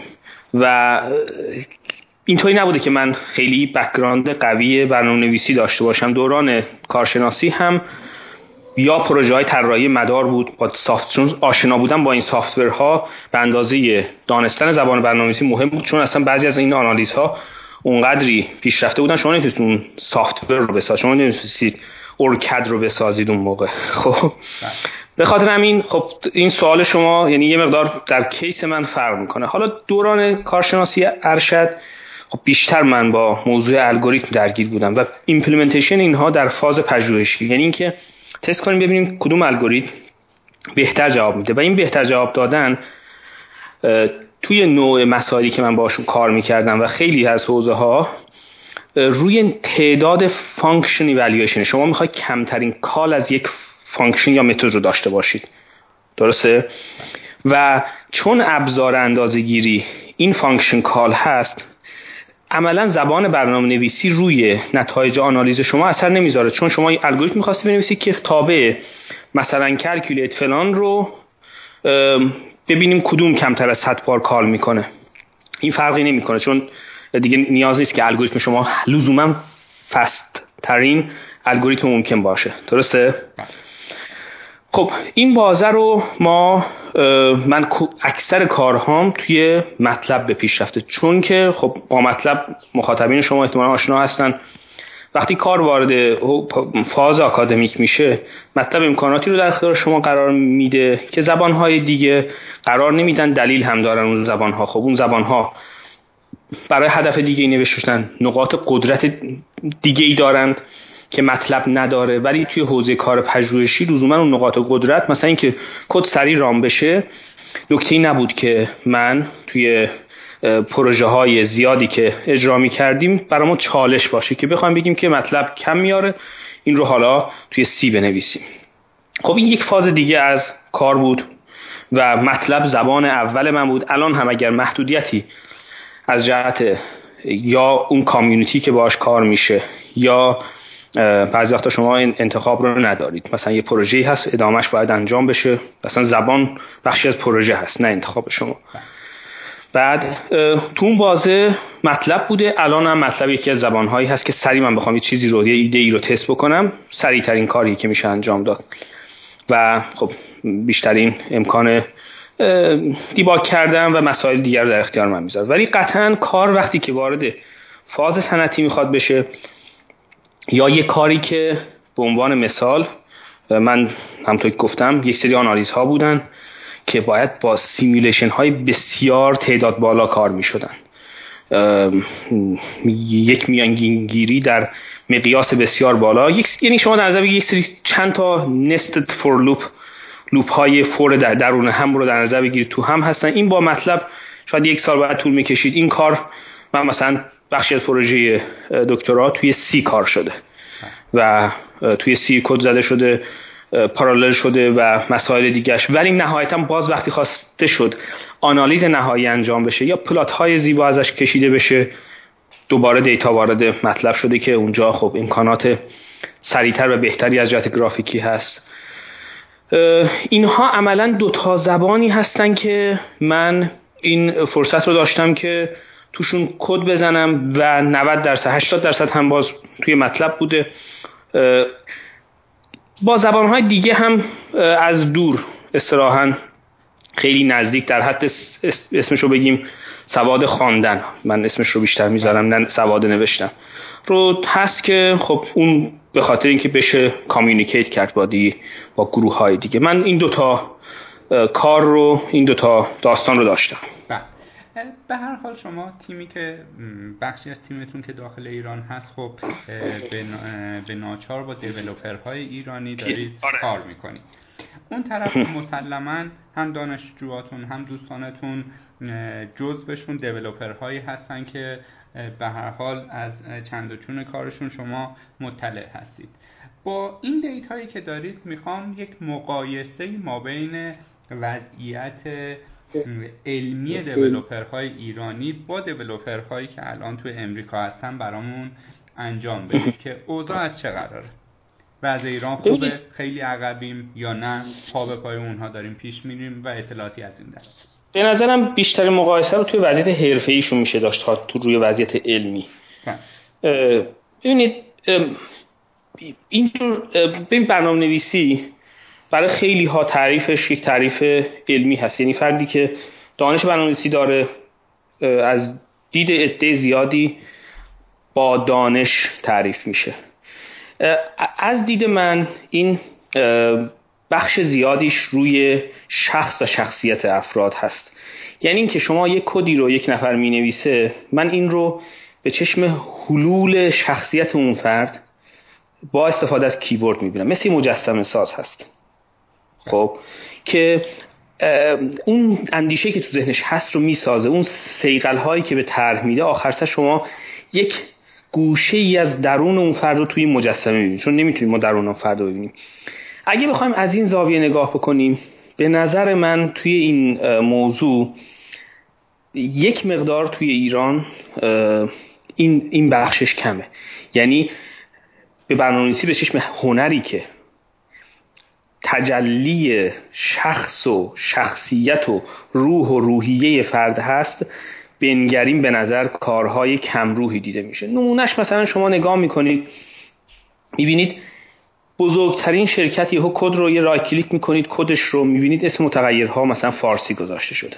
بله. خب این چیزی نیست که این دیگه ما با در مورد if و for و object این فرد صحبت نداریم. این کلاس برنامه‌نویسیه این شخصیت برنامه‌نویسیه شما نگاه می‌کنید یه اسم متغیری جابجا. پروژه کار می‌کنه. OK اتفاقا مشکلم هم همینجاست کار نکنه بهتر از اینه. پروژه کار می‌کنه ولی شما اون استایل رو نمی‌بینید. یا این من جنرال صحبت نمی کنم و احتیانا برنامه های خوب خیلی زیاد داریم. من می‌خوام فقط یه بخش از مشکل رو بولد بکنم بیشتر از اون چیزی که بزرگ هست حتی بزرگترش بکنم که یه قدم بشه جلوتر رفت. وگرنه به این معنی نیست که یک کلی سازی صورت بگیره. یا موضوعات حرفه‌ای مثل تعهد و اینکه کار رو منظم سر زمان اینجور مسائل رو کنار هم قرار بگیره به نظرم یک عقب ماندن از دنیا رو ما داریم. ولی اینا رو در نظر نگیریم به نظرم نه. چیزی کم نداره. استعداد برنامه‌نویسی ایرانی چیزی کمتر از استعداد برنامه‌نویسی خارجی نداره. چون که این تیکش به شدت اولا در حال تغییر هست به شدت. یعنی حتی هم فرض کنیم عقب باشه شما می‌تونید سریع خودتون رو برسونید. اگرم جلو باشی سریع می‌تونید عقب بیفتید. این تکان ها خیلی زیاد هست تو این حوزه. و خب برنامه‌نویسی خوب هم زیاد داریم. ولی همونطور که من گفتم بیشترین در تجربه همکار شما می‌بینید که یه کاری تنظیم میشه برای فلان تاریخ سه ماه بعدش هم انجام نمیشه. درست. سه ماه بعد. این این چیزیه که این رو بیشتر روش باید کار بشه وگرنه فور و ایف و اینا مشکلی نداره. همش درسته. درسته. ما وقتی که کورس های دانشگاهی رو در واقع میگذرونیم خب یک سری الگوریتم هایی هستن که استاد دانشگاه بهمون درس میده مثل هشت وزیر و غیره. یه آدمی هم هست که آکادمیک درس نخونده و نمی‌تونه این الگوریتم رو بنویسه ولی به جاش می‌تونه کدی بنویسه که باهاش می‌تونه پول در بیاره. حالا آیا چنین دانشی می‌تونه معیار انتخاب ما بین یک دیولوپر خوب و بد باشه یا نه؟ چنین معیاری اساسا اشتباهه. اصلا این مقایسه هست. بله. خب ببینید آره. هم می‌تونه هم نمی‌تونه. باید ببینیم برای کجا می‌خوای ببینید شما می‌خواید توی مصاحبه گوگل شرکت بکنید. آره یه الگوریتم جستجو از شما پرسیده میشه. یعنی من از دوستان بودن سوالاشون رو بررسی کردم دیدم. از شما سوالی که پرسیده میشه این این ماتریس رو داریم این عدد رو می‌خوایم توش جستجو کنیم. اینکه binary search رو یه نفر بدونه یا ندونه برای شرکتی مثل گوگل می‌تونه مهم باشه. چرا؟ نه اینکه کسی که این رو نمی‌دونه به درد نخواهد خورد ولی اونقدر شرکتی مثل گوگل این جذبه رو داره که همون افرادی که اون یکی دانش رو دارن. یعنی مثلا همون فردی که مثلا شما اشاره کردید یک کدی نوشته یک موضوعی هست. این فرد علاوه بر اون هشت وزیر رو هم کد می‌کنه. یعنی اینکه باید ببینیم برای کجا هست. مثلا یک شرکت توی ایران در شرف تاسیس هست. ممکنه که بخواد آکادمیک تست بگیره. خب این کم میاد. ولی یه شرکتی مثل گوگل که شما قرار توی اتاقی قرار بگیری که باهوشترین نیستید. یعنی هم یعنی همه رو همون چیزی که هست شما دارید یک استعداد دیگه هم دارن یک بخش دانش دیگه هم دارن. دانستن مسئله هش وزیر میشه اصطلاحا به یه بسم الله داستان. مثل ببینید یک مثل یک مثال در نظر بگیریم. فرض کنید یک نفر آمریکایی رو در نظر بگیرید. اینکه شما از ایشون بپرسید اسم دو امام اول رو از مثلا مذهب شیعه بدونند خیلی موضوع زیادیه برای ایشون. ولی شما دیگه توی ایران دیگه یک نفر تا شیش رو نتونه بره یه مقدار مشکل داره دیگه درسته؟ یعنی باید ببینیم که کجا تمرکز رو چی هست کجا ما می‌خوایم استفاده بکنیم. شرکت چهار نفره تو ایران هست نه هشت وزیر نباید محل استاپ باشه. ولی یه شرکتی توی ایران می‌خواد یه کار سنگین بکنه که قرار محصولش حتی توی ظرف با گوگل باشه این افرادی که دورش جمع میشن نباید بگن وزیر برای ما اون دره ترسناکی هست که بهش وارد نمیشیم. نه دیگه این به بسم الله داستان میشه اون موقع. یعنی پاسخ دو بچه داره کاملا. یعنی همون فر باید جلو بره هم نباید این رو بگه که من در جبران اون استعداد می‌خوام یکی باشم ولی می‌خوام یه کار جهانی انجام بدیم. نه دیگه بخوایم از هشت وزیر بترسیم. اون موقع می‌تونیم مثلا یه کار کوچیک تو ایران انجام بدیم یه سیستم حسابداری خانوادگی یه نفر می‌خواد بنویسه. یه مدیریت رستوران می‌خواد بنویسه. خب هشت وزیر نمی‌خواد. و شما یه چیزی بنویسی که مثلا با استک چیز کنه با این سیستم های بزرگ دنیا زندسک و چه می‌دونم اینا رقابت کنید دیگه. افرادی رو باید جمع بکنید که هشت وزیر براشون نه وزیر هم باشه مشکلی نیست. جایی تو صحبتاتون اشاره کردید که برادران پرتوبی در واقع یه کار بزرگ رو توی امریکا شروع کردن حالا یه چیزی هم درست کردن hour of code یا زنگ کد نویسی آره. که من جایی با دوستان مزاح می‌کردم که اون زمانی که ما می‌رفتیم مدرسه یک زنگی داشتیم به اسم آمادگی دفاعی. که تفنگ بهمون می‌دادن چجوری دشمن رو بکشیم. بعد یه کشور مترقی مثل آمریکا میاد لپتاپ میده به بچه میگه چجوری با یه لپتاپ دنیا رو تغییر بدیم. این تفاوت یه کشور جهان هشتم با جهان اول. حالا به غیر از اینا شرکت بزرگی مثل گوگل اپل و غیره اومدن سرمایه گذاری می‌کنن روی آموزش برنامه نویسی به بچه ها یعنی اپل شدیدا داره اکوسیستم iOS و Swift رو در واقع بین بچه ها جا میندازه گوگل به سهم خودش. این کار رو می‌کنه و به نوعی میشه گفت که همونجور که مایکروسافت تحقیقی انجام داد که تا چند سال دیگه یک کشوری مثل امریکا یک میلیون فرصت شغلی برنامه نویسی داره که براش برنامه نویس نداره. و دانشگاه فقط 400 هزار تاش رو دارن تأمین می‌کنن. و این بله. نیازی هست که اونا احساس کردن. ولی باز ما چون که همیشه از دنیا عقبتر حرکت کردیم الان چه نیازی رو نمی‌بینیم. روزی می‌فهمیم که یه کوچولو شاید دیر شده باشه. من یادم زمانی که ما بچه بودیم می‌گفتن هر کسی زبان و کامپیوتر بلد نباشه سال 2020 سواده الان یه آقایی مثل میشل رسنیک استاد دانشگاه MIT که زبون اسکرچ رو که برای بچه ها هست ابدا کرده میگه در حال حاضر کسی که برنامه نویسی بلد نباشه ما می‌تونیم لیبل بی سواد رو روش بزنیم. درسته. دقیقا همینطور. دیدگاه شما چیه؟ اونجا دقیقا این موضوع داره لمس میشه که دارن روی بچه ها سرمایه گذاری می‌کنن. چون اعتقاد دارن حتی این بچه من اگر بخواد نقاش هم بشه ولی اگر دید الگوریتمیک داشته باشه تفکر انتقادی داشته باشه باز تو نقاشی موفق تر میشه. نسبت به کسی که برنامه نویسی بلد نیست. خب ببینید اولا یه نکته در نظر بگیریم. ما خیلی وقتا این عبارت ما و اونها رو خیلی زیاد استفاده می‌کنیم. بله. یعنی که فکر می‌کنیم که یک مغز تصمیم گیری اونور هست که یک سمت میره و یک سمت مغز تصمیم گیری هست که در جامعه ما هست و یه سمت دیگه ای میره. خب به نظر من اول این رو ریشتن بررسی بکنیم که یار به صورت ریشه بررسی بکنیم. ریشتن فکر کنم درست نیست. آره آره. این از اون چیزهای رایج هست. اشتباهات رایج. نکته که هست اینه که ما اون چیزی که اتفاق میفته در کشوری مثل آمریکا و به نظرم یکی از جذبه های نوع معماری این کشور هست اینه که اتفاقات به صورت ریل اتفاق می واقعی هستن. یعنی مثلا شما شاید بود خیرخواهی تو این موضوع ببینید. بگید که مثلا ما این دلسوز رو اونجا داریم اینجا نداریم. اتفاقا بود داستان اینه که الان مثلا می‌بینیم شرکت مایکروسافت یا گوگل یا شرکت دیگه. میاد روی آموزش کودکان اینجا سرمایه گذاری می‌کنه. این به خاطر کودک نیست. به خاطر چیه؟ به خاطر اینکه پروژه کم آورده. پروژه به استعداد نمی‌رسه. یعنی چی؟ یعنی اینکه شما بخواید یه حرکت پایداری تو کشور دیگه مثل ایران داشته باشی مثل این نیاز به خیراندیش لزوما نداری که. چون یکصد سال با خیراندیشی به پیش رفته. شما نیاز داری یک شرکتی داشته باشی تو ایران که اونم کم بیاره که نمیاره. مشکلینه خب. یعنی اینو ما حواسمون باشه که خیلی وقتا ما فکر می‌کنیم مثلا آلمان فلان کشور دیگه ما اون اون خیراندیش هایی که اونجا هستن رو نداریم. نه. ما سنتمون به جایی نمی‌رسه که کم بیاره. به خاطر خودش به خاطر یعنی خیلی مهمه. اینکه نفع شرکت ها در رشد برنامه‌نویسی کودکان باشه. این نکته مهمیه. شما تو ایران بخواید این کار انجام بدید باید برید تقاضای بودجه بکنید. خب دقیقا تفاوت همینه.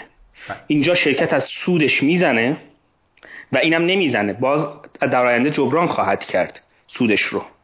خب میاد به خاطر اینکه اکوسیستم خودش قوی بشه به خاطر اینکه اصطلاحا جنگ جا انداختن بین زبانهای برنامه‌نویسی هست. میاد روی برنامه‌نویسی کودکان کار می‌کنه. پس این رو هم حواسمون باشه که اگه بخوایم یه همچین چیزی رو به صورت بنیادی ما حل بکنیم راهش این نیست که البته خوبه. به صورت موقت ما باید از اونایی که خیراندیش هستند آینده رو می‌بینند استفاده بکنیم ولی خیراندیش ها یه جا تموم میشن. خودشون هم تموم نشند بلندی صداشون یه جا تموم میشه. بله. بلندی صداشون تموم نشه انرژیشون از دست میره. شرکت شرکت ها رو باید بزرگ بکنیم. یعنی باید فرادرس کاپریلا دیجیکالا اسنپ باید کم بیارن التماس کنن بیفتن دنبال تلنت پیدا نشه.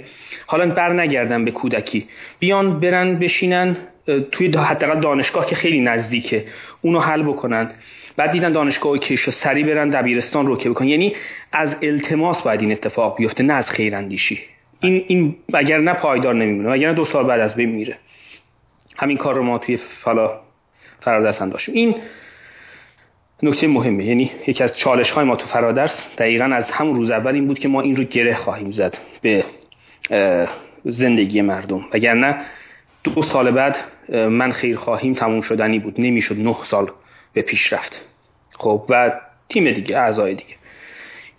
این رو حتما آدرسش رو درست بدیم. ما گوگل رو می‌خوایم که این رو ایجاد بکنیم پس برای همین اگه شرکتی تو ایران هست که یک کوچولی شبیه گوگله باید پشتش رو بگیریم بزرگ بشه اون کم بیاره اون مجبوره به خاطر بلند شدن خودش ما رو بلند کنه. این به کنار. نکته دیگه بله. اینکه کودکان آینده نیاز خواهند داشت. برنامه‌نویسی رو به عنوان سواد پایه به عنوان سواد چون سواد اون چیزی که ما تو مدارس یاد میدن قبل از دانشگاه برای زندگیه. خب اینه که با بدون داشتن این سواد احساس میشه که زندگی فرد مختل میشه. ما به این میگیم سواد. کسی که این نداشته باشه بهش میگیم بی سواد. یعنی چی؟ یعنی که نتونه با محیطش با میانگین جامعه خودش به پیش بره. حالا اگه به سوادش اضافه کرد اون میشه سواد حرفه‌ای یا سواد علمی یا غیره که مثلا مرزش رو گذاشتیم دانشگاه. اون فرد می‌خواد نه تنها از جامعه عقب نمونه بلکه جامعه را یه مقدار بکشه جلو. الان با این وضعیتی که اتفاقاتی که داره میفته. 3D پرینتینگ داره اتفاق میفته. به صورت یعنی می‌خواد وارد زندگی ها بشه IoT یا اینترنت اشیا می‌خواد وارد زندگی ها بشه. این خونه ای که من الان توش زندگی می‌کنم این براش توی برای زندگی کردن توی این خونه نیاز به دانش برنامه‌نویسی نداره. یه دست می‌خواد که بتونه در رو باز کنه. همین. بیشتر از این چیزی نیاز نیست. ولی فکر می‌کنم اینترنت خونه پنج سال دیگه یا ده سال دیگه لزوما با دست و پا نشه توی خونه زندگی کرد. باید میشه زندگی کرد میشه زنده موند ولی نمیشه به بهره برداری از یه خونه رسید. خونه نشد مدرسه ممکنه. ممکن که میگم به خاطر احتیاطه. قطعا اتفاق میفته نکته که از آره ما باید روی کودکان به شدت از الان سرمایه گذاری بکنیم. اونهایی که مدرسه سازی می‌کنن. ما کامیونیتی قوی مدرسه ساز داریم تو ایران. می‌دونید که خب خیلی ها به صورت خیراندیشانه وارد موضوع مدرسه سازی میشن. ما بارها با افرادی که خیر مدرسه ساز بودن صحبت کردیم گفتیم که شما به اندازه سیمانش به کنار به اندازه پول آجرهای مدرسه در اختیار بذارید ما پنج تا آموزش برنامه نویسی رو رایگان بکنیم. ولی اون تجسم یعنی این خیراندیشی تجسمگونه متاسفانه فرهنگش بوده. من نمیگم کار این حساب کسی که اون مدرسه هم نساخته کار منفی است. ولی این حساب کسی که می‌تونست یه کاری بکنه که کل هفتاد میلیون کودکان بتونن به آموزش برنامه‌نویسی دسترسی داشته باشند ما متاسفانه این بینش رو نداشتیم. در حالی که شما برید پروژه خان آکادمی رو نگاه بکنید پنج میلیون دلار فقط بیل گیتس و foundation بیل گیتس در اختیار خان آکادمی قرار میده که بهتر از مدرسه ساختنه. بله. خب بله. به خاطر همین اگه الان یعنی کسی توی مخاطبین از آشناهاشون یا به صورت جمعی کار خیر خواستن انجام بدن و ندونستن که این کار خیر رو مثلا چطور میشه با میلیون با 5 میلیون با چهل میلیون هر چقدر بسته به وسط اصلا صد هزار تومن چطور میشه یه کار خیر با وسط بالا داشت من آدرس رو میگم خانا... سکان اکادمی بیان حمایت بکنن چهار تا مطلب خوب نوشته بشه. بیان فرادرس هر درسی رو خواستن انگوش بذارن روش بگم من می‌خوام حامی این درس بشم ما اون درس رو که به خاطر تامین هزینه ها مجبوریم 13 هزار تومن از دانشجو بگیریم به حمایت اونها همون درس رو رایگان می‌کنیم زیرش می نویسیم که این درس چه به اسم چه کسی خواست ناشناس باشه. یعنی ما این مشکل رو داریم.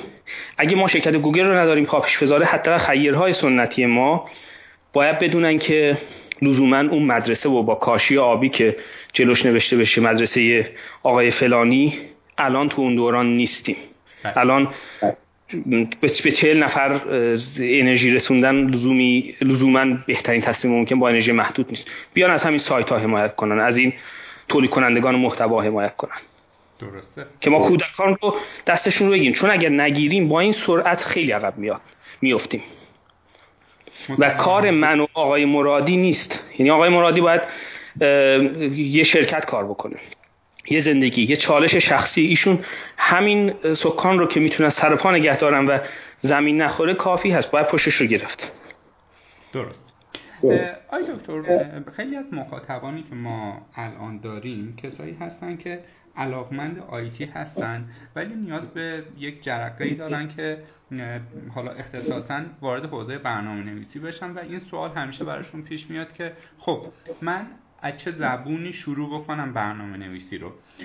ما با آی دکتر کلامی هم که صحبت می‌کردیم ایشون در واقع دیدگاهی که داشتن این که زبان جاوا اسکریپت خیلی پیشرفت خوبی تا الان داشته و آینده بیش از این هم پیشرفت خواهد کرد. دید شما می‌خوایم بدونیم چیه. برای یک آدمی که beginner هست می‌خواد وارد برنامه نویسی شه یک زبونی رو انتخاب بکنه که هم نتایج ملموس بگیره و هم کاربردی باشه اون زبان. درسته. ببینید من به این خیلی شبیه انتخاب رشته هست. یعنی حتی اینجا موضوع اومده وارد رشته کامپیوتر و اینکه کدوم زبان باشه. بعد از این سوال در این مطرحی که من رشته برق بخونم کامپیوتر بخونم تاریخ بخونم جغرافیا بخونم. ببینید خیلی وقتا من اعتقادم اینه من بیشتر از انتخاب ها یعنی مسیرها شخصا اینطوری یا یعنی شخصیتا اینطوری به پیش رفته. من روی طی مسیر خیلی بیشتر تمرکز می‌ذارم. یعنی اگه یه چهار راهی جلوم بود دم دست راست ترین مسیر ممکن رو یا وسط به رندوم. یکیش رو ممکنه برم ولی بیشترین انرژی رو روی دویدن برای رسیدن به انتهای اون مسیر. من صرف می‌کنم. نمیگم بهترین روش ممکن هست. روی انتخاب ها انرژی رو کم می‌کنم ولی در طی طریق بیشتر می‌ذارم انرژی. چون بعضی وقتا ببینید مشکلات دانشجوهای ما خیلی وقتا اینه که چون نمی‌دونن کدوم زبان انتخاب بکنن الان سه سال برنامه‌نویسی شروع نکردن. مثل افرادی هم مثلا ما داشتیم خود من. مثلا خوان زبان حتی معمولی یعنی زبان انگلیسی شروع بکنن. چهار و نیم ماهه که دنبال بررسی اینن که کدوم آموزشگاه خوب کدوم آموزشگاه بده اصلا شما آموزشگاه دم در خونه برید داخل وارد بشید.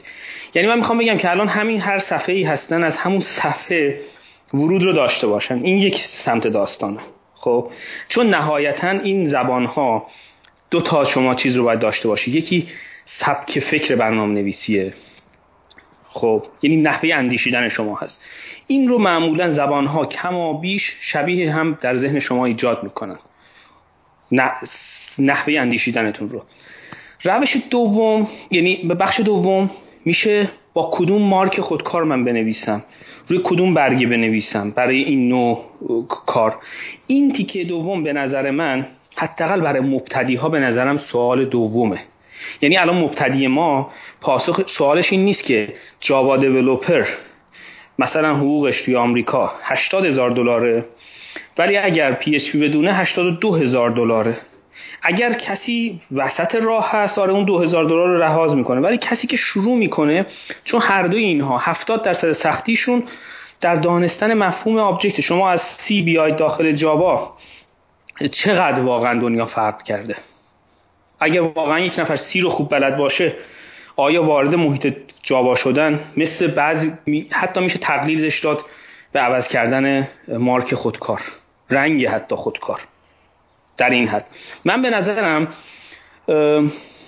این سوال رو اینطوری جواب بدیم که افراد هر آموزشی رو که هر منبعی که دست دم دستشون هست به طور ویژه سی پیشنهاد میشه از سمت من که زبان مادری هست شروع کنم بعد میرن جلو ببینم بازار کار دو سال چون تا شما بخواید یه برنامه‌نویس خوب بشید واقعیت آینده بازار کار ایران ممکنه جابجا بشه شما بازار کار دنیا هم جابجا میشه. و البته و یه نکته نهایی همینه که تو هر کدوم از اینها یک نفر تا لبه به پیش بره مهم نیست که مسیر رو چطور انتخاب شما الان فورترن رو در نظر بگیرید. کم استفاده میشه. واقعا براش بیشتر برای محاسبات علمی ساخته شده بود و نیست.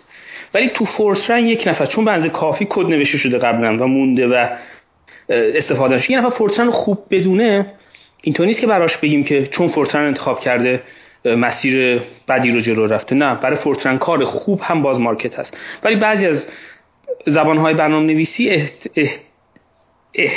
اصطلاحا مطمئنتر safe تر هستن چون community شون بزرگتره. مطلب کار خوب باشید باز پروژه هست. نباشید نیست. به نظرم باید افراد بعد از یادگیری زبان core هسته زبان با هر کدوم که ارتباط بیشتری برقرار می‌کنن مقدماتش رو ببینن برن جلو و تو اون موضوع یه دونه کسی باشن که بشه امضاشون رو گذاشت پای یک کدی. این این مسیرشه. درست. در واقع این بحث برنامه نویسی خودش میشه یک پادکست اختصاصی با شما گپ زده در موردش صحبت کرد ولی خب به ناچار ما اجازه نداریم بیش از این وقت شما رو بگیریم. رو همین بریم سراغ مبحث مهاجرت که خودش کلی جای بحث داره و اولین سوالم از شما اینه چرا آمریکا؟ ببینید آمریکا منظورم چرا شما رفتید امریکا برای ادامه تحصیل و حتی کار؟ ببینید آمریکا دلیلش اینه که خب اولا نمونه های موفق تر زیادتری از آمریکا داشتیم. یعنی اطراف من اساتیدم ضرب و تقسیم که می‌شد من به الگوی مناسب تری تو ذهنم در مورد تحصیلات توی آمریکا رسیده بودم. خب و البته زمانی هم که اومدم این تصویر به نظرم درست بود اتفاقا. و من آمریکا رو به عنوان کشور بزرگ و دارای گنجایش برای کارهای بزرگ می‌دیدم. و یه نکته که بعدم باز روش تاکید شد یعنی متوجه شدم اینه که بله اینجا یک خوبی که من دارم لزوما هم بحث دانشگاهش نیست. لزوما اینطوری نیست که مثلا من حتما اینجا استاد بهتری در دوره دکترا داشتم یا اینجا دانشجوهای بهتری دور برم هستن نسبت به ایران؟ نه اتفاقا شاید هم استاد بهتر توی ایران به صورت حداقل موردی بوده هم دانشجوهای حتی شاید در مواردی بهتر در اون بازی که من خب توی دانشگاه تاپ ایران بودیم نه به صورت اوریج صحبت کنم. یه نکته ای که کشور آمریکا رو متمایز می‌کنه اینه که بحث راحل نیست بحث صورت سواله. ببینید شما تو این کشور داده زودتر منفجر میشه. به خاطر همین شما زودتر به مشکل data برمیخورید و زودتر با موضوع و مبحث big data با پوست استخونتون آشناتر میشید. یعنی اینکه حتی شخص من به خاطر مثلا زندگی و خیلی هم ممکنه که آرزوشون باشه که مثلا می‌دونم ممکنه باشه. آمریکا باشم فکر می‌کنم مثلا خیلی شرط زندگی بهتر. نه من زندگیم تو ایران از اینجا هم بهتر بوده. خب چیزی که من اینجا هستم اینه که من با با مشکلات سه سال زودتر آشنا باشم یعنی من به خاطر مشکلات آمریکا اینجام نه به خاطر راه هاش راه هاش هم کمک می‌کنه به من. چون این مشکلات برآمده از راه من گفتم دنیا به مدت مدیدی طوری زندگی شده که شما مثل فرشی بلند که می‌کنید پایینش گرد و خاکه. گرد و خاک بلند می‌خواید بکنید کاشی زمین کنده میشه زمین کنده میشه از زیرش کلی باز زباله میاد بیرون. یعنی من توی آمریکا چیزی که برام فراهمتر هست اینه که مشکلات دنیا رو دو سه سال زودتر ببینم. مشکلات آموزشی که توی ایران الان اتفاق میفته سه سال پیش تو آمریکا اتفاق میفته مشکل سوشال نت شما فکر می‌کنید مثلا social network نوشتن کار یعنی الان یک نفر تو ایران هم می‌تونه social network بنویسه. ولی وقتی که هنوز اینترنت نیومده و هنوز ایمیل راه نیفتاده ایده social network نمی‌تونه حتی اگر به ذهن کسی برسه شما اگر سرویسش رو ارائه بکنید مردم پس می‌زنن. خب؟ توی آمریکا شما این امکان رو داشتید و دارید فعلا در حال حاضر که مشکلات بزرگ دنیا رو زودتر از نزدیک ببینید. مثل کسی که لذت می‌بره بغل یک پرتگاهی باشه تماشا کنه. محل مشکله. ببین آمریکا محل مشکلات. مشکلات بزرگی که دو سال دیگه جای دیگه ظهور خواهند کرد. بعضی وقتا هم همینجا حل میشن جای دیگه حتی ظهور هم نمی‌کنند بله. با مد نظر قرار دادن این موضوع که بعد از انتخاب آقای ترامپ شرایط برای ورود ایرانیا سختتر شد. حالا اگر من نوعی علاقمند به ادامه تحصیل تو دانشگاه معتبر حالا اختصاصا امریکایی و در کنارش اروپایی باشم چه توصیه ای شما دارید برای آدمایی مثل من؟ ببینید نیاز که ببینید ورود به آمریکا سختتر بشه. خب برای کسی که مستعد هست همیشه تقاضا هست.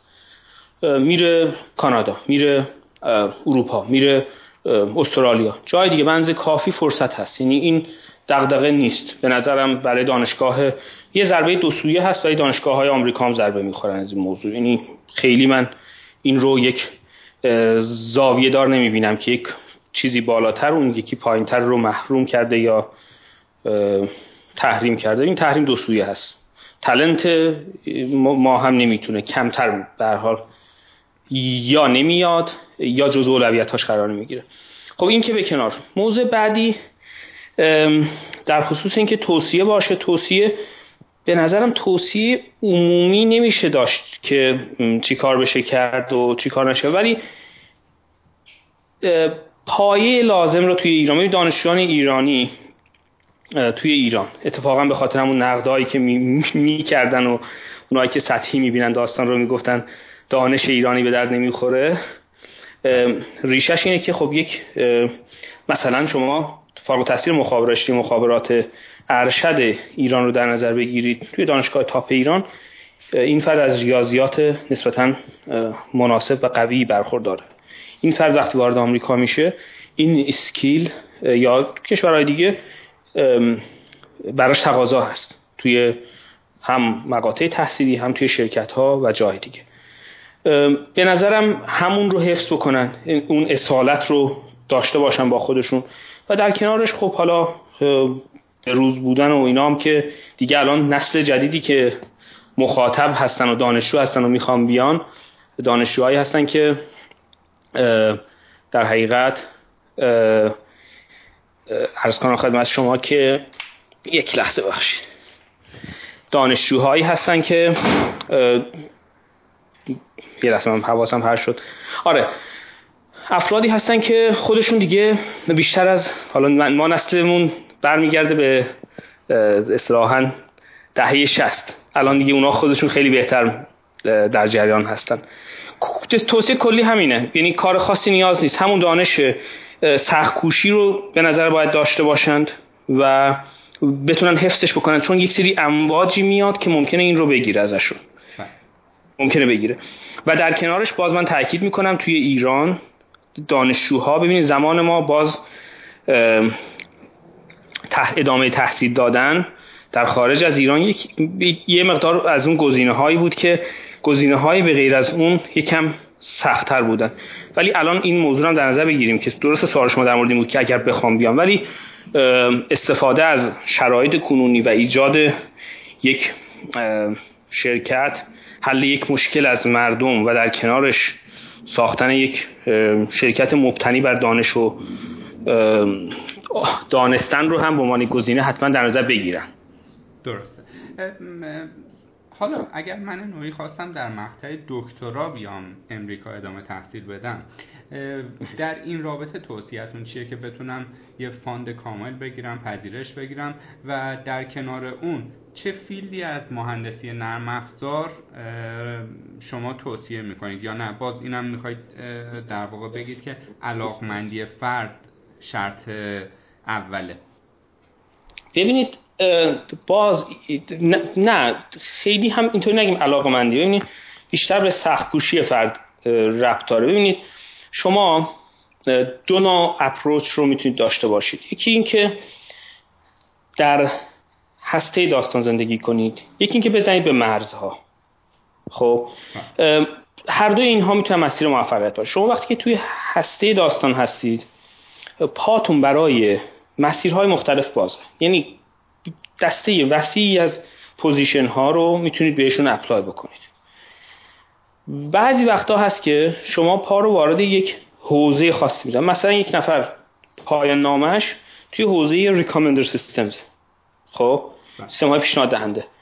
این فرد نسبت به کسی که در هسته موضوع بوده روی کلیت هوش مصنوعی کار می‌کرده تعداد position کمتری داره ولی در کنارش اگر position ی باشه که ریکامندر سیستمز بخواد این فرد جذابیت بیشتری داره. چون آماده هست مسئله رو آماده هست. خیلی وقتا پروژه هایی که گرفته میشند اونقدر زمان ندارن که بتونن افراد رو تازه منتظر باشن که داستان رو بخونه و ببینه که چی هست. من به نظرم کار شاخص یک نفر تو ایران انجام بده.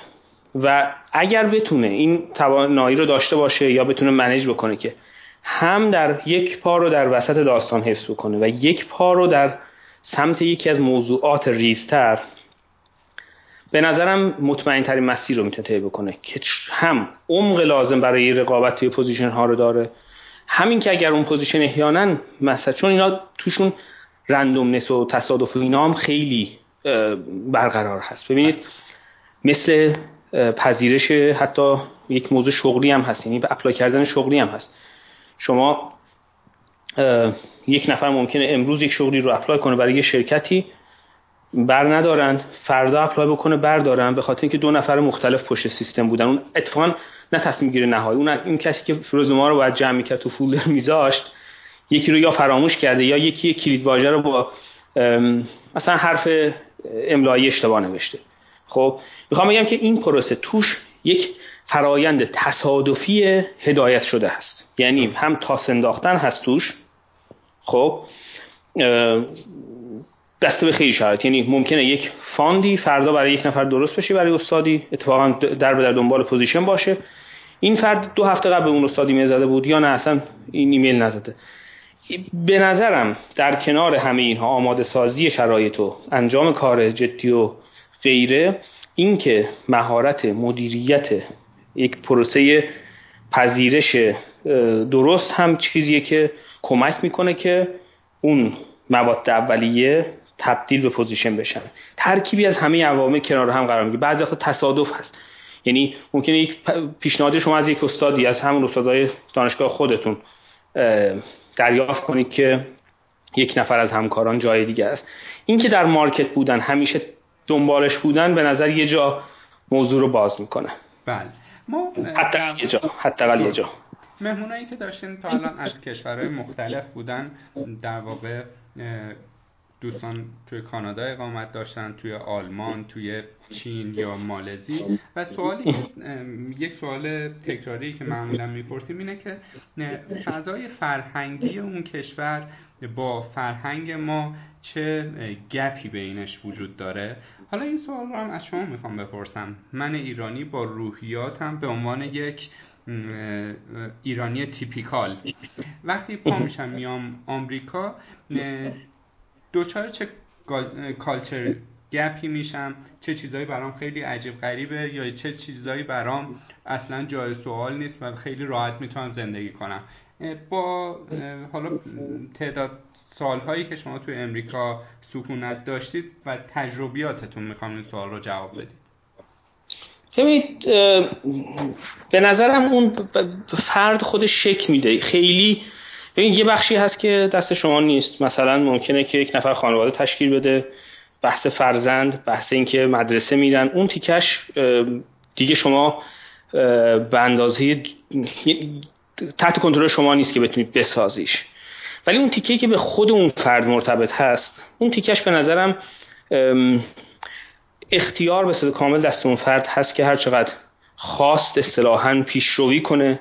هر جا هم خواست شما هم می‌تونید یک اصطلاحا ساب کالچر اینجا تشکیل بدید یا وارد یک سری ساب کالچر هایی بشید که حتی خیلی احساس نکنید تفاوت کرده. چون قراره که شما با ده نفر در ارتباط باشیم. ما نمی‌خوایم با 300 میلیون که سلام علیک داشته باشیم. بله. خب این یک بخش داستان هست. یعنی شما می‌تونید اگر دیدید بزرگتر میشه داستانی بزرگتر می‌کنید گروه رو گروه تغییر می‌کنه اینا رو به نظرم خود فرد و اتفاقا این انتخاب هست حداقل در بسیاری از شهرهای بزرگ شاید یه شهر کوچیک شما نتونید این انتخاب رو داشته باشید. ولی یه بود دیگه یه اون بخش مهاجرت دیگه. یعنی مهاجرت هم به همین هاش هست که شما وارد محیط جدیدی میشید با ارزش های جدیدتر. بخشیشون رو در مقابلشون شما silent هستید اون ارزش هم در مقابل شما silent ن. بخشیشون ممکنه یه تضادهای خیلی کوچیکی داشته باشید. بعضی جا ممکن تضاد بزرگ باشه. اون موقع شما باید ببینید که پذیرش اون ارزش به چه صورت هست. اگر خیلی زیاده خب شما اون جامعه رو براتون مناسب نیست. اگر کمه خب کم کم وارد میشه. اتفاقا از این اصطلاحا اسمش رو بذاریم ازدواج فرهنگی بله. هست که گاهن اندیشه نوتری ایجاد میشه و با توجه به اختلافات سیاسی که بین دولت های ایران و آمریکا هست آیا اون نگرش دولت آمریکا که بر علیه ایران هست به مردم امریکا هم تامین داده شده که شمایی که تا می‌فهمن توی پاسپورت خورده ایرانی یه بار نگاهشون تغییر بکنه یا به خاطر حملات تروریستی که مسلمان ها انجام میدن یه بار لیبل خاصی روی شما بزنن یا نه؟ انقدر به سطحی از فرهنگ و شعور رسیدن که این قضایی رو از هم راحت می‌تونن مردم عامی آمریکا تمیز بدن. ببینید بستگی داره شما کجا زندگی بکنید کجا باشید. شما برید سیلیکون ولی اصلا اون قشر دیگه در اقلیت هستن. یعنی کل ناحیه رو هندی ها چینی ها و دیگر این اصلا بخشی از ژن اونجا هست. این میزان تنوع. ولی شاید وارد مراکز بشید که قسمت مرکزی بشید توی مثلا کشوری مثل آمریکا یا جای دیگه. خب این رو معکوسش رو ببینید به نظرم برای کسی که تا زندگیش توی دانشگاه هست افرادی که دو شما باشون مواجه هستید اصلا همین مسیر رو اومدن. و می‌دونن شما اسست و ولیوی این دانشگاه هستید این شرکت هستید. ولی خب شما وارد بخش های غیر سنتی غیر دانشگاهی بشید اون بخشی که اونجا مثلا هر دو درصد مثلا غریبه به نظر هستن. خب اونا هم به خاطر اینکه در اصلا با تعامل نداشتن یک ممکن ترس طبیعی هم داشته باشن. ولی چون من توی محیط دانشگاه بودم استادم توی دوران دکترا از 15 نفر آزمایشگاه هفت نفرشون رو ایرانی انتخاب می‌کرد. قطعا این نمی‌تونه فوبیا داشته باشه نسبت به همچین گروه خاص. وگرنه نصف یک آزمایشگاه رو انتخاب نمی‌کرد از دانشجوهای ایرانی. و شما برید توی شرکت ها این رو نمی‌بینید. ولی فکر می‌کنم چرا؟ جاهای دیگه برید که مردم این طبیعی, طبیعی به معنی نیست که توجیه پذیره طبیعی به معنی اینه که این اتفاق رویدادنی هست توی کشورهای دیگه هم همینطور. هر چقدر افراد چیزو کمتر ببینن شما مگه نمیگیم که از آرتفیشال اینتلیجنس زیادی از پروگرامینگ زیادی میترسن؟ بله. و کسی که دست به کد ببره که نمیترسه. درست. خب این به میزان اکسپوز شدن افراد رفت داره و اتفاقا مخاطب این گروه جدید هم که خب توی فعلا موقتا قدرت رو دستشون می‌گیرن اون گروهی بوده که اصطلاحا تعامل نداشتن و تشویق ترس و ترسیدن بوده در اینها. ولی نه برای من اتفاقی یعنی من ندیدم شخصا تجربه ای رو که بگم این گروه اثر گذاشته اون یکی اصلا نداشته. چون نوع افرادی که من توی محیط فرهنگی باشون کار می‌کنم اصلا مخاطبش نیستن. درست. ما در معرفی شما در واقع گفتیم که شما در حوزه کارآفرینی و استارتاپ هم در واقع دیدگاه هایی دارید نقطه نظراتی دارید. شاهد مثالمون این که در واقع کوفاندر یک استارتاپ کوچیکی به نقل از خودتون به اسم فرادرس بودید که الان در واقع تونسته به درآمدزایی برسه و اهداف نسبتا بزرگی هم داره. قبلا ما صحبت می‌کردیم که می‌خواد یه تحولات عمیقی توی جامعه علمی ایران ایجاد بکنه. در می‌خوایم در واقع یه تعداد سوالاتی که مطرح میشه در زمینه کارآفرینی و استارتاپ رو ازتون بپرسیم. اولین سوالمون این که تعریف شما از استارتاپ چیه؟ ما تو گوگل search که می‌کنیم استارتاپ چیست یک سری تعریف های کلیشه‌ای دانشگاهی میاد که کسب و کار نوپایی است که در عدم قطعیت به سر می‌بره و باید قابلیت که قابلیت مقیاس پذیری داشته باشه از این رو چیزها. آیا شما هم دقیقا چنین تعریفی از استارتاپ دارید یا نه؟ در گام بعدی یک استارتاپ رو کی می‌تونیم بگیم که دانش بنیانه اصلا دانش بنیان یعنی چی؟ ببینید همه هر دوی اینها مفاهیم کشتانی هستن. ببینید کشتان بودن این مفاهیم مثل اون داستان هر کسی از زن خود شد یار من هست. باعث میشه که شما یک ببین شما می‌تونید بگید چی استارتاپ نیست. خب.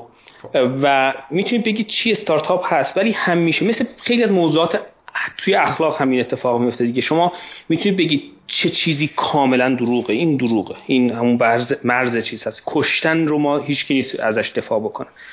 یک سری چیزها هست که حسنات هست. شما می‌تونید خیلی ساده مشخص بکنید. این دیگه خیلی دسته یکی رو گرفتن از خیابون رد کردن. یه جاهایی هست که یک سری سوالاتی مطرح میشه که شما این این pattern recognition سیستم هوش مصنوعی ما گیر می‌کنه. از دو دو, دو سر توضیح هست. این رو ما توی استارتاپ هم زیاد داریم. ببین یه جاهای مشخصا استارتاپه. یه جاهای مشخصا استارتاپ نیست. شما در حینی که حرکت می‌کنید دارید استارتاپ تر میشید یا برعکس حرکت بکنید غیر استارتاپ تر میشید خب؟ ولی قیچی نمیشه گذاشت که اینجا استارتاپ هست یا نیست. ببینید شما الان شرکت ایران خودرو استارتاپ نیست. به یه مثال بزنیم نیست. فورد استارتاپ نیست. یکی از مزیت ها علایم یک استارتاپ رشد سریع. شما بتونید برید سهام شرکت ایران خودرو رو نگاه بکنید. این به زور اگر بتونه با نرخ تورم رشد بکنه ما میگیم خیلی کار خفنی کرده. شرکت های دیگه هم همینطور. یعنی رشد 20 درصد در سال و 15 درصد در سال. منظور تو بازار ایران یا 7 درصد در سال با, اعمال تورم منظورم بود تو ایران. یا 7 درصد در سال در آمریکا یه رشد شرکت سنتیه. این دیگه اصطلاحا میان سال شده. استارتاپ اون زمانیه که یک شرکتی مثلا کی در نظر بگیریم؟ گوگل پنج سال اول سه سال اول که خودشون با کلی نایقینی وارد داستان شدن نمی‌دونن کجا خواهند رفت. در مقابل ایدهشون اگر بگیره خیلی امکان رشد بالایی داره. فیسبوک دو سه سال اول. یا خیلی از این شرکت. مثلا اوبر رو اوبر رو الان میشه گفت از مرز استارتاپ بودن دیگه خارج میشه. شده یعنی. ولی نسبت به گوگل استارتاپ تر هست. یعنی چی؟ هنوز توش نایقینی هست. هنوز ممکنه شکست بخوره. ولی گوگل با شرایط عادی و اتفاقات عادی نمی‌تونه شکست بخوره. در طی زمان می‌تونه از بین بره مثل یاهو. و نمیشه یه شب از بین بره. ولی اوبر هنوز بالا سرش تهدید هست. بالا سرش در مقابل تهدید میزان رشد پیدا کردن. شما سهام شرکت گوگل رو اگر بزنید بذارید من گوگل stock رو من بزنم و نمودار بزنیم مثلا پنج سال اخیر. در پنج سال اخیر سهام گوگل خب از 300 دلار رسیده به 800 دلار. یعنی شما 800 تقسیم بر 850 هست. حدودا 850 900 300 در نظر بگیریم. توی 5 سال دو ماه 6 برابر شده. بله. این عدد استارتاپ نیست. این دیگه استارتاپ نیست.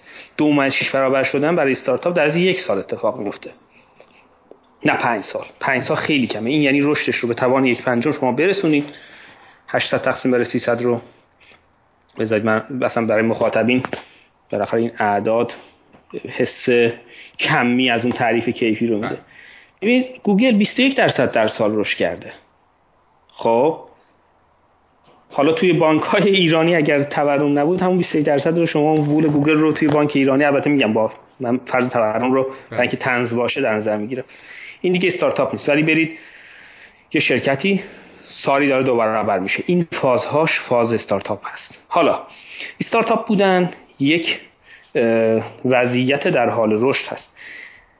ولی متاسفانه یا حالا خوشبختانه مشکلی نداره. ازش مثلا یک دامنه دات کام بالا میاد. میگن ما استارتاپ زدیم. باز مشکلی نداره اشکال نداره. یک لباسی هست همه دوست دارن تنشون بکنن ببینم به چه صورت هست. ولی شما باید به صورت مرتب آمار رشد رو توی این سیستم داشته باشید و یک نکته مهم اینه که این رشد تا یه مدتی با آمار بسیار بالا امکان ادامه داشته باشه و نکته دوم, نکته دوم یا سوم نمی‌دونم چند تا شده تا الان اینه که انتهای مسیر هم یه چیز قابلی باشه.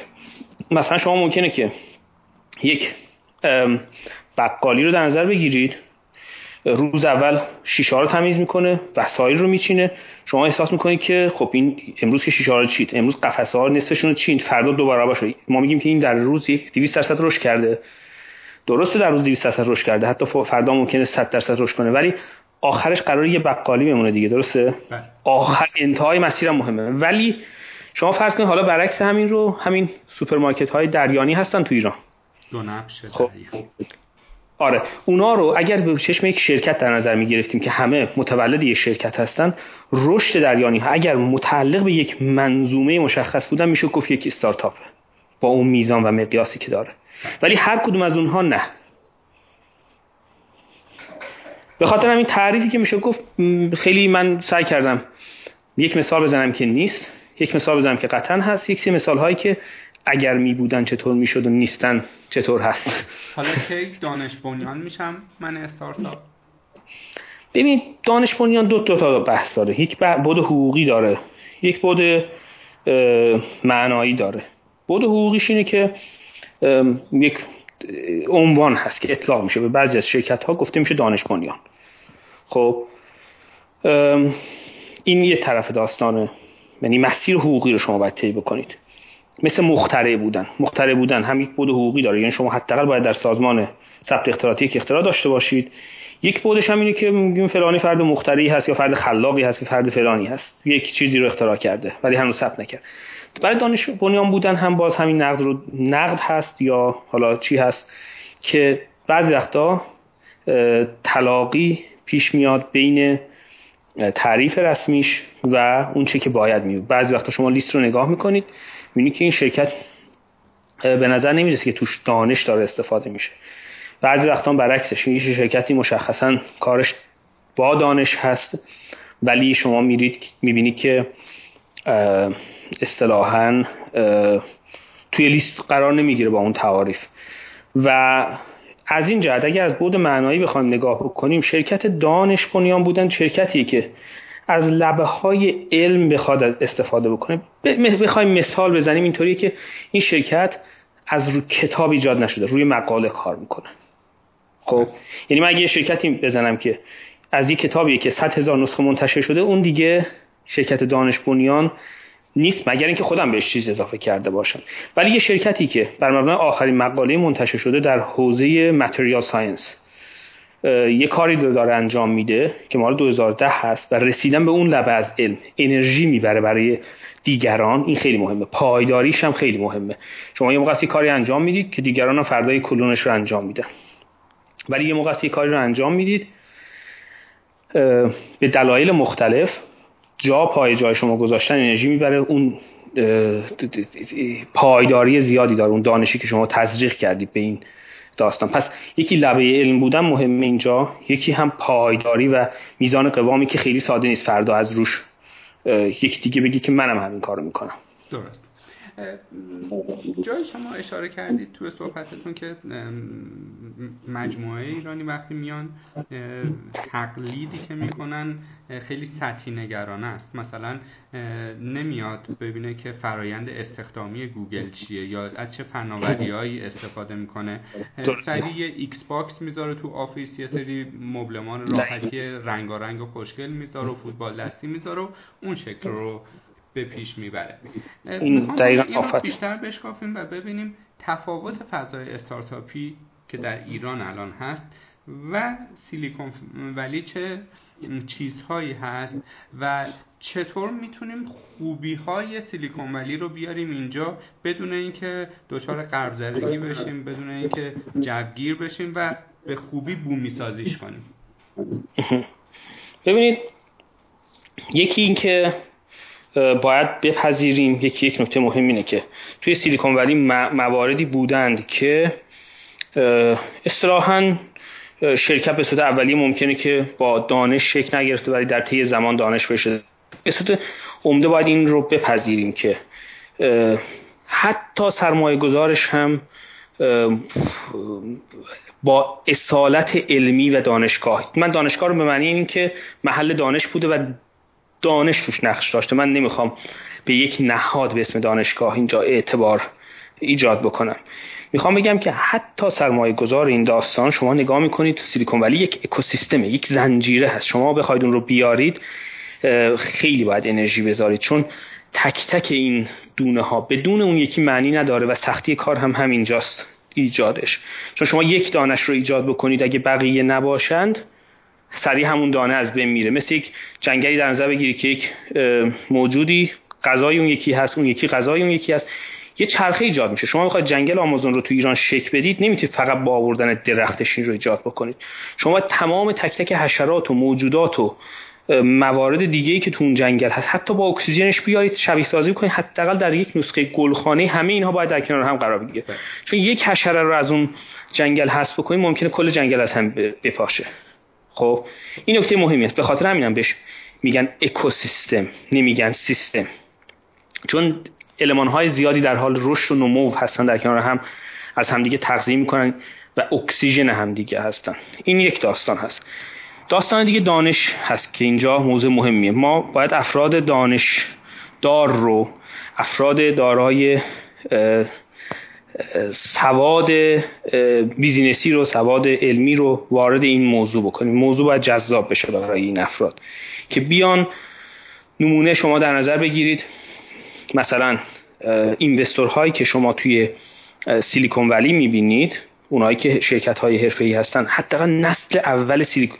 شما برید یک مستند هست توی نتفلیکس در خصوص venture capital یا VC ها.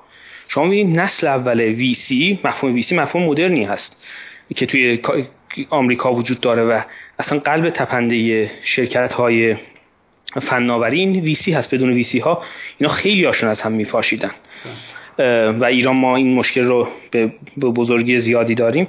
اینه که شما می‌بینید که نسل اول مثلا یک بانکدار از نیویورک بوده توی وال استریت مدتها بانکداری کرده. یعنی شما یه همچین کسی رو وارد داستان می‌کنید که بشه ویسی ما شما می‌بینید توی ایران ویسی هست. بعد بگیم که یه عددی در عرض سه سال دو نیم برابر شده در عرض هر سال چقدر روش اومده ایشون سک نمی‌کنن. بله.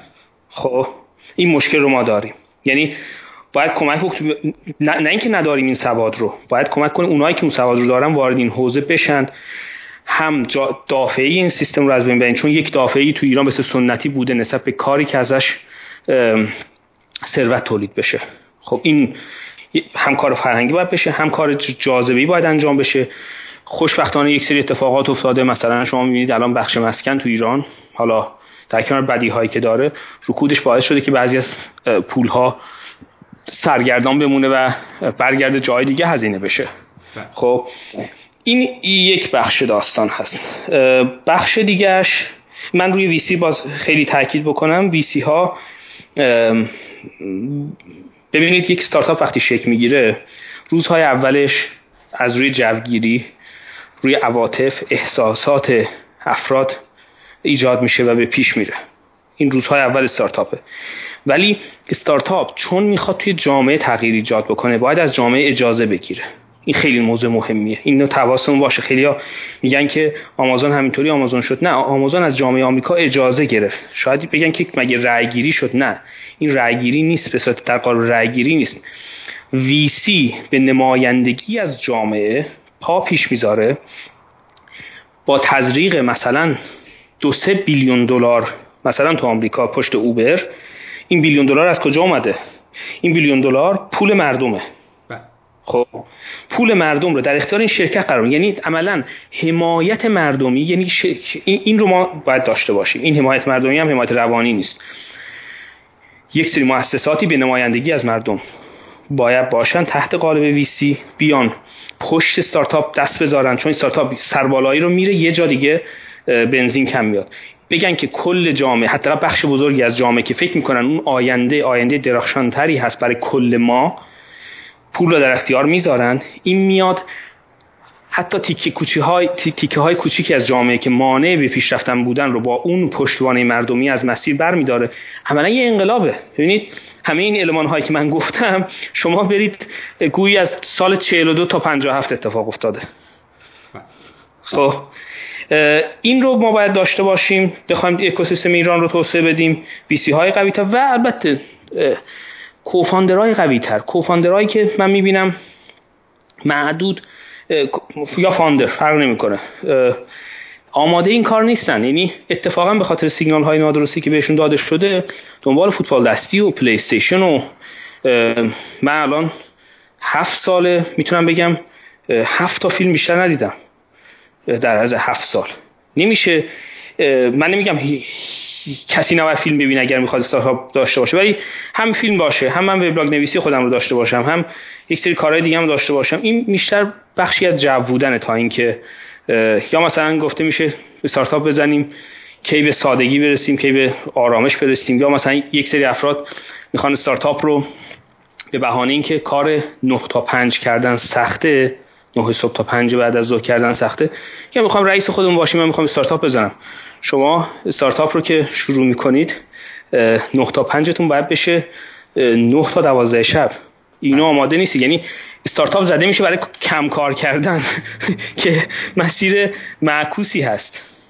درست. اینا چیزایی که به نظر باید روشون کار بشه. نمونه های موفقمون رو هم باید تشویق بکنیم بولد بکنیم حمایتشون بکنیم. مثلا ما توی فرادرس این افتخار رو این شانس رو داشتیم که جامعه مخاطب فرادرس پشتش بوده حمایتش کرده دروس ما رو اعتماد کردن تهیه کردن اون دروس رو ما گرفتیم. در اختیار مدرسین قرار دادیم. الان استودیوهای مجهزی برای فرادرس تهیه چیزی بوده که ذره به ذره مردم هم باید حمایت کنن. یعنی همه باید بخشی از این حرکت باشن وگرنه اتفاق نمیفته پیرو صحبت شما. من دوستی داشت با من گپ می‌زد به نوعی مشاوره از من بگیره که در واقع استارتاپ بزنم یا نزنم یا کی می‌فهمم که استارتاپ هم داره کار می‌کنه. حالا من جمله بهش گفتم که یه کوچولو شوخی بار بود ولی نظر شما رو می‌خوام جویاشم. گفتم هر موقع استارتاپ زدی و هر روز تو بلند شدی و گفتی دور جون چه غلطی کردم این کار رو کردم بدون داری کاری انجام میدی. ولی اگر همه چی تو صلح و صفا بود و همش داشتی عکس می‌گرفتی تو اینستاگرام میذاشتی و جای غیره خیلی اتفاق خاصی نیفتاده. با چنین روی کردی شما موافق هستی؟ به نظرم این روی کرد حتی برای شرایط ایران که اکوسیستم ضعیفی داریم شما باید جبران حتی ضعف اکوسیستم هم باشید تو ایران. بخواد یعنی شما شاید تو آمریکا یک نفر بخواد حالا یک بخشی از زمانش رو هم به این کار اختصاص بده من شاید بپذیرم. ولی تو ایران شما وقتی اکوسیستمتون هم ضعیفه شما باید جبران ضعف سرمایه گذاری ضعف زیر ساخت اینترنت به جای همه اینها شما باید کار بکنید. و باید جبرانشون بکنید. تا حالا رفت جلو ممکنه در آینده به پیش بره. ولی اینکه استارتاپ برای شواف باشه برای یا دور بودن از مسئولیت باشه. اینا به نظرم مشکلی کم که بعدا پیش میاره اینه که اونقدر نونه شکست ایجاد می‌کنه که مردم یعنی اطرافیان هم از همچین حرکت هایی دلخور میشه میترسن. درسته. و من اگر باشه. بله. و من اگر از شما بخوام خواهش کنم که آیتم بار 4 تا 5 تا 10 تا چیزی که باعث میشه یک استارتاپ موفق بشه رو نام ببرید. آیا چنین لیستی الان توی ذهنتون هست یا نه؟ بسته به شرایط ماهیت استارتاپ صنعتی که واردش می‌خواد بشه متفاوته. یا یک چیز جنرال بین همشون می‌تونیم در بیاریم؟ ببینید نهایتا مهمترین موضوع اگزیکیوت کردن. اجرا خیلی موضوع مهمیه. و هنر اجراست استارتاپ نه هنر ایده. اینو خیلی ها میگن منم باز میگم. این, این که خیلی ها میگن از فرط تکرار نیست. اونایی که به این مرحله می‌رسن می‌بینن که نه واقعا موضوع و کلید داستان در سمت اجرا بوده. ایده بخش خیلی کوچیکی از داستان به نظرم در مقابل اجرا میشه. برای اجرا هم شما باید یکی این باشه که اصطلاحا تمرکز زمانی لازم رو داشته باشی برای اجرا کردن. نمیشه استارتاپ بغل یکی از پنج دقیقه زندگی یک نفر باشه. واقعا باید لیست بالای اولویت افراد باشه. اگر نگیم تنها اولویتش باشه. بعد داشتن تیم خیلی مهمه. تیم خیلی موضوع بسیار مهمی است. چون استارتاپ شروع که شد آره میشه به پیش برد. ولی یه جا هست که کم میاد. انرژی کم میاد. این مشکل استارتاپ در مسیر پیش روشه و اینکه ذخیره لازم از جهت روانی فکری حتی مالی. یه استارتاپ هست شروع می‌کنه پیش بینی نشده میره جلوتر. فکر می‌کرد چهار ماهه تموم میشه. پشتوانه مالی نبود. اتفاقا زحمت چهار ماه هم هدر میره. همه اینا رو باید به صورت منظم این پلنش رو داشته باشه. همونطور گفتم تیم خیلی مهمه تشکیل تیم. توی ایران خب یک سری مشکلات بیشتر هست مثل علاوه بر اون تیم اولیه یا funding. تیمی که بعدش وارد میشه. یعنی مسیر انسانی پروژه هم خیلی مهمه که شما بتونید یک مسیر مقیاس پذیر از جهت انسانی هم بسازید. نه فقط product شما بلکه فرایند انسانی شما مقیاس پذیر باشه. مثلا توی فرادرس همون زمانی که سه نفر بودن یعنی تیم سه نفره بوده متنهایی نوشته شده که حتی تا دیویس نفر هم بشه کار خواهد کرد این سیستم. از جهت انسانی. اینا رو کسانی که از دور نگاه می‌کنند توی فرادرس براشون فقط یک وبسایت هست یا فوقش یک آموزش هست یک کورس هست. در حالی که فرادرس اون پشت کورس و آموزش برونداد اون نظام انسانی که برای فرادرس چیده شده. من خودم بیشترین انرژی که گذاشتم توی فرادرس روی همون بخش بوده که چطور یک فرایند انسانی مقیاس پذیر بسازیم. چیزی که شما یک نفر رو ما جدید وارد مجموعه می‌کنیم روز دوم شما متوجه نمیشید که ایشون دومین روز فعالیت اینجا هست. اینو چطور میشه ساخت؟ در مسیر پر دینامیکی که یک استارتاپ باش مواجه هست. اینا روشون من شخصا خیلی اعتقاد دارم باید روشون در زمانی که حتی کوچیک هستیم انرژی بذاریم. بعد آره. همین فکر کنم چیز دیگه ای ببینید بعدش هم دیگه پشت ببین پشت کار و اصطلاحا بگیم پوست کلوف بودن خیلی موضوع مهمیه. اینو این رو ما کم داریم. متاسفانه میگم. نشانه بد داده میشه. به اندازه کافی. ببینیم من مثلا بخوام مثال بزنم. ما من دانشگاه دوره لیسانس و دوران ارشد هم در نظر بگیرم. درس که ما داشتیم من مثلا تابستون خوابگاه گرفتم که از خانواده دور باشم که بتونم دو تا مدار الکترونیکی حل بکنم. خب. یا مثلا خب کوفاندر دیگه دکتر کلامی هم باز دوستان ما بودن این دوران ما با هم بالا اومدیم مسیر رو. اینطوری بود که دنبال یک مفری بودیم که یک گوشه بتونیم یک کاری انجام بدیم. یعنی اینکه من مثلا بوده سال تحویل بوده. مثلا چهار بعد از دو سال تحویل بوده من تا سه مسئله حل می‌کردم. چهار تحویل شده پنج من دنبال باز مثلا بود. یعنی روز سال تحویل. این دوران دانشگاهیش هم اصطلاحا آماده درگیر بودن و چالش و علکی اصطلاحا حتی از دید یک نفر ممکنه این مازوخیسم به نظر برسه. یعنی این این فرد با خودش درگیر علکی. نه نمرش زیاد میشه نه هیچی میشه. ولی همین رو, رو, رو توی اثرش رو روی رو توی روزهای سخت فرادست می‌دیدیم.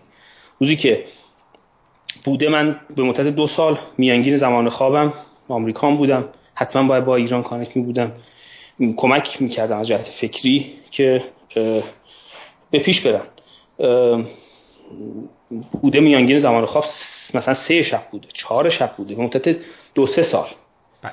بعد این که من بخوام یه پروژه داشته باشم که شیش عصر شد نمی‌دونم فلان سریال شروع میشه فردا بازی فلان جا فلان جا هست حداقل اون سبکی که من می‌شناسم و دیدم من خیلی چیزان برای تجربه شخصی به نظرم جواب نمیده.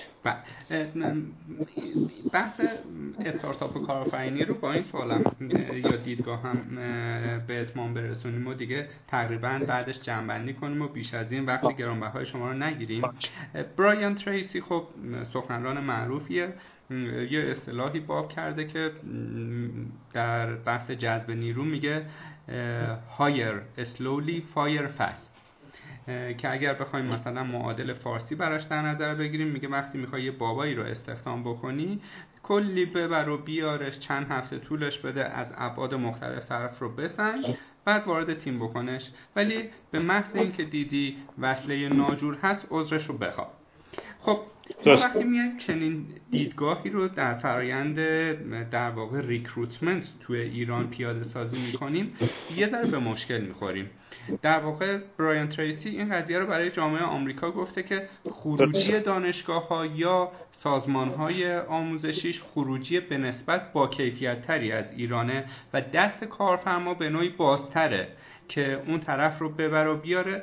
ولی ما همین سیستم رو اگر بخوایم داخل ایران حالا تجربه خودمون تو سکان آکادمی رو میگیم پیاده بکنیم که تست IQ می‌گرفتیم تست EQ می‌گرفتیم. کلی سوال فرهنگی از طرف میپرسیدیم یا سوال می‌کردیم آخرین باری که دروغ گفتی کی بود و اینا و دیدیم که خودمون موندیم و خودمون. یعنی هیچ جذب نیروی صورت نمی‌گرفت. آمدیم شعار برایان تریسی رو تغییر دادیم به در واقع hire fast fire fast زود تا یه case ی دیدی که حداقل ها رو داره بزن تو گوشش استخدامش کن ولی باز اگر دیدی وصله ناجوره عذرش رو بخواه آیا با چنین دیدگاهی که حالا ما به نوعی implement ش کردیم شما موافقید یا نه؟ بیشتر همون version original hire slowly fire fast رو شما در جذب نیرو برای استارتاپ اعتقاد دارید ببینید من با یه ضلع سوم. Fire, hire fast و fire slowly ارتباط بیشتری دارم. یعنی که سریع جذب بکنیم و خیلی کند هم اخراج بکنیم. این ولی شاید بگی که مگه میشه همچین اتفاقی بیفته. ببینید ما باید ببینیم که افراد باید چی می‌خوایم. خب این نکته مهمی هست که بهتره بگیم که هایر فست درست رو داشته باشیم و فایرمون هم خیلی سلولی باشه. مثلا در عرض 9 سال گذشته سه نفر از چهار نفر از فرادرس رفتن در کل. خب. و دو نفرشون مثلا تغییر شهر بوده ازدواج بوده تغییر مسائل دیگه بوده و دو نفرشون میشه گفت که به نوعی نارضایتی حتی دو سویه بوده. بعضی وقتا نارضایتی از سمت خود فرد بوده. خب نه ما. دل... ریشه کار به این برمیگرده که ما تو فرادرس به شدت فرایند ترینینگ خیلی سریع و بذار اینطوری بگم. ما نشده توی فرادرس تا کنون مدرک کسی رو شاید شده پرسیدیم مدرکتون چی است نگاه کنیم ببینیم چی داره. چرا؟ چون که روندی رو ما ایجاد کردیم. سوالات روانی و اینا هم نداریم تو کارمون. ولی روندی رو داریم که اولا تمرکز می‌کنیم به صورت انبوه ما. توی فرادرس برای ریکروت کردن. یعنی چی؟ یعنی بخوام یک نفر رو جذب داشته باشیم حداقل با 400 تا رزومه بیاد. حداقل. خب؟ برای هر جذبی. ما تا 400 تا رزومه جمع نشه توی فرادرس استارت نمی‌خوره. مراحل جذب. معمولا آخرش دو نفر توی هر گام وارد مسیر میشن. پس این چه اتفاقی میفته؟ این باعث میشه که ما خیلی pool بزرگی داشته باشیم استخر بزرگی از data داشته مجموعه بزرگی از data داشته باشیم. applicant ها داشته باشیم. بعد فرایند رو طوری پله‌وار یک game کامپیوتری در نظر بگیرید. اونقدر این مسیر هم نرم و در عین حال نسبتا طولانی هست که یک سری از افرادی که حوصله یک سری کارا رو ندارن همون اول اصلا از 400 تا یهو میشه 200 تا. خب یعنی اینکه اون personality معمولا در طی زمان ما یه کاری می‌کنیم که فرایندمون بدون بذار اینطوری بگم ما firing رو در حین hiring داریم. یعنی افراد در مرحله استخدام fire شدن نمی‌رسن به انتهای سیستم. همین رو ما توی مدرسینمون هم داریم دیگه. ما مدرسینمون از هر صد نفر پنج نفر به زور می‌تونن برسن به انتهای مسیر ارائه آموزش تا فرادست چرا؟ چون مسیر رو یه کاری کردیم اونایی که گذرشون به میدون هفته تیر می‌خوره نگن که بذارید بریم بالای آموزش ارائه کنیم. بله. خب این این نکته مهمه. یعنی جامعه رو بزرگ کردن فرایند رو طوری طراحی کردن که در طی فرایند یک سری افراد میان بالا که مثل این که توی تهران در حین حرکت دو نفر رو شما پیک می‌کنید که رایت هستن. حالا ناراضی بود اگر فرد ما مطمئنیم این چیزها رو داره. بعد که وارد میشن یک سری ممکنه اشتباه حد زده باشیم. همه اینها در طی آموزش و شرایط بسیار سخت کاری. کار در فرادرس تقریبا کار ساده ای نیست. کار ساده ای نیست چون افراد در عرض سه ماه متحول میشن. یعنی سه ماه قبل خودشون رو قبول ندارن چه سه ماه بعد کس دیگه که می‌خواد بیاد داخل فرادرس بعد این تغییر رو هم افراد حس می‌کنن. خود تغییر بخشی از رضایت اولش با مقاومت همراهه ولی بعد از 6 ماه وقتی نگاه می‌کنه به پشت سر خودش و وقتی یک گرافیست کارهای یک سال قبل خودش رو می‌بینه و خندش می‌گیره از کار خودش این همون رضایته هست. چون می‌بینه که در از یک سال اونقدر گیر داده شده اونقدر نکته گفته شده از طرحش از رنگش از خطش از فونتش فلانش که روزهای اول به نظر موضوع عجیب می‌رسید. ولی آخر سر می‌بینیم که یک گرافیست خوب پرورش داده شد توی همین مجموعه. گرافیستی که اصلا این فرمای عادی بالا اومد. اینو ما داریم تو فرادرس. این باعث شده که تو الان از چهل نفر همکاری که ما داریم دوباره باز جذب تو فرادرس نیاز هست که اتفاق بیفته. باز من پیشنهاد می‌کنم اگر از مخاطبین سکان دوست داشتن توی محیطی برنامه نویسی خودشون رو یا دوست داشتن با شما فرمودی که چطور وارد حوزه هوش مصنوعی می‌تونن بشن. اگه کسی واقعا علاقه داشت بخواد به صورت عملی درگیر بشه زمینه برنامه نویسی هم داشت. اقدام بکنه اصلا به خود من آتش پز ات فرادرس ایمیل بزنه من معرفی کنم. اگر واقعا کسی توی اون حوزه هم خواست چه کار اجرایی چه دیگه خیلی خوشحال میشیم از استعداد مخاطبین سایت شما استفاده کنیم. حتما همینطوره یه سوالی که کاربران پرسیده بودن بیشتر شبیه ایده استارتاپیه که گفته بودن میشه یه سیستم هوش مصنوعی ما پیاده سازی بکنیم که بتونه از اول زندگی یه آدم تا به, تا به آخر همراهش باشه هی دیتای مختلف بهش داده بشه.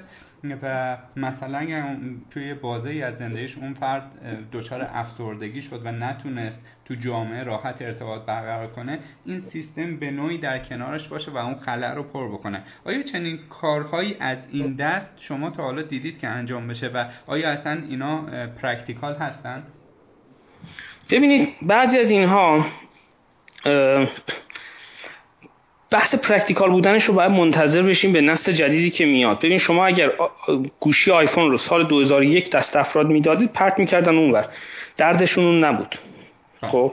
ولی الان سال 2006 زمان رایت تایمی بود که گوشی آیفون معرفی شد و الان خیلی ها بدون اون زندگی می‌تونن زندگی کنن. یعنی ما مثل منحنیه که از یک فضای نفرت از یک وسیله یا اینکه اصلا نمی‌تونه تصور کنه زندگی با اون رو الان وارد زمانی میشه که من اگر گوشی همراه هم نباشه ممکن رانندگی هم نتونم بکنم الان. خب این چیزی که گفته میشه الان مثلا با تصور من اولا بخشیش اتفاق افتاده. همین ساعت های هوشمند قرار نیست که حتما راه بره با افراد که. همین که ساعت هوشمند رو شما دارید که هر لحظه به مچ دستتون وصله حالا پا نداره راه بره ولی از پاهای شما استفاده می‌کنه برای راه رفتن. خب این رو کم کم دارید. الان در مورد ساعت هوشمند یکم مقاومت هست. خیلی مثل وسایل دیگه جا نیفتاده ولی پنج سال دیگه این اتفاق خواهد افتاد. من می‌دونم که در حوزه های خیلی کوچیک و ریزتر مثل درون ها لزومی نداره حتما را بره. مثلا درون هایی که عکاسی بکنن الان دیگه بخشی از بازار هستن. این یعنی شما دیگه حتی سلفی گرفتن هم اون جذبه لازم رو نداره. ادعی با درون عکسایی که مثلا فیلمی که به چرخ دور سر افراد توی جنگلی و عکس بگیره. فردا همین درون ممکنه که مراقب فرد باشه. باش فقط بدوه. ولی اگر براش مشکلی پیش اومد یه دکمه رو کار بکنه. اینا چیزهایی که اونقدر به نرمی اتفاق میفتند که اینطوری نیست که قیچی باشه که خیلی فیوچرستیک باشه این موضوع. و بگیم که در آینده اتفاق میفته. ما همین الان توش هستیم. مثل تغییر توی آموزش. خیلی میگن آینده آموزشی. ما الان توی آینده آموزشیم. فقط توی گام های ابتدایی آینده آموزشیم. ده سال پیش ما برای یک موضوع روباتیک سه ماه کار می‌کردیم. الان توی هفت ساعت یه درس توی فرادرس شما می‌تونید ربات رو از صفر بسازید با میکروکنترلر مثلا آردوینو. اصلا اینا برای ما دریم بودن توی برای اینکه یه پایه میکرومون درست کار بکنه باید به چهار نفر سال بالایی التماس می‌کردیم که این تیکش رو به ما. یعنی می‌خوام بگم که این سوالی که گفته میشه به نظرم اتفاق افتاده در حال اتفاق افتادن شاید نه در اون شکل ولی ما تو چشمون رو باز کنیم ممکنه مگه الان تاکسیمون رو سفارش نمیدیم مگه الان غذا رو سفارش نمیدیم. همین سوال که الان به این صورت مطرح شده هفت سال پیش در مورد تاکسی و اینا بوده ده سال پیش. و شاید هم خنده دار بود.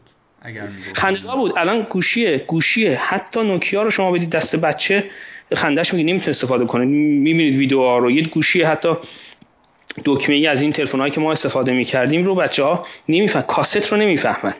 بله. خب؟ اینا خیلی نرم اتفاق میفته خیلی خیلی نرم. توش هستیم. ما الان توشیم. بله. و سوال آخرمون این که آینده پردازش زبان طبیعی رو شما چگونه ارزیابی می‌کنید و تا کجا قراره پیش بره؟ ببینید اینو هم می‌بینید دیگه. شرکت های زیادی روش سرمایه گذاری کردن. از بایدو توی چین گرفته تا توی گوگل و غیره. به نظر می‌رسه که ببینید بحث زیادی از اینها به این بستگی داره که باز هم توی گفتم مثل همون قضیه آیفونه. چقدر زود مردم رشد بکنن. ببینید آیفون مخترعش یه طرف میشه گفت شرکت اپل بوده یا مسئول شرکت اپل استیو جابز بوده. یه طرف دیگه این اختراع نیاز بوده. بله. نیاز مردم. یعنی به یه مرحله رسیدن که دیگه می‌خوان ایمیلاشون هم یه جا باشه فلان باشه. مثل روشنایی. یه طرف مخترعش ادیسون هست یه طرفش نیاز مردم به روشنایی بخشش بوده. این داستان پردازش زبانهای طبیعی. ببینید ما الان خیلی اتفاقات افتاده توی جامعه.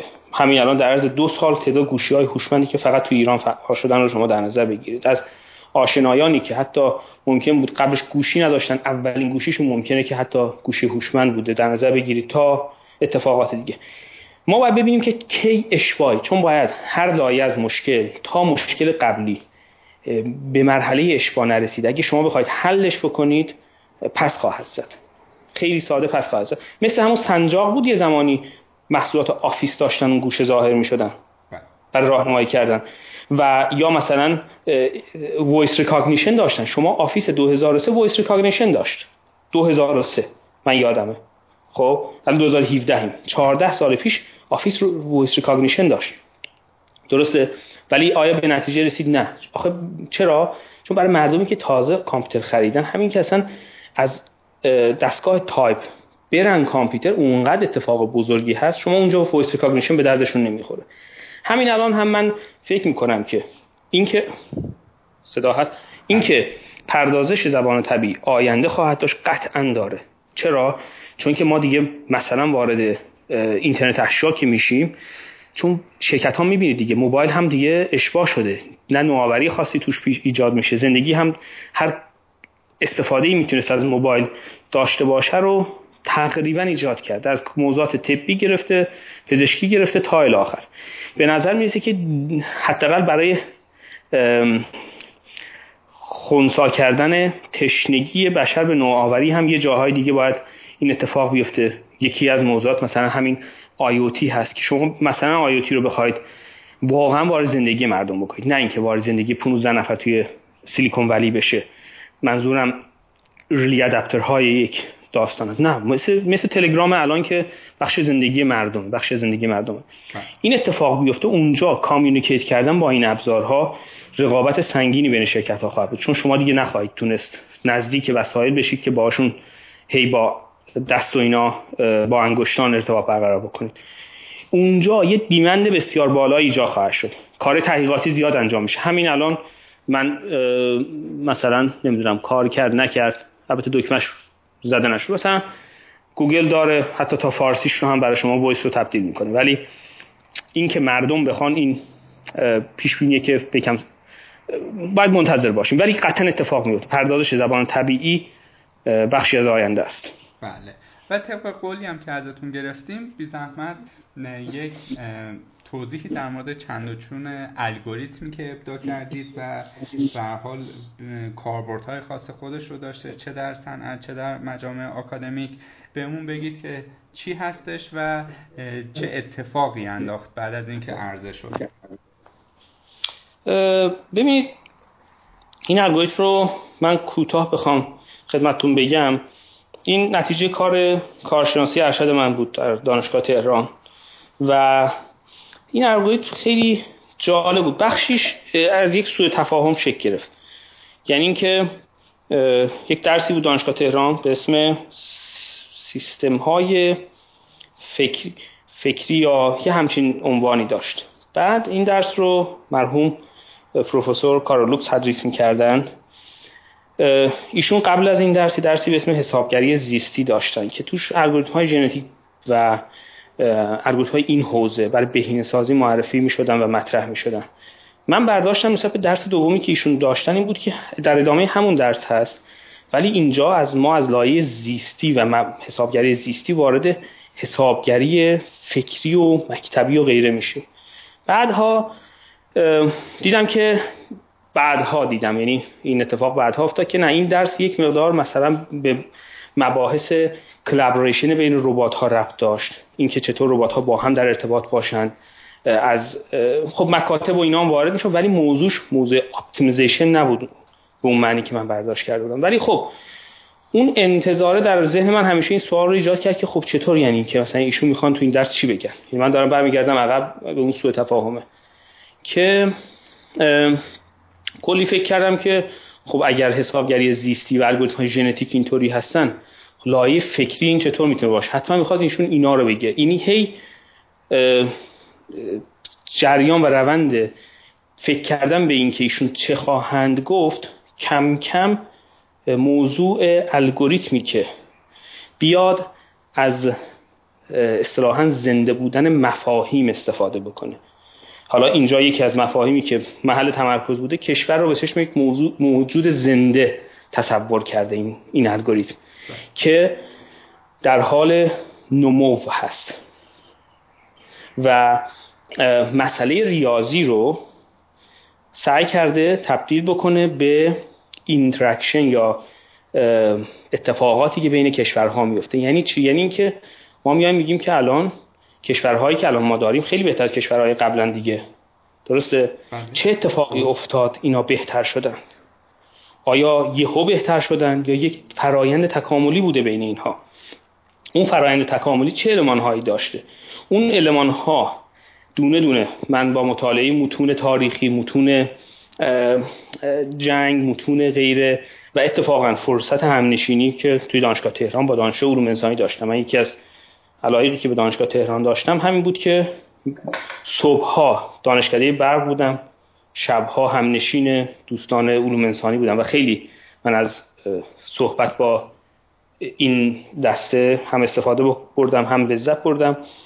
با مطالعه متون یک سری از علمان ها رو که به نظر می‌رسید جامعه شناسا یا هر عنوانی بهش اختصاص بدیم تحت عنوان سوشال داروینیست ها یعنی یک سری دار داروینیزم محل تولد الگوریتم های ژنتیک بود. سوشال داروینیست ها افرادی بودن که جامعه رو هم به چشم یک موجود زنده تصور می‌کردن که مثلا مسائلی مثل جنگ که مسائل اخلاقی هست از دید سوشال داروینیست ها تبدیل میشه به یک موضوع بخشی از طبیعت در حال نمو میان گونه های کشوری. بعد این علمان ها دونه دونه پیاده سازی شد و خوشبختانه این الگوریتم هم به خاطر عملکرد خوبش همین که به خاطر این اتصال جالبی که بین دو تا مفهومی که به نظر از هم دورن موضوعی مثل سیاست و اجتماع و کشور و استعمار و مستمره کجا؟ موضوعی مثل بهینه‌سازی یک سیستم کنترلی کجا؟ این چه ارتباطی بین این دو هست که میشه از یکیشون استفاده کرد برای اون یکی؟ معمولا از مسائل علمی برای تحلیل موضوعات اجتماعی خیلی استفاده شده بود. مثلا یک مدل کنترلی برای جامعه طراحی بشه. ولی از موضوع جامعه و جامعه شناسی برای حل یک مشکل ریاضی استفاده نشده بود. به اون معنی. و هم این جذبه و هم عمل کرده بالا هر دو دست هم رو گرفتن. به نظرم تنها عمل کرد نبود. بگیم که فقط عمل کرد این الگوریتم رو برده بالا. و تنها هم جذبه نبود. یعنی صرفا اون پشتوانی قوی اتصالی بین این دو.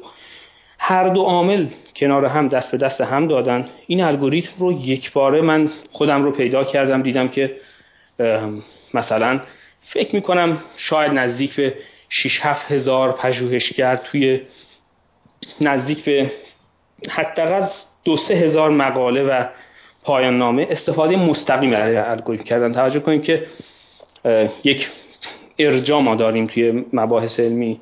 مثلا گفته میشه که در فلان کار هم فلان موضوع انجام شده. یه موقع من به کار شما توی سکان اشاره می‌کنم میگم که این هم ببینید. یه موقع که میگم که بر مبنای فلان کار سکانی کاری انجام بدیم. این الگوریتم این شانس رو داشت که تو این تعداد تعداد کار بالا استفاده مستقیم بشه مقالاتی که تایتلشون اصلا روی این بود. بعدها وریانت. ها الان من خودم خیلی چیزاش هست که دیگه نمی‌دونم در مورد این موضوع. یعنی اینکه کلی نسخه مثلا حل مسائل گسستش معرفی شد کلی نسخه چند هدفش معرفی شد یا مالتی ابجکتیوش معرفی شد که من دیگه این تسلط رو هم که اوایل روش داشتم عملا دیگه از دست دادم. چیزی که اصطلاحا محل تولدش بودم عامل تولدش بودم به نوعی از من رد شده دیگه. خیلی با هم من به پا به پای اون نتونستم جلو برم. واقعیت هم اینه که خب نام الگوریتم شما رو که من اولین بار دیدم به نوعی برام خیلی عجیب غریب بود که با این توضیحاتتون قشنگ متوجه شدم که داستان از چه قراره. آی دکتر عزیز ما زمانی گرانبهاتون رو گرفتیم ولی استفاده هم من به شخص خیلی بردم. و حالا امیدواریم که بعد از پابلیش کاربران هم که خیلی منتظر گذاشتیمشون نتیجه این صبرشون رو به بهترین شکل بگیرن. معمولا ما خواهشی که از مهمانم در آخر پادکست داریم اینه که اگر نیاز به جمعبندی می‌بینن یا می‌بینن که من نکته ای رو از قلم انداختم ولی گفتنش راهنمایی می‌کنه کاربران رو خوشحال میشیم که دیدگاهشون رو هم جنبندیش رو به این شکل داشته باشیم. آیا شما فکر می‌کنید که نیاز به جنبندی دارید یا نه؟ همه چیز رو تا الان گفتیم و نیاز به ذکر نکته بیشتری نداریم.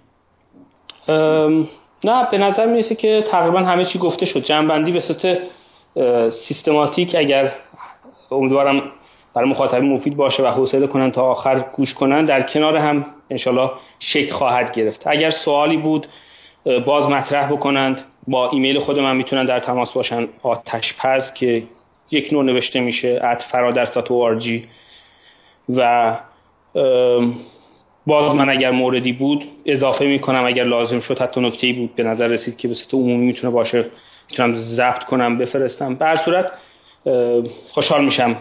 همین گفتگو مفید بوده باشه برای مخاطبین سایت شما و همین که اگر سوالی بود بتونم پاسخ خوب باشه بله حتما که همینطور هستش.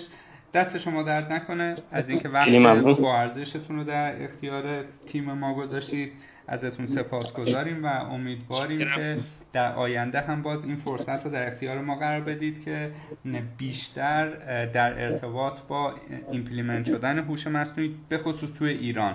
حالا یک سرویس کاپریلا رو ما از شما دیدیم. امیدواریم در آینده سرویس های مشابه این تو سایر حوزه ها هم ببینیم و به صورت تخصصی تر روی این موضوع صحبت کنیم. انشالله. منم همینطور تشکر می‌کنم که این فرصت رو در اختیار من قرار دادی که با مخاطبینتون به گفتگو بنشینیم و براتون آرزوی موفقیت دارم. خواهش می‌کنم. ما تشکر می‌کنیم که شما افتخار دادید. دستتون درد نکنه. خدا نگهدارتون. خیلی ممنون. خدا نگهدارش